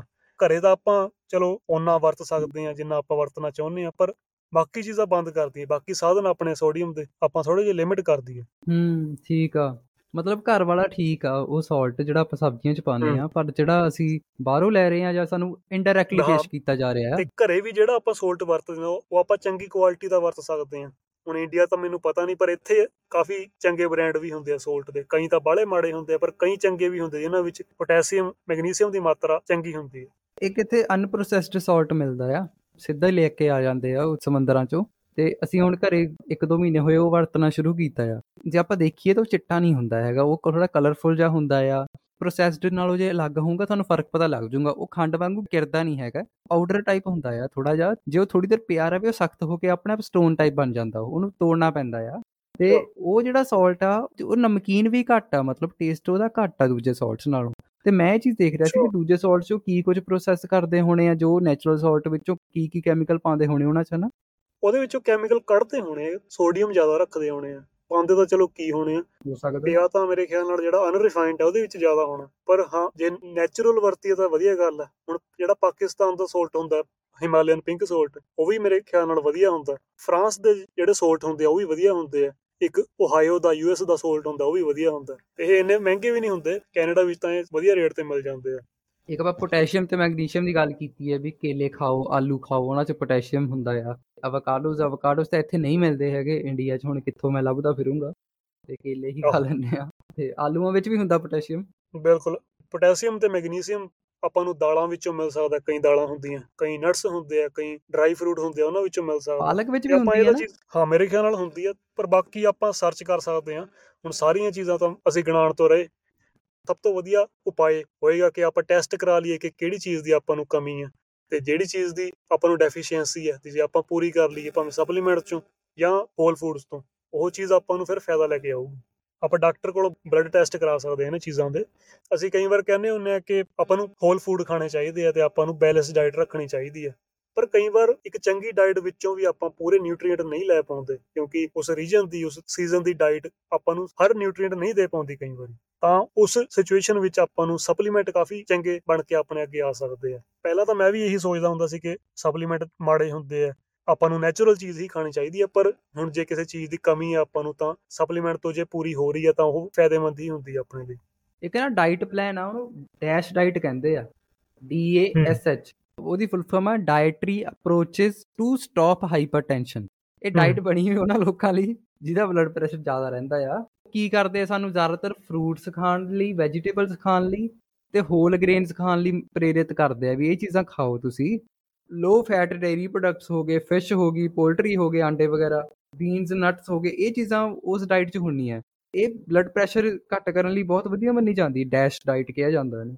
ਉਹੀ ਡਾਈਟ ਸਾਰੀਆਂ ਚੀਜ਼ਾਂ ਵਿੱਚ ਵਰਤੀ ਜਾਂਦੇ ਆ ਇਹ ਡਾਕਟਰ ਜਾਂ ਵੱਡੇ ਵੱਡੇ ਜਿਹੜੇ ਕਲੀਨਿਕ ਹੁੰਦੇ ਆ ਉਹੀ ਡਾਈਟ ਉਹ ਡਾਇਬੀਟੀਜ਼ ਵਿੱਚ ਕਹਿ ਦਿੰਦੇ ਆ ਜਾਂ ਹਾਰਟ ਪ੍ਰੋਬਲਮਸ ਵਿੱਚ ਕਹਿ ਦਿੰਦੇ ਆ ਪਰ ਆਪਾਂ ਨੂੰ ਆਪਣੀ ਡਾਈਟ ਆਪ ਬਣਾਉਣੀ ਪੈਣੀ ਹੈ ਜੇ ਕਿਸੇ ਚੀਜ਼ ਦੀ ਕਮੀ ਹੈ ਉਹ ਪੂਰੀ ਕਰੀਏ ਜੇ ਕਿਸੇ ਚੀਜ਼ ਦੀ ਐਕਸੈਸ ਹੈ ਤੇ ਉਹਨੂੰ ਆਪਾਂ ਘੱਟ ਕਰੀਏ ਜਿਵੇਂ ਫਰੁਕਟੋਸ ਹੋ ਗਿਆ ਜ਼ਰੂਰੀ ਨਹੀਂ ਕਿ ਹਰ ਬੰਦੇ ਲਈ ਕੁਝ ਫਰੂਟ ਚੰਗੇ ਹੋਣ ਜਾਂ ਹੋਲ ਗ੍ਰੇਨਸ ਚੰਗੇ ਹੋਣ ਇਹਨਾਂ ਨੇ ਤਾਂ ਉਹੀ ਸਲਾਹਾਂ ਦੇ ਦੇਣੀਆਂ ਮੀਟ ਘੱਟ ਕਰੋ ਡੇਰੀ ਲੋ ਫੈਟ ਖਾਓ ਤੇ ਫਲ ਫਰੂਟ ਜ਼ਿਆਦਾ ਖਾਓ ਪਰ ਆਪਾਂ ਨੂੰ ਆਪਣੇ ਇੰਡੀਵਿਜੂਅਲ ਲੈਵਲ ਤੇ ਕੰਮ ਕਰਨਾ ਪੈਣਾ ਇਸ ਚੀਜ਼ ਲਈ। ਤਾਂ ਇਹਨਾਂ ਚੀਜ਼ਾਂ ਨੂੰ ਜ਼ਿਆਦਾ ਮੰਨਣ ਦੀ ਵੀ ਲੋੜ ਨਹੀਂ ਕੋਈ ਡਾਈਟ ਹੋਗੀ ਜਾਂ ਕੋਈ ਆਪਾਂ ਨੂੰ ਪਲਾਨ ਦੇ ਰਿਹਾ ਉਹ ਜ਼ਿਆਦਾ ਚੰਗਾ ਨਹੀਂ ਹੁੰਦਾ। ਇਸੇ ਪੁਆਇੰਟ ਤੇ ਮੈਂ ਲੱਗਾ ਸੀ ਕਿ ਇਹ ਤਾਂ ਉਹੀ ਗੱਲ ਹੋਗੀ ਜੋ ਉਹਨੇ ਗੋਲੀ ਦੇਤੀ ਤੇ ਉਹੀ ਡਾਈਟ ਦੇਤੀ ਆ ਗੋਲੀ ਖਾਈ ਜਾਓ ਡਾਈਟ ਖਾਈ ਜਾਓ। ਕੋਈ ਅਸਰ ਤਾਂ ਪਿਆ ਨਹੀਂ ਇਹ ਤਾਂ। ਆਹ ਮੈਨੂੰ ਜੇ ਸਟ्रेस ਤੋਂ ਕੋਈ ਬੀਪੀ ਦੀ ਪ੍ਰੋਬਲਮ ਆ ਰਹੀ ਹੈ ਤਾਂ ਡਾਈਟ ਨੇ ਕੀ ਕਰਨਾ ਡੈਸ਼ ਡਾਈਟ ਥੋੜੀ ਕੋਈ ਚੀਜ਼ ਕਰ ਸਕਦੀ ਹੈ ਜਾਂ ਬੀਪੀ ਦੀ ਜਿਹੜੀ ਗੋਲੀ ਆ ਉਹਨੇ ਤਾਂ ਆਪਣੇ ਨੰਬਰ ਘਟਾ ਦੇਣੇ ਆ ਪਰ ਹੋਰ ਜਿਹੜੇ ਮਾੜੇ ਅਸਰ ਲੈ ਕੇ ਆ ਰਹੀ ਹੈ ਜਾਂ ਜਿਹੜੇ ਅਸਲੀ ਕਾਰਨਾਂ ਤੇ ਕੰਮ ਨਹੀਂ ਕਰ ਰਹੀ ਉਹ ਚੀਜ਼ ਉਹ ਫਿਰ ਹੋਰ ਵੀ ਮਾੜੀ ਹੋਊਗੀ। ਹੂੰ ਇੱਕ ਆਪਾਂ ਸ਼ਰਾਬ ਦੀ ਗੱਲ ਕੀਤੀ ਸ਼ਰਾਬ ਤੰਬਾਕੂ ਉਹ ਥੋੜੇ ਲਿਮਿਟ ਚ ਕਰਨੇ ਚਾਹੀਦੇ ਉਹ ਤਾਂ ਸਾਨੂੰ ਆਪਾਂ ਬਹੁਤ ਡਿਟੇਲ ਵਿੱਚ ਗੱਲ ਕਰ ਲਈ ਆ। ਇੱਕ ਐਕਸਰਸਾਈਜ਼ ਬਾਰੇ ਥੋੜੀ ਜਿਹੀ ਗੱਲ ਆਈਏ ਕਿ ਆਪਾਂ ਐਕਸਰਸਾਈਜ਼ ਦਾ ਕੀ ਲੈਣਾ ਦੇਣਾ ਬੀਪੀ ਨਾਲ ਤੇ ਸਾਡੇ ਹਾਰਟ ਨਾਲ ਕੀ ਲੈਣਾ ਦੇਣਾ ਇਹ ਘੱਟ ਹੋਣ ਨਾਲ ਵੀ ਹੋ ਸਕਦਾ ਸਾਨੂੰ ਬਲੱਡ ਪ੍ਰੈਸ਼ਰ ਜਾਂ ਫਿਰ ਇਹਦਾ ਕੋਈ ਅਸਰ ਨਹੀਂ ਹੁੰਦਾ। ਬਿਲਕੁਲ ਐਕਸਰਸਾਈਜ਼ ਦਾ ਜਿਹੜੀਆਂ ਹਾਰਟ ਦੀਆਂ ਬਿਮਾਰੀਆਂ ਹੁੰਦੀਆਂ, ਜਿਹੜੀਆਂ ਆਪਾਂ ਨੂੰ ਆਪਣੇ ਕੋਲੇਸਟ੍ਰੋਲ ਦੇ ਕਾਰਨਾਂ ਕਰਕੇ ਆਉਂਦੀਆਂ ਜਾਂ ਆਪਣੇ ਜਿਹੜੇ ਲਿਪਿਡ ਲੈਵਲ ਹੁੰਦੇ ਆ, ਉਹਨਾਂ ਕਰਕੇ ਆਉਂਦੇ ਉਹਨਾਂ ਵਿੱਚ ਐਕਸਰਸਾਈਜ਼ ਦਾ ਜ਼ਿਆਦਾ ਅਸਰ ਨਹੀਂ ਪੈਂਦਾ। ਆਪਾਂ ਆਪਣੇ ਕੋਲੇਸਟ੍ਰੋਲ ਨੂੰ ਨਹੀਂ ਘਟਾ ਸਕਦੇ ਐਕਸਰਸਾਈਜ਼ ਕਰਕੇ। ਪਰ ਬੀਪੀ ਹੈ ਜਿਹੜਾ, ਆਪਾਂ ਕਾਫੀ ਜ਼ਿਆਦਾ ਅਸਰ ਪਾ ਸਕਦੇ ਹਾਂ ਐਕਸਰਸਾਈਜ਼ ਨਾਲ। ਖਾਸ ਕਰਕੇ ਜਿਹੜਾ ਕਾਰਡੀਓ ਐਕਸਰਸਾਈਜ਼ ਹੁੰਦਾ ਕਾਰਡੀਓ ਰੈਸਪੀਰੇਟਰੀ ਜਿਹੜਾ ਵਰਕਆਊਟ ਹੁੰਦਾ, ਜਿਹੜਾ ਆਪਾਂ ਭੱਜ ਕੇ ਕਰ ਸਕਦੇ ਹਾਂ ਜਾਂ ਬਾਈਕ ਤੇ ਕਰ ਸਕਦੇ ਹਾਂ ਜਾਂ ਇੱਕ ਬ੍ਰਿਸਕ ਵਾਕ ਵਿੱਚੋਂ ਲੈ ਸਕਦੇ ਹਾਂ ਉਹਦੇ ਫਾਇਦੇ। ਉਹਦੇ ਕਰਕੇ ਆਪਾਂ ਨੂੰ ਬੀਪੀ ਦੇ ਕਾਫੀ ਚੰਗੇ ਅਸਰ ਦੇਖ ਸਕਦੇ ਆ ਕਿਉਂਕਿ ਕਾਰਡੀਓ ਵਿੱਚ ਆਪਣਾ ਸਰੀਰ ਕੀ ਕਰਦਾ ਆਪਣੇ ਦਿਲ ਤੋਂ ਜ਼ਿਆਦਾ ਕੰਮ ਲੈਣਾ ਸ਼ੁਰੂ ਕਰ ਦਿੰਦਾ ਇੱਕ ਤਰ੍ਹਾਂ ਦਾ ਦਿਲ ਨੂੰ ਆਪਾਂ ਟ੍ਰੇਨ ਕਰਦੇ ਹਾਂ। ਉਸ ਪ੍ਰੋਸੈਸ ਵਿੱਚ ਤਾਂ ਆਪਣਾ ਬੀਪੀ ਕਾਫੀ ਵਧੂਗਾ। ਜੇ ਆਪਾਂ ਇੱਕ ਬੰਦੇ ਦਾ ਬੀਪੀ ਟੈਸਟ ਕਰੀਏ, ਜਿਹੜਾ ਟ੍ਰੈਡਮਿਲ ਤੇ ਭੱਜ ਰਿਹਾ ਜਾਂ ਜਿਹੜਾ ਸਾਈਕਲਿੰਗ ਕਰ ਰਿਹਾ ਉਹਦਾ ਬੀਪੀ 180 190 200 ਤੱਕ ਵੀ ਜਾ ਸਕਦਾ ਪਰ ਜਦੋਂ ਉਹ ਬੰਦਾ ਰੈਸਟ ਪੀਰੀਅਡ ਵਿੱਚ ਹੁੰਦਾ ਜਦੋਂ ਉਹਨੂੰ ਐਕਸਰਸਾਈਜ਼ ਦੇ ਫਾਇਦੇ ਮਿਲਦੇ ਆ ਉਦੋਂ ਉਹਦਾ ਬੀਪੀ ਕਾਫੀ ਘਟ ਜਾਂਦਾ ਮਤਲਬ ਆਪਣਾ ਦਿਲ ਇੱਕ ਤਰ੍ਹਾਂ ਦਾ ਟ੍ਰੇਨ ਹੋ ਜਾਂਦਾ ਉਹ ਬੀਪੀ ਆਪਣਾ ਨੋਰਮਲ ਲੈਵਲ ਤੇ ਲੈ ਕੇ ਆਉਣਾ ਸ਼ੁਰੂ ਹੋ ਜਾਂਦਾ ਤਾਂ ਆਪਾਂ ਨੂੰ ਕਾਰਡੀਓ ਦੇ ਕਾਫੀ ਚੰਗੇ ਅਸਰ ਮਿਲਦੇ ਆ ਤੇ ਆਪਾਂ ਨੂੰ ਰੈਜ਼ਿਸਟੈਂਸ ਟ੍ਰੇਨਿੰਗ ਚੋਂ ਵੀ ਇਹੀ ਫਾਇਦੇ ਮਿਲ ਸਕਦੇ ਆ। ਮਤਲਬ ਐਕਸਰਸਾਈਜ਼ ਇੱਕ ਕਾਫੀ ਵਧੀਆ ਜਰੀਆ ਬੀਪੀ ਮੇਨਟੇਨ ਕਰਨ ਦਾ। ਬਾਕੀ ਕੁਝ ਸਪਲੀਮੈਂਟ ਹੁੰਦੇ ਆ, ਜਿਵੇਂ LRG9 ਹੋ ਗਿਆ, ਜੋ ਕਿ ਆਪਣਾ ਨਾਈਟ੍ਰਿਕ ਆਕਸਾਈਡ ਵਧਾਉਂਦਾ, ਉਹਦੇ ਕਰਕੇ ਆਪਣੀਆਂ ਨਸਾਂ ਖੁੱਲੀਆਂ ਹੋ ਜਾਂਦੀਆਂ ਤੇ ਆਪਾਂ ਨੂੰ ਬੀਪੀ ਤੇ ਚੰਗੇ ਅਸਰ ਮਿਲ ਸਕਦੇ ਆ। ਜਾਂ ਟੋਰੀਨ ਸਪਲੀਮੈਂਟ ਹੁੰਦਾ ਇੱਕ, ਜਾਂ ਵਿਟਾਮਿਨ ਸੀ ਵੀ ਆਪਾਂ ਯੂਜ਼ ਕਰ ਸਕਦੇ ਆ, ਜਾਂ ਜਿਹੜੇ ਆਪਾਂ ਇਲੈਕਟ੍ਰੋਲਾਈਟ ਗਿਣਾਏ ਵਿਟਾਮਿਨ ਡੀ ਗਿਣਾਏ ਆ ਵਿਟਾਮਿਨ B2 ਗਿਣਾਇਆ ਇਹਨਾਂ ਸਾਰੇ ਸਪਲੀਮੈਂਟਾਂ ਵਿੱਚੋਂ ਆਪਾਂ ਫਾਇਦਾ ਲੈ ਸਕਦੇ ਆ। ਪਰ ਇਹਨਾਂ ਤੋਂ ਬਿਨਾ ਮੈਂ ਦੋ ਚੀਜ਼ਾਂ ਪੜ੍ਹੀਆਂ ਸੀ, ਜਿਨ੍ਹਾਂ ਕਰਕੇ ਆਪਾਂ ਬੀਪੀ ਮੇਨਟੇਨ ਕਰ ਸਕਦੇ ਆ, ਜਿਹੜੀਆਂ ਆਪਾਂ ਡਾਈਟ ਵਿੱਚ ਯੂਜ਼ ਕਰ ਸਕਦੇ ਆ। ਇੱਕ ਤਾਂ ਹੁੰਦੀ ਹੈ ਗਾਰਲਿਕ ਜਿਹੜਾ ਲਸਣ ਹੁੰਦਾ ਤੇ ਇੱਕ ਹੁੰਦਾ ਸੈਲਰੀ ਜਿਹੜੀ ਆਪਾਂ ਬਾਹਰਲੇ ਦੇਸ਼ਾਂ ਵਿੱਚ ਦੇਖੀ ਹੋਣੀ ਹੈ ਕੁਝ ਉਹਦੇ ਪੱਤੇ ਜੇ ਹੁੰਦੇ ਆ ਕਾਫੀ ਭੈੜੀ ਜੀ ਹੁੰਦੀ ਹੈ ਮੈਂ ਖਾਧੀ ਹੋਈ ਆ ਪਰ ਇੰਡੀਆ 'ਚ ਮੈਨੂੰ ਪਤਾ ਨਹੀਂ ਕਿ ਮਿਲਦੀ ਹੈ ਕਿ ਨਹੀਂ ਉਹਦੇ ਨਾਲ ਵੀ ਬੀਪੀ ਕਾਫੀ ਘਟ ਸਕਦਾ। ਬਾਕੀ ਹੁਣ ਜੇ ਕਿਸੇ ਬੰਦੇ ਨੇ ਸਾਰੇ ਇਹ ਇਲਾਜ ਕਰ ਲੇ ਤਾਂ ਫਿਰ ਵੀ ਉਹਨੂੰ ਕੋਈ ਜ਼ਿਆਦਾ ਅਸਰ ਨਹੀਂ ਮਿਲ ਰਿਹਾ ਜੋ ਕਿ ਕਾਫੀ ਘੱਟ ਚਾਂਸ ਵਾਲੀ ਸਿਚੁਏਸ਼ਨ ਹੋਊਗੀ। ਪਰ ਫਿਰ ਵੀ ਜੇ ਕਿਸੇ ਬੰਦੇ ਨੇ ਦਵਾਈ ਦਾ ਸਹਾਰਾ ਲੈਣਾ ਤਾਂ ਉਹ ਵੀ ਲੈ ਸਕਦਾ ਕੋਈ ਮੈਡੀਕੇਸ਼ਨਸ ਆਪਾਂ ਯੂਜ਼ ਕਰ ਸਕਦੇ ਹਾਂ ਜਿਹੜੇ ਕਿ ਡਾਕਟਰਾਂ ਤੋਂ ਆਪਾਂ ਪ੍ਰੈਸਕ੍ਰਾਈਬ ਕਰਵਾ ਸਕਦੇ ਹਾਂ। ਜਿਵੇਂ ਬੀਟਾ ਬਲੋਕਰਸ ਹੁੰਦੇ ਆ ਕੈਲਸ਼ੀਅਮ ਚੈਨਲ ਬਲੋਕਰਸ ਹੁੰਦੇ ਆ ਤੇ ਡਾਈਯੂਰੈਟਿਕਸ ਹੁੰਦੇ ਆ। ਡਾਈਯੂਰੈਟਿਕ ਜਿਵੇਂ ਕਾਫੀ ਹੋ ਗਈ ਜਾਂ ਚਾਹ ਹੋ ਗਈ ਜਾਂ ਇਹਦੀਆਂ ਗੋਲੀਆਂ ਵੀ ਆਉਂਦੀਆਂ ਜੋ ਕਿ ਆਪਾਂ ਨੂੰ ਜਿਹੜਾ ਯੂਰਿਨ ਹੁੰਦਾ ਉਹਦੀ ਮਾਤਰਾ ਜ਼ਿਆਦਾ ਐਕਸਕ੍ਰੀਟ ਕਰਨ ਵਿੱਚ ਮਜਬੂਰ ਕਰ ਦਿੰਦੀਆਂ। ਉਹਦੇ ਨਾਲ ਆਪਣਾ ਸੋਡੀਅਮ ਐਕਸਕ੍ਰੀਟ ਹੋਣਾ ਸ਼ੁਰੂ ਹੋ ਜਾਂਦਾ ਇਹਦੇ ਕਰਕੇ ਆਪਾਂ ਨੂੰ ਬੀਪੀ ਤੋਂ ਰਾਹਤ ਮਿਲ ਸਕਦੀ ਹੈ ਸਾਡੇ ਸਰੀਰ 'ਚ ਜ਼ਿਆਦਾ ਸੋਡੀਅਮ ਆ ਉਹ ਜ਼ਿਆਦਾ ਬਾਥਰੂਮ ਆਉਣ ਦੇ ਨਾਲ ਨਿਕਲ। ਜਾਂਦਾ ਹਨਾ? ਬਿਲਕੁਲ। ਪਰ ਉਹਦੇ ਆਪਾਂ ਨੂੰ ਫਿਰ ਸਾਈਡ ਇਫੈਕਟ ਵੀ ਮਿਲਣਗੇ। ਤਾਂ ਆਪਾਂ ਆਪਣੇ ਲਾਈਫ ਸਟਾਈਲ ਵਿੱਚ ਚੇਂਜ ਲਿਆਈਏ ਜਿਹਦੇ ਕਰਕੇ ਆਪਾਂ ਬੀਪੀ ਨੂੰ ਘਟਾ ਸਕੀਏ। ਆਹੋ ਵੈਸੇ ਹੀ ਪਾਣੀ ਜ਼ਿਆਦਾ ਪੀ ਲਓ। ਜ਼ਰੂਰੀ ਹੁਣ ਗੋਲੀਆਂ ਖਾ ਖਾ ਕੇ ਪਾਣੀ ਦੀ ਗੋਲੀਆਂ ਕਿਉਂ ਖਾਣੀਆਂ? ਫਲੂਇਡ ਪਿਲਸ ਕਹਿੰਦੇ ਇਹਨਾਂ ਨੂੰ ਵੀ ਪਾਣੀ ਦੀ ਗੋਲੀਆਂ ਕਿਹਾ ਜਾਂਦਾ। ਵੀ ਜਿਹੜਾ ਪਾਣੀ ਜ਼ਿਆਦਾ ਪੈਦਾ ਕਰਦੀਆਂ ਪਾਣੀ ਤਾਂ ਨਹੀਂ ਪੈਦਾ ਕਰਦੀਆਂ ਉਹ ਸਗੋਂ ਤੁਹਾਡੇ ਸਰੀਰ 'ਚੋਂ ਪਾਣੀ ਖਿੱਚ ਕੇ ਕੱਢ ਦਿੰਦੀਆਂ ਆ। ਆਹ। ਇੰਡੀਅਨ ਫੂਡਸ ਬਾਰੇ ਆਪਾਂ ਮੈਂ ਗੱਲ ਕਰਨੀ ਚਾਹ ਰਿਹਾ ਸੀ ਜਿਹੜੇ ਕਿ ਅਸੀਂ ਖਾ ਸਕਦੇ ਆ ਜਾਂ ਆਪਣੀ ਰੈਗੂਲਰ ਲਾਈਫ ਵਿੱਚ ਖਾ ਸਕਦੇ ਹਾਂ ਜੇ ਸਾਨੂੰ ਬਲੱਡ ਪ੍ਰੈਸ਼ਰ ਹਾਈ ਆ ਪਹਿਲਾਂ ਤਾਂ ਮੈਂ ਗੱਲ ਕਰਨੀ ਚਾਹ ਰਿਹਾ ਸੀ ਵਾਟਰਮੈਲਨ ਬਾਰੇ ਤਰਬੂਜ ਬਾਰੇ। ਇਹਨਾਂ ਵਿੱਚ ਫਾਈਬਰ ਵੀ ਆ ਪੋਟਾਸ਼ੀਅਮ ਵੀ ਆ ਤੇ ਵਿਟਾਮਿਨ ਏ ਵੀ ਆ। ਜਿਹੜੀ ਚੀਜ਼ਾਂ ਸਾਡੇ ਬਲੱਡ ਪ੍ਰੈਸ਼ਰ ਤੇ ਅਸਰ ਪਾਉਂਦੀਆਂ ਆ ਬਲੱਡ ਪ੍ਰੈਸ਼ਰ ਸਾਡਾ ਸਹੀ ਕਰ ਸਕਦੀਆਂ। ਇੱਕ ਮੈਂ ਬੀਟਰੂਟ ਬਾਰੇ ਗੱਲ ਕਰ ਰਹੀ ਸੀ ਬੀਟਰੂਟ ਬਾਰੇ ਤੂੰ ਦੱਸਦਾ ਹੁੰਦਾ ਮੈਨੂੰ ਨਾਈਟ੍ਰੇਟਸ ਹੁੰਦੇ ਉਹਦੇ ਬਾਰੇ ਥੋੜੀ ਗੱਲ ਕਰਦੇ ਹਾਂ। ਹਾਂ ਬੀਟਰੂਟ ਵਿੱਚ ਜਿਹੜੀ ਚੁਕੰਦਰ ਹੁੰਦੀ ਆ ਉਹਦੇ ਵਿੱਚ ਕੀ ਹੁੰਦਾ ਉਹਦੇ ਵਿੱਚ ਆਰਜੀਨਾਈਨ ਹੁੰਦਾ। ਉਹ ਇੱਕ ਐਸਾ ਕੰਪਾਊਂਡ ਹੈ ਜਿਹੜਾ ਆਪਣੇ ਐਂਟੀਥੀਲੀਅਲ ਜਿਹੜੇ ਆਪਣੇ ਬਲੱਡ ਵੈਸਲ ਦੀ ਜਿਹੜੀ ਵੋਲ ਹੁੰਦੀ ਆ ਉਹਨੂੰ ਐਂਟੀਥੀਲੀਅਮ ਕਹਿੰਦੇ ਆ। ਉਹਦੇ ਵਿੱਚ ਨਾਈਟ੍ਰਿਕ ਆਕਸਾਈਡ ਦੀ ਮਾਤਰਾ ਜ਼ਿਆਦਾ ਲਿਆ ਦਿੰਦਾ। ਜਿਹਦੇ ਕਰਕੇ ਆਪਣੀਆਂ ਨਸਾਂ ਖੁੱਲੀਆਂ ਹੋਣੀਆਂ, ਸੌਖੀਆਂ ਸ਼ੁਰੂ ਹੋ ਜਾਂਦੀਆਂ, ਬੰਦ ਹੋਣੀਆਂ ਵੀ ਸੌਖੀਆਂ ਸ਼ੁਰੂ ਹੋ ਜਾਂਦੀਆਂ, ਜੋ ਕਿ ਇੱਕ ਨੈਚੁਰਲ ਚੀਜ਼ ਆ, ਜੋ ਕਿ ਹੋਣੀ ਚਾਹੀਦੀ ਆ। ਬਲੱਡ ਪ੍ਰੈਸ਼ਰ ਦੇ ਜਿਹੜੇ ਪੇਸ਼ੈਂਟ ਹੁੰਦੇ ਆ, ਉਹਨਾਂ ਦੀਆਂ ਉਹੀ ਨਸਾਂ ਕਾਫੀ ਸਟਿਫ ਹੁੰਦੀਆਂ, ਕਾਫੀ ਸਖਤ ਹੋ ਜਾਂਦੀਆਂ, ਜਿਹਦੇ ਕਰਕੇ ਆਪਣੇ ਹਾਰਟ ਨੂੰ ਜ਼ਿਆਦਾ ਕੰਮ ਕਰਨਾ ਪੈਂਦਾ, ਖੂਨ ਪਹੁੰਚਾਉਣ ਲਈ। ਬੀਟਰੂਟ ਉਹੀ ਨਾਈਟ੍ਰਿਕ ਆਕਸਾਈਡ ਦੀ ਮਾਤਰਾ ਜ਼ਿਆਦਾ ਆਪਣੇ ਖੂਨ ਵਿੱਚ ਲਿਆਉਣਾ ਸ਼ੁਰੂ ਕਰ ਦਿੰਦੀ ਹੈ, ਜਿਹਦੇ ਕਰਕੇ ਆਪਣੇ ਹਾਰਟ ਨੂੰ ਇੰਨਾ ਜ਼ਿਆਦਾ ਕੰਮ ਨਹੀਂ ਕਰਨਾ ਪੈਂਦਾ ਤੇ ਆਪਣੀਆਂ ਨਸਾਂ ਹੈਲਦੀ ਹੋ ਜਾਂਦੀਆਂ। ਜਿਹਦੇ ਕਰਕੇ ਆਪਾਂ ਨੂੰ ਬਲੱਡ ਪ੍ਰੈਸ਼ਰ ਤੇ ਚੰਗਾ ਅਸਰ ਦਿਖ ਸਕਦਾ। ਤੇ ਕੈਲਸ਼ੀਅਮ ਵੀ ਇਹੀ ਚੀਜ਼ ਕਰਦਾ ਆ, ਕੈਲਸ਼ੀਅਮ ਜੇ ਅਸੀਂ ਕਹਿੰਦੇ ਸਾਡੇ ਬੋਨਸ ਨੂੰ ਮਜ਼ਬੂਤ ਕਰਦਾ ਆ, ਤਾਂ ਉਹ ਸਾਡੇ ਬਲੱਡ ਵੈਸਲਸ ਨੂੰ ਵੀ ਥੋੜਾ ਜਿਹਾ ਸਖਤ ਕਰ ਦਿੰਦਾ ਆ। ਤੇ ਜਿਹੜੇ ਆਪਾਂ ਕੈਲਸ਼ੀਅਮ ਚੈਨਲ ਬਲੌਕਰਸ ਤੋਂ ਕਹੇ ਅਸੀਂ ਖਾਂਦੇ ਆ, ਉਹ ਇਹੀ ਚੀਜ਼ ਕਰਦੇ ਆ ਵੀ ਕੈਲਸ਼ੀਅਮ ਨੂੰ ਥੋੜੀ ਬਾਡੀ ਚੋਂ ਘਟਾ ਦਿੰਦੇ ਆ ਵੀ ਮਸਲਾਂ ਵਿੱਚ ਕੈਲਸ਼ੀਅਮ ਨਾ ਜਾਵੇ ਤੇ ਸਾਡੇ ਜਿਹੜੀ ਨਾੜਾਂ ਆ ਉਹ ਥੋੜੀਆਂ ਸਖਤ ਨਾ ਹੋਣ ਥੋੜੀ ਢਿੱਲੀਆਂ ਜੀਆਂ ਰਹਿਣ ਰਿਲੈਕਸ ਰਹਿਣ ਉਹ ਜਿਹੜੀ ਆਪਾਂ ਬਲੋਕੇਜ ਦੀ ਗੱਲ ਕਰਦੇ ਹਾਂ ਜਿਹੜੀ ਆਪਣੇ ਦਿਲ ਦੀ ਨਾੜੀਆਂ ਵਿੱਚ ਆ ਸਕਦੀ ਆ ਉਹ ਹੁੰਦੀ ਕੀ ਆ ਉਹ ਕੈਲਸ਼ੀਅਮ ਦੀ ਹੀ ਬਲੋਕੇਜ ਹੁੰਦੀ ਹੈ ਕੈਲਸ਼ੀਅਮ ਇਕੱਠਾ ਹੋ ਜਾਂਦਾ ਆਪਣੇ ਨਾੜੀਆਂ ਵਿੱਚ ਹਾਂ ਬਿਲਕੁਲ ਕੈਲਸ਼ੀਅਮ ਨੂੰ ਆਪਣਾ ਪੈਰਾਥਾਇਰੋਇਡ ਇੱਕ ਹਾਰਮੋਨ ਹੁੰਦਾ ਹੈ, ਉਹ ਕੰਟਰੋਲ ਕਰਦਾ ਹੈ। ਆਪਣਾ ਜਿਹੜਾ ਥਾਇਰੋਇਡ ਗਲੈਂਡ ਹੁੰਦਾ ਹੈ, ਉਹਦੇ ਆਲੇ ਦੁਆਲੇ ਇੱਕ ਪੈਰਾਥਾਇਰੋਇਡ ਗਲੈਂਡ ਵੀ ਹੁੰਦਾ ਹੈ, ਜੋ ਕਿ ਆਪਣੇ ਖੂਨ ਵਿੱਚ ਕੈਲਸ਼ੀਅਮ ਦੀ ਮਾਤਰਾ ਮੇਨਟੇਨ ਕਰਦਾ ਤੇ ਉਹਨੂੰ ਰੈਗੂਲੇਟ ਕਰਦਾ। ਉਹਦੇ ਵਿੱਚ ਜਦੋਂ ਕੋਈ ਪ੍ਰੋਬਲਮ ਆ ਜਾਂਦੀ ਹੈ ਤਾਂ ਫਿਰ ਆਪਣੇ ਖੂਨ ਵਿੱਚ ਕੈਲਸ਼ੀਅਮ ਦੀ ਮਾਤਰਾ ਘੱਟ ਜਾਂ ਜ਼ਿਆਦਾ ਰਹਿਣੀ ਸ਼ੁਰੂ ਹੋ ਜਾਂਦੀ ਹੈ ਜਿਹਦੇ ਕਰਕੇ ਆਪਾਂ ਨੂੰ ਆਪਣੇ ਬੀਪੀ ਤੇ ਵੀ ਕੁਝ ਪ੍ਰੋਬਲਮ ਆ ਸਕਦੀ ਹੈ। ਕਈ ਫੂਡਸ ਆਪਾਂ ਇਧਰ ਦੇਖਦੇ ਹਾਂ ਜਿਨ੍ਹਾਂ ਵਿੱਚ ਪੋਟਾਸ਼ੀਅਮ ਜ਼ਿਆਦਾ ਹੈ ਅਸੀਂ ਕਹਿੰਦੇ ਹਾਂ ਆਪਾਂ ਪੋਟਾਸ਼ੀਅਮ ਸਾਨੂੰ ਇਹ ਚੋਂ ਮਿਲੂਗਾ ਮੈਗਨੀਸ਼ੀਅਮ ਮਿਲੂਗਾ ਪਰ ਹੈ ਤਾਂ ਮਿਨਰਲਸ ਆ ਸਾਰੇ ਉਹਨਾਂ ਵਿੱਚ ਸੋਡੀਅਮ ਵੀ ਜ਼ਿਆਦਾ ਹੀ ਹੁੰਦਾ ਆ। ਪਰ ਜਿਹੜੇ ਬਨਾਨਾਸ ਆ ਜਾਂ ਕੇਲੇ ਆ, ਇਹਨਾਂ ਵਿੱਚ ਸੋਡੀਅਮ ਘੱਟ ਹੁੰਦਾ ਹੈ। ਇਹ ਸਾਨੂੰ ਨੇਚਰਲੀ ਵੀ ਮਿਲਦਾ ਪਿਆ ਹੈ ਕਿ ਇੱਕ ਇਦਾਂ ਦਾ ਫਰੂਟ ਜਿਸ 'ਚ ਪੋਟਾਸ਼ੀਅਮ ਜ਼ਿਆਦਾ ਹੋਵੇ, ਪਰ ਸੋਡੀਅਮ ਘੱਟ ਹੋਵੇ, ਉਹ ਸਾਨੂੰ ਕੇਲਿਆਂ 'ਚੋਂ ਮਿਲ ਸਕਦਾ ਆ ਕੇਲੇ ਵੀ ਆਪਾਂ ਰੈਗੂਲਰ ਲਾਈਫ 'ਚ ਆਪਾਂ ਰੋਜ਼-ਰੋਜ਼ ਖਾ ਸਕਦੇ ਹਾਂ। ਕੇਲੇ ਤਾਂ ਕਾਫੀ ਚੰਗੇ ਹੁੰਦੇ ਆ। ਇਹ ਤਾਂ ਚਲੋ, ਇਹਨਾਂ ਦਾ ਕਾਫੀ ਰਿਸਕ ਘੱਟ ਹੁੰਦਾ। ਜੇ ਬੰਦਾ 2-3 ਖਾ ਵੀ ਲਵੇ, ਤਾਂ ਕੋਈ ਮਾੜਾ ਅਸਰ ਨਹੀਂ ਮਿਲਦਾ। ਤੇ ਫਿਰ ਪਾਲਕ ਆ ਜਾਂਦੀ ਹੈ ਇੱਕ ਪਾਲਕ ਵਿੱਚ ਕਾਫੀ ਮੈਗਨੀਸ਼ੀਅਮ ਹੁੰਦਾ ਹੈ ਆਇਰਨ ਵੀ ਹੁੰਦਾ ਹੈ ਫਾਈਬਰ ਵੀ ਹੁੰਦਾ ਹੈ ਤੇ ਕੈਲਰੀ ਸਭ ਤੋਂ ਘੱਟ ਹੁੰਦੀ ਹੈ ਨਾ ਸੋਡੀਅਮ ਵੀ ਘੱਟ ਹੁੰਦਾ ਹੈ। ਇੱਕ ਫੋਲੇਟ ਹੁੰਦਾ ਫੋਲੇਟਸ ਕੀ ਹੁੰਦੇ ਆ? ਫੋਲੇਟ ਆਪਾਂ ਗੱਲ ਕੀਤੀ ਸੀ ਮੇਰੇ ਖਿਆਲ ਨਾਲ ਵਿਟਾਮਿਨ B9 ਨੂੰ ਕਹਿੰਦੇ ਆ ਫੋਲੇਟ। ਅੱਛਾ ਉਹੀ ਆ ਗਿਆ ਠੀਕ ਆ। ਹਾਂ ਤੇ ਉਹ ਚੀਜ਼ ਆਪਾਂ ਨੂੰ ਮੀਟ ਵਿੱਚੋਂ ਮਿਲਦੀ ਆ ਅੰਡਿਆਂ ਵਿੱਚੋਂ ਮਿਲਦੀ ਆ ਦੁੱਧ ਵਿੱਚੋਂ ਮਿਲਦੀ ਆ ਤੇ ਹੋਰ ਕਈ ਸਬਜ਼ੀਆਂ ਵਿੱਚੋਂ ਵੀ ਮਿਲ ਸਕਦੀ ਆ। ਹਾਈਪਰ ਟੈਂਸ਼ਨ ਦੀ ਜਗ੍ਹਾ ਇੱਕ ਹਾਈਪੋਟੈਂਸ਼ਨ ਵੀ ਹੁੰਦਾ ਹੈ ਉਹਦੇ ਬਾਰੇ ਹਲਕੀ ਜੀ ਗੱਲ ਕਰ ਲਈਏ ਕਿਉਂਕਿ ਕਈ ਲੋਕਾਂ ਨੂੰ ਇਹ ਚੀਜ਼ ਵੀ ਪ੍ਰੋਬਲਮ ਵੀ ਆ ਰਹੀ ਹੈ ਹਾਈਪੋਟੈਂਸ਼ਨ ਦੀ। ਮੰਨਿਆ ਇਹਨਾਂ ਦੀ ਸਟੈਟਸ ਬਹੁਤ ਘੱਟ ਆ ਜਿਵੇਂ ਉਹ 30-35% ਲੋਕਾਂ ਨੂੰ ਬੀਪੀ ਦੀ ਪ੍ਰੋਬਲਮ ਆ ਤਾਂ ਇਹ ਸਿਰਫ 5% ਨੂੰ ਆ। ਪਰ 5% ਕਿਹੜਾ ਥੋੜਾ ਹੁੰਦਾ ਇੱਕ ਟਾਈਮ ਤੇ ਹਾਈ ਬਲੱਡ ਪ੍ਰੈਸ਼ਰ ਵੀ ਤਾਂ ਘੱਟ ਨੂੰ ਹੀ ਹੋਣਾ ਆ 5% ਨੂੰ ਹੀ ਹੋਣਾ ਹੈ ਇਹ ਵੀ ਵੱਧ ਸਕਦੀ ਆ। ਪਰ ਲੋ ਬਲੱਡ ਪ੍ਰੈਸ਼ਰ ਤਾਂ ਇਹਦੂ ਉਲਟ ਹੋ ਜਾਂਦਾ ਉਹਦੇ ਬਾਰੇ ਥੋੜੀ ਜੀ ਗੱਲ ਕਰ ਲਈਏ ਕੀ ਹੁੰਦਾ। ਉਹ ਕਿਹਨਾਂ ਕਾਰਨਾਂ ਕਰਕੇ ਹੁੰਦਾ ਫਿਰ? ਲੋ ਬਲੱਡ ਪ੍ਰੈਸ਼ਰ ਉਦੋਂ ਆ ਜਾਂਦਾ ਜਦੋਂ ਸਾਡਾ ਬਲੱਡ ਦਾ ਪ੍ਰੈਸ਼ਰ ਲੋ ਹੋ ਜਾਂਦਾ ਮਤਲਬ ਅਸੀਂ ਪਾਣੀ ਘੱਟ ਪੀਣਾ ਸ਼ੁਰੂ ਕਰ ਦਿੰਦੇ ਆ। ਸਾਡੇ ਦਿਮਾਗ 'ਚ ਕੋਈ ਇਦਾਂ ਦੀ ਡਿਸੀਜ਼ਸ ਪੈਦਾ ਹੋ ਜਾਂਦੀਆਂ ਸਿੰਡਰੋਮ ਪੈਦਾ ਹੋ ਜਾਂਦੇ ਆ ਜਾਂ ਫਿਰ ਲੰਗਸ ਤੇ ਹਾਰਟ ਕੰਡੀਸ਼ਨ ਹੋ ਗਏ ਜਦੋਂ ਪ੍ਰੋਪਰਲੀ ਕੰਮ ਨਹੀਂ ਕਰਦੇ। ਮਤਲਬ ਸਾਡੇ ਵੀਕ ਹੋ ਜਾਂਦਾ ਜਦੋਂ ਸਾਡਾ ਇੱਕ ਪਹਿਲੇ 'ਚ ਆਪਾਂ ਗੱਲ ਕੀਤੀ ਹਾਰਟ ਦਾ ਜ਼ੋਰ ਬਹੁਤ ਲੱਗ ਰਿਹਾ ਬਹੁਤ ਤੇਜ਼ੀ ਨਾਲ ਕੰਮ ਕਰ ਰਿਹਾ। ਪਰ ਲੋ ਬਲੱਡ ਪ੍ਰੈਸ਼ਰ 'ਚ ਕੀ ਹੋ ਰਿਹਾ ਹਾਰਟ ਹੀ ਸਾਡਾ ਢਿੱਲਾ ਪੈ ਰਿਹਾ ਸਲੋ ਪੈ ਰਿਹਾ ਆ ਇਹੀ ਸਿਰਫ ਸਾਡਾ ਹਾਰਟ ਰੇਟ ਘਟ ਰਿਹਾ ਆ। ਹੂੰ ਉਹ ਤਾਂ ਮੈਨੂੰ ਲੱਗਦਾ ਹੋਰ ਵੀ ਮਾੜੀ ਗੱਲ ਹੋਣੀ ਆ। ਹੂੰ ਕਿਉਂਕਿ ਸਾਡਾ ਹਾਰਟ ਆ ਜਿਹੜਾ ਉਹ ਦਿਮਾਗ ਤੱਕ ਖੂਨ ਨਹੀਂ ਪਹੁੰਚਾ ਪਾ ਰਿਹਾ। ਹੋਰ ਚੀਜ਼ਾਂ ਨਹੀਂ ਕਰ ਪਾ ਰਿਹਾ।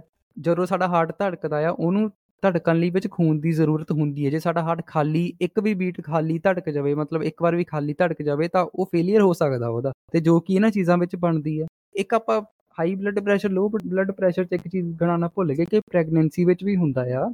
ਥਾਇਰਾਇਡ ਦੀ ਵੀ ਗੱਲ ਕਰਦੇ, ਕੋਈ ਵੀ ਚੀਜ਼ ਆ, ਜਦੋਂ ਇੱਕ ਔਰਤ ਪ੍ਰੈਗਨੈਂਟ ਹੁੰਦੀ ਤਾਂ ਉਹ ਇੱਕ ਬੰਦੇ ਨੂੰ ਨਹੀਂ ਸੰਭਾਲ ਰਹੀ ਉਹਦਾ ਜਿਹੜਾ ਦਿਮਾਗ ਆ, ਉਹ ਦੋ ਚੀਜ਼ਾਂ ਨੂੰ ਹੈਂਡਲ ਕਰ ਰਿਹਾ ਨਾ, ਦੋ ਸਰੀਰ ਹੈਂਡਲ ਕਰ ਰਿਹਾ। ਪਰ ਜਦੋਂ ਪ੍ਰੈਗਨੈਂਸੀ ਤੋਂ ਬਾਅਦ ਉਹਦਾ ਜਿਹੜਾ ਦਿਮਾਗ ਆ ਜਾਂ ਉਹਦੀ ਗਲੈਂਡਸ ਆ, ਉਹ ਡਬਲ ਕੰਮ ਕਰ ਰਹੀਆਂ ਆ। ਪਰ ਬੱਚਾ ਨਹੀਂ ਹੈ ਉਹਦੇ ਅੰਦਰ ਹੈ ਨਾ ਬੱਚਾ ਹੁਣ ਬਾਹਰ ਆ ਚੁੱਕਿਆ ਹੈ ਉਹ ਕਿੰਨਾ ਨੁਕਸਾਨਦਾਇਕ ਹੋ ਸਕਦਾ ਹੈ? ਆਰਗਨਸ ਡਬਲ ਕੰਮ ਕਰ ਰਹੇ ਪਹਿਲਾਂ ਨਾਲੋਂ। ਤੇ ਜ਼ਿਆਦਾਤਰ ਪ੍ਰੈਗਨੈਂਸੀ ਤੋਂ ਬਾਅਦ ਦੇਖਦੇ ਹਾਂ ਅਸੀਂ ਕਿੰਨੀਆਂ ਔਰਤਾਂ ਨੂੰ ਕੰਪਲਿਕੇਸ਼ਨਸ ਆ ਜਾਂਦੀਆਂ, ਕਿੰਨੀ ਮਤਲਬ ਔਖੀ ਚੀਜ਼ ਹੈ ਇਹ। ਹਾਂ, ਬਿਲਕੁਲ, ਉਸ ਟਾਈਮ ਤੇ ਬਲੱਡ ਪ੍ਰੈਸ਼ਰ ਵਿੱਚ ਕਾਫੀ ਜ਼ਿਆਦਾ ਵੇਰੀਏਸ਼ਨ ਆ ਸਕਦੀ ਹੈ। ਪਰ ਉਹ ਫਿਰ ਟਾਈਮ ਨਾਲ ਸਹੀ ਵੀ ਹੋ ਸਕਦੀ ਹੈ ਜਾਂ ਕੁਝ ਸਪਲੀਮੈਂਟ ਹੁੰਦੇ ਆ, ਉਹਨਾਂ ਨੂੰ ਦਿੱਤੇ ਜਾਂਦੇ ਆ, ਉਹਦੇ ਨਾਲ ਉਹ ਚੀਜ਼ ਆਪਾਂ ਮੈਨੇਜ ਕਰ ਸਕਦੇ ਹਾਂ। ਸਾਨੂੰ ਪਤਾ ਨਹੀਂ ਲੱਗਦਾ, ਇਹ ਚ ਕੀ ਹੁੰਦਾ, ਕਈ ਵਾਰ ਸਾਨੂੰ ਵੀਕਨੈਸ ਆ ਜਾਂਦੀ ਹੈ, ਸਾਡੀ ਕਨਫਿਊਜ਼ਨ ਚ ਆਪਾਂ ਰਹਿਣਾ ਸ਼ੁਰੂ ਕਰ ਦਿੰਦੇ ਆ ਜਾਂ ਫਿਰ ਸਾਨੂੰ ਸਾਹ ਚੜਨਾ ਸ਼ੁਰੂ ਹੋ ਜਾਂਦਾ ਕਿਉਂਕਿ ਧੜਕਣ ਸਾਡੀ ਬਹੁਤ ਸਲੋ ਹੋ ਰਹੀ ਹੈ, ਬਸ ਇਹੀ ਚੀਜ਼ਾਂ ਹੈ ਲੋ ਬਲੱਡ ਪ੍ਰੈਸ਼ਰ ਦੀਆਂ ਕੁਝ ਇਹਨਾਂ ਜ਼ਿਆਦਾ ਰਿਸਰਚ ਵੀ ਨਹੀਂ ਹੋਈ ਇਸ ਚੀਜ਼ ਵਿੱਚ। ਇੱਕ ਹੋਰ ਚੀਜ਼ ਮੈਂ ਗਨਾਉਣਾ ਭੁੱਲ ਗਿਆ ਸੀ, ਜਿਹੜਾ ਬ੍ਰੈਥ ਵਰਕ ਹੁੰਦਾ, ਇਹਦੇ ਨਾਲ ਕੀ ਰਿਸ਼ਤਾ ਹੁੰਦਾ, ਆਪਣੇ ਬਲੱਡ ਪ੍ਰੈਸ਼ਰ ਦਾ? ਕਹਿੰਦੇ ਆ ਕਿ ਬ੍ਰੈਥ ਵਰਕ ਕਰਨ ਨਾਲ ਜਿਹੜੀਆਂ ਕੁਝ ਬਰੀਥਿੰਗ ਐਕਸਰਸਾਈਜ਼ਾਂ ਹੁੰਦੀਆਂ ਜਾਂ ਉਹਨੂੰ ਹਿੰਦੀ ਕੀ ਕਹਿੰਦੇ ਆ, ਪ੍ਰਾਣਾਯਾਮ ਕਹਿੰਦੇ ਆ ਉਹਨੂੰ? ਪ੍ਰਣਯਾਮ ਪ੍ਰਣਯਾਮ, ਉਹੀ ਆ। ਉਹਦੇ ਨਾਲ ਆਪਣੇ ਬੀਪੀ ਤੇ ਕਾਫੀ ਚੰਗਾ ਅਸਰ ਪੈ ਸਕਦਾ। ਉਹਦੇ ਨਾਲ ਆਪਾਂ ਬੀਪੀ ਆਪਣੀ ਇੱਛਾ ਨਾਲ ਘਟਾ ਸਕਦੇ ਹਾਂ।